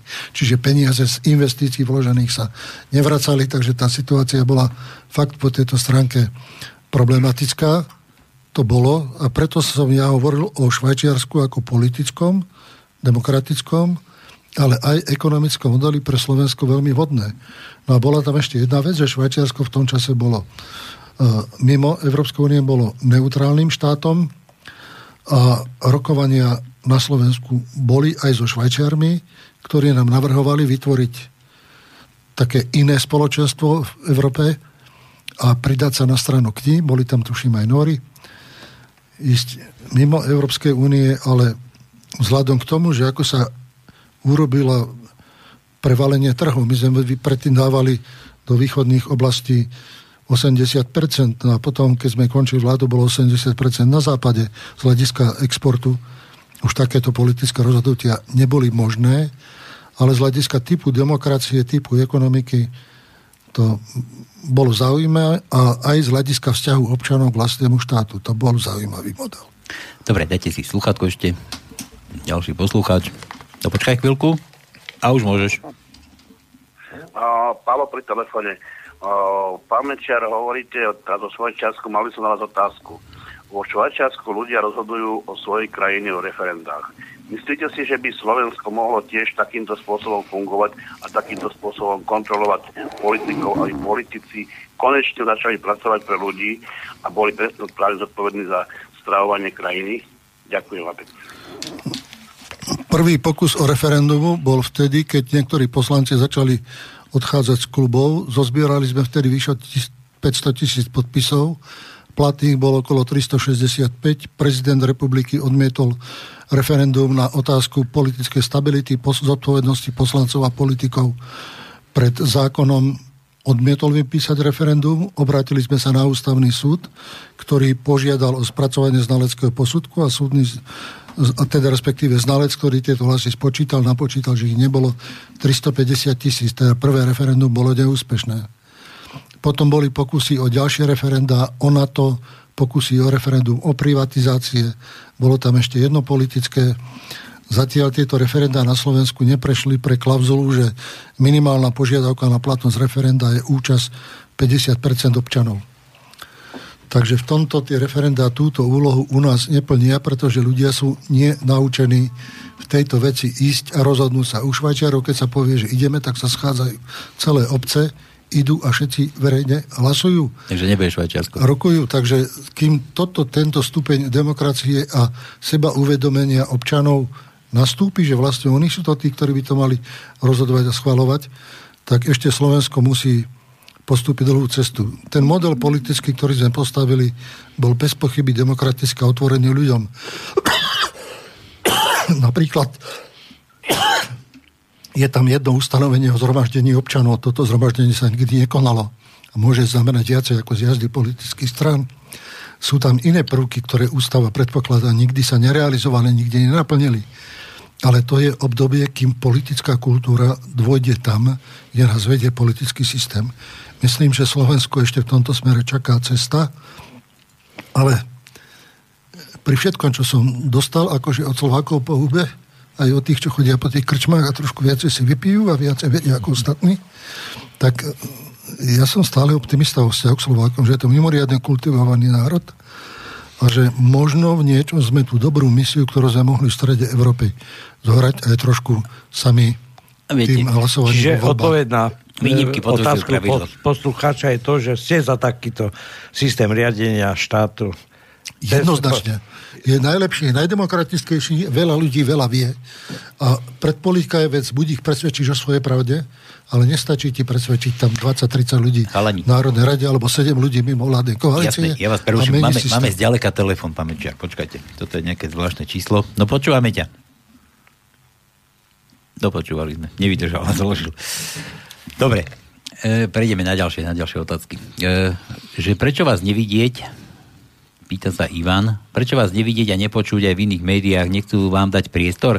Po druhé, mohli by sme vtedy zodpovedných za prelety za Srbsko stíhať, napríklad za vojnový zločin? Ďakujem. No to neviem, či na pána večera otázka, či by sme mohli stíhať. Tak počkajte, ešte raz to. Zúfalec zďaleka volá. Počúvame ťa. Halo? Halo. Dobrý večer, počujeme sa? Áno. Dobrý večer. Kade voláš? Dobrý večer. Ja vám volám z ďalekého, je z jednej dediny na Strednom východe vám volám. Stredný východ? Z Riadu. Z Riadu. Z Riadu. No. To je pekná dedina. no dávaj, počúvame ťa. Uh, pán Mečia, takto najprv, najprv ja mám odpoveď na to Švajčiarsko. Švajčiarsko zo Slovenska nikdy nebude, lebo Slováci nie sú Švajčiari.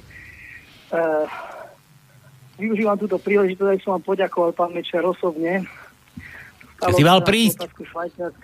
Prosím. Si mal prísť, keď si chcel osobne. No, pokračuj. Ja som prišiel na Slovensku, ja už som žil v zahraničí. Dobre, dobre. A ďakujem vám preto, lebo, lebo už e, to, čo sa dialo na Slovensku v 10. rokoch, ja som bol v zahraničí, tak ja som si vtedy uvedomil, čo to znamená vlastná suverenita. Bohužiaľ Slováci si to dodnes neuvedomujú. Skutočne vám osobne ďakujem za to, že ste ju mňa ako Slovákovi dal. A v roku 94, myslím, boli voľby Mali ste odo mňa dva hlasy, aj keď mal som ešte slovenský pas. Zobrali, zobral som rodinu s dvoma malými deťmi, cestovali 800 km, ja som mám dva hlasy a cestovali sme nazad. Takže som, tak som prispel k tomu ja. Ale prečo Slováci nikdy Švajčiarmi nebudú, ja si myslím, že ste urobili aj vy chybu v tom, alebo ja neviem, lebo my sme robili chybu, sme boli sme očúvaní všetci, keď sa to že vy ste neodpili tých ľudí, ktorí sú dneska bohužiaľ pri vláde pri Korite. Ja si myslím, že to bola veľká chyba Mečiarovcov a HZDS, pretože si myslím, že z nich štátu to, to nie je žiadny mierový proces, to tam padajú hlavy, ak nie doslova, to bolo v stredoveku, tak modernej dobe, tak existenčne alebo karieristicky.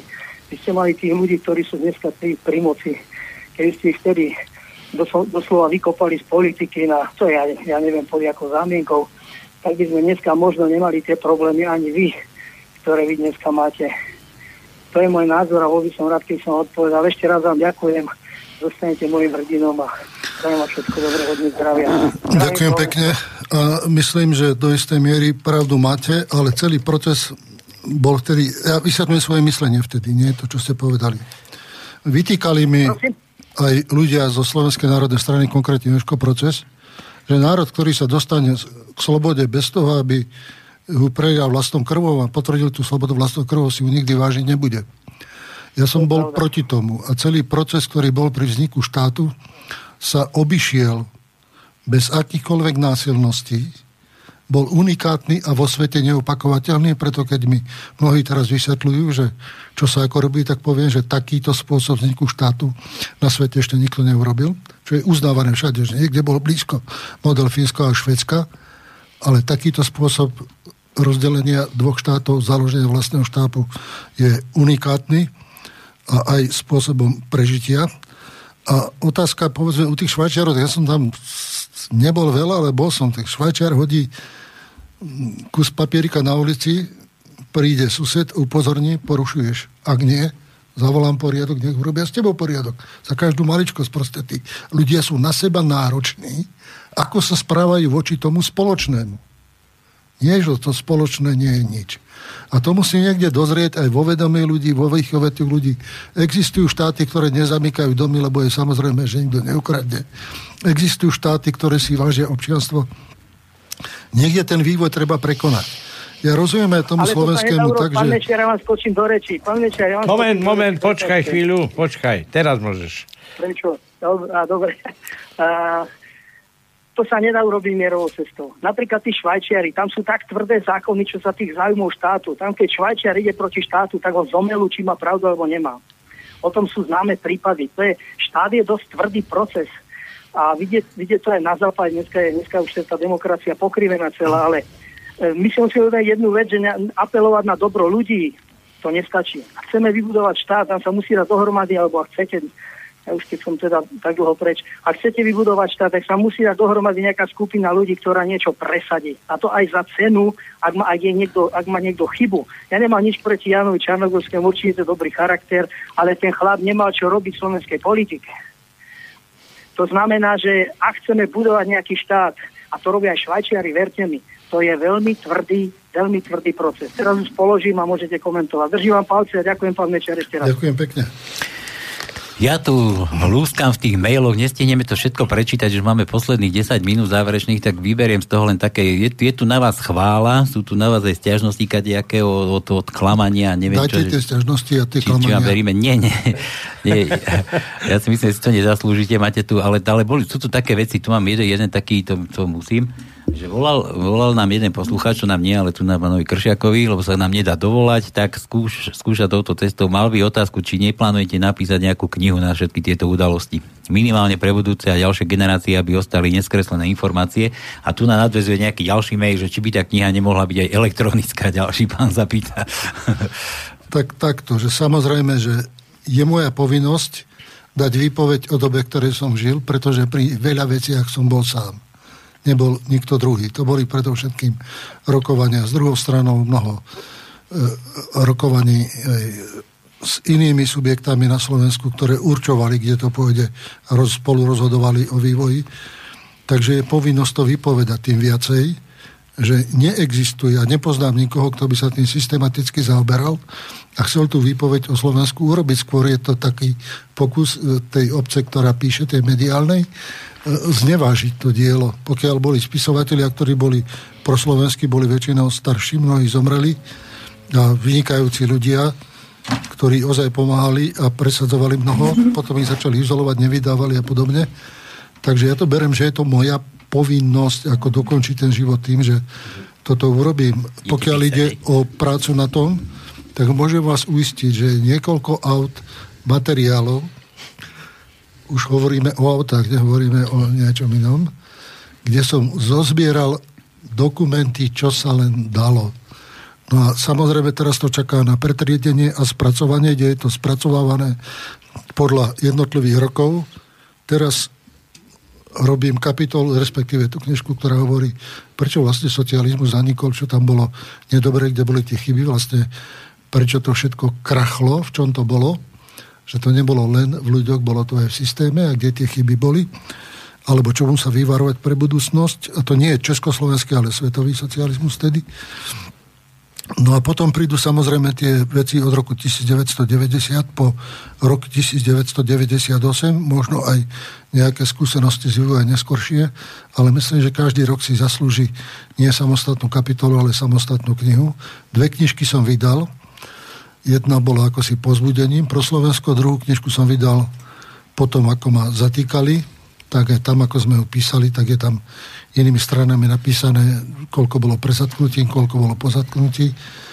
Takže dve knižky už na trhu boli, jedna bola v dvoch vydaniach, okamžite sa vypredali, čiže záujem je, ale nechcem to robiť pre peniaze a nezobral som z toho nikdy ani pre pamäť účastníkom a pre zachovanie tej historickej pravdy a hlavne úcty k ľuďom, to bolo strašne veľa ľudí, čo na to robilo.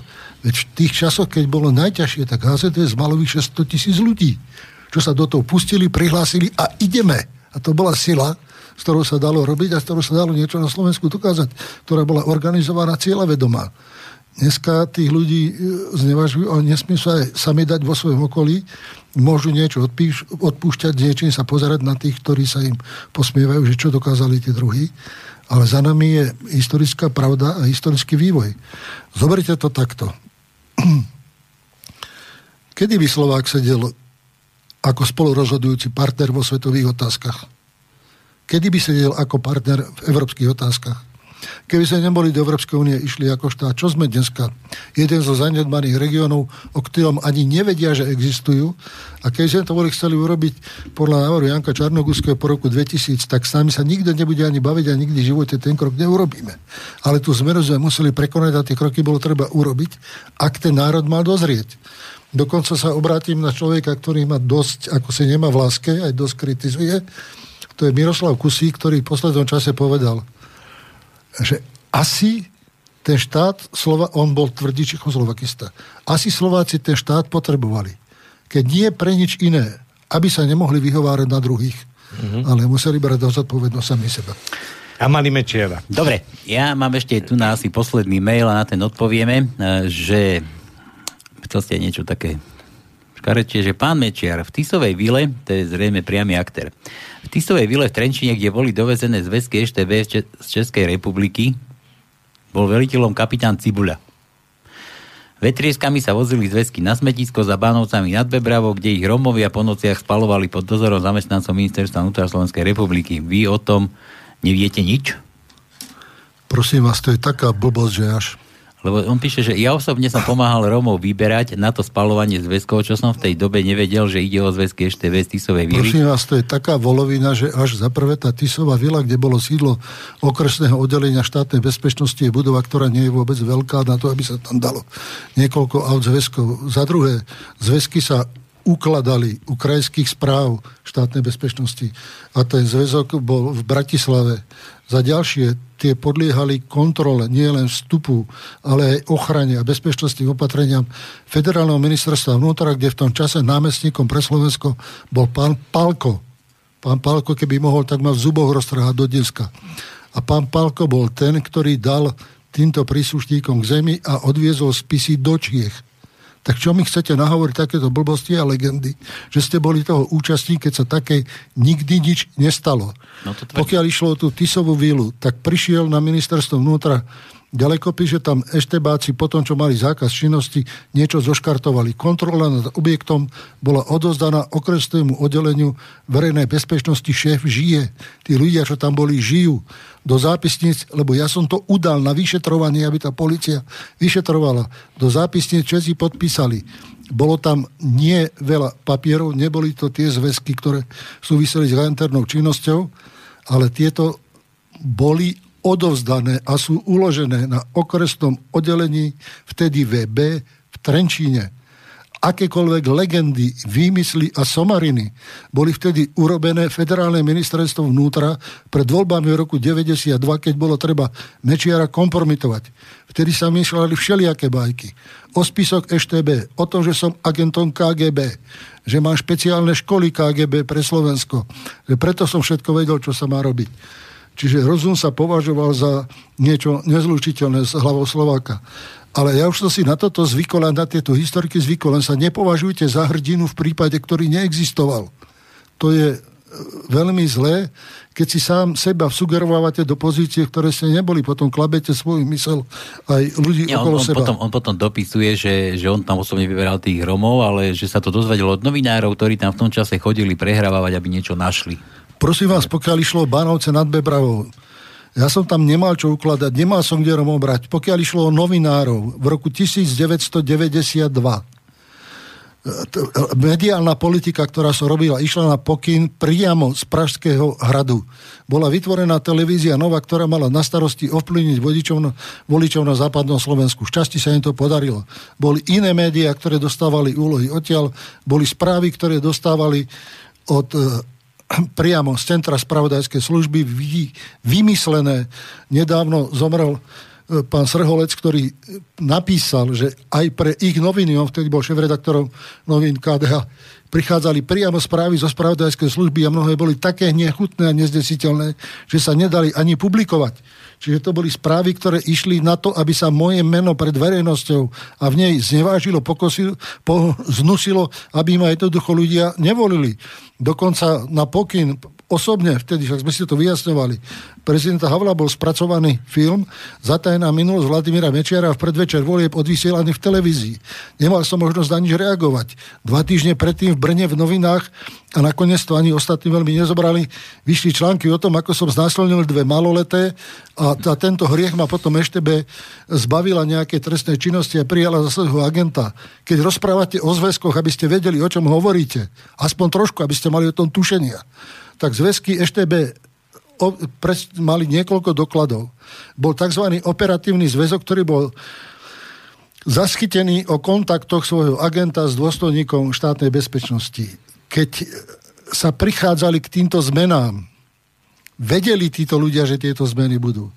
Preto šéf EŠTB v Československu, pán Lorenz, vydal rozkaz zoškartovať tieto zväzky. Takže keď mi vytvrdíte, že ste našli alebo robili niečo so zväzkami, ktoré ešte štátna bezpečnosť za existencie Československa škartovala, preto veľa súdov o spolupráci EŠTB e, úrad ktorý má na starosti tieto veci, prehráva, vyše 90% veci prehráva, nevie ich dokázať. Tie veci sú zoškartované, sú v odpade. Respektíve boli už vtedy zoškartované. A nakoniec potom, keď sa blížil pád Československa, tak generál Ronze vydal rozkaz zoškartovať aj svoj rozkaz. rozkaz, rozkaz. Takže... Pán Večer, to, čo, to, to, nerozumiem tomu, o čo rozprávate, pretože to sú legendy o spravodajských činnostiach. Jedni sú legendy o zločinoch, ako by tuto mafia vládla, druhé sú legendy o spravodajských činnostiach. Ešte nám chýba, aby tá, ten doplnok bol kompletný o sexe, bola čo? Aby ako aj to do toho zapadalo a budeme to mať ako v hollywoodskom kine. Takže toto prosím vás, nerobe za Slovensku Hollywood, pardon, Hollywood. Hollywood. aké, aké fajné pánske mali. Dobre, čas nám vypršal, musíme sa rozlúčiť. Ja vám ďakujem veľmi pekne za to, že ste si našiel opäť čas a že ste prišiel. A ešte prídeme. No určite, lebo ja vidím, ja... Pán Mečer, prepáčte, tam máte toľko papierov a ste iba jeden použili. Ale čas nám už Predpokladám, že máte tam veľa ešte. Ja chcem povedať. cenzorov povedať, že ak by, že za svoje výroky zodpovedal sám, ak by chceli dať pokutu, tak mi ju zosobnia za to, čo som povedal, ale redakcia za to ozaj nemôže a páni uh, o ničom nevedeli a vlastne nevedeli, prečo chcem prísť a čo chcem vypovedať, ale máte to asi takto. Bol som v tej trojke, poslanci Národnej rady zvolávali protest proti mojej účasti tam, aby tam sa urobil nejaký škandál ochrancovia demokracie a samozrejme aj plurality názorov, takže im ďakujem. E, zo slovenskej televízie som raz dostal, že zvažujú moje pozvanie do slovenskej televízie, keďže to zvalujú už dva mesiace, tak nemám nič proti tomu, aby to zvažovali ďalšie dva roky lebo tam nakoniec čo? Novinári, ktorí ma zastavujú, tak vlastne nepotrebujú vyjadrenia, potrebujú šteky. To znamená, že on si nahráva, z toho si vybere dve, tri vety, ktoré zverejní a povie, však som s ním bol, toto povedal. A teraz tých viet vytvoria konštrukciu, ktorú sami komentujú. Taká špeciálina bola veľa, keď Markíza dali moju fotku a hovorili to, čo redaktori chceli. Ale fotka moja bola na obraze, aby to ľudí vyzeralo, že ja som blbec. A nie ten, čo to o mne vypráva, ale že komu som to mal ja povedať v kancelárii tak to nešlo. Takže tieto mediálne hry sa hrali, hrajú. Musíme si zvyknúť na to, že aj mediálnym prostredím sme veľa manipulovaní, aj veľa jednostranne klamaní a ten názor si musí každý hľadať tú pravdu v sebe, u seba, vo svojom okolí, svojich priateľoch a predovšetkým vedieť sa za tú svoju pravdu postaviť a obájiť ju. Tým, že ste mali odvahu ma sem vôbec pustiť, vám ďakujem. Pokiaľ ide o budúcnosť, ja nič nehovorím, pretože ja som sa rozhodol, že politika je pre mňa nezaujímavá ale pochopte prosím jednu vec, že ak sa rúca ústavný systém, ktorému som zasvetil roky života, nemôžem byť ticho a musím sa postaviť nielen proti tomu, ale aj povedať tým, čo robia opatrenia a nevedia o čom. Že ľudia, nekaste to, pílite konár pod sebou. Pílite konár pod sebou a pod týmto štátom rozvracajte ho. Nerobte to. A ostatní občania, ako sa zachovajú, ja neviem. Vy, čo ste budovali tento štát, rozmýšľajte, ako budete ďalej voliť a podporovať. E, keď to tak zoberiem, ani veľmi nemáte koho. Ďakujem vám ešte raz. Ďakujem ešte raz. krásne a vám ešte príjemný podvečer. Ďakujem. Táto relácia vznikla za podpory dobrovoľných príspevkov našich poslucháčov. I ty sa k ním môžeš pridať. Viac informácií nájdeš na www.slobodnyvysielac.sk Ďakujeme.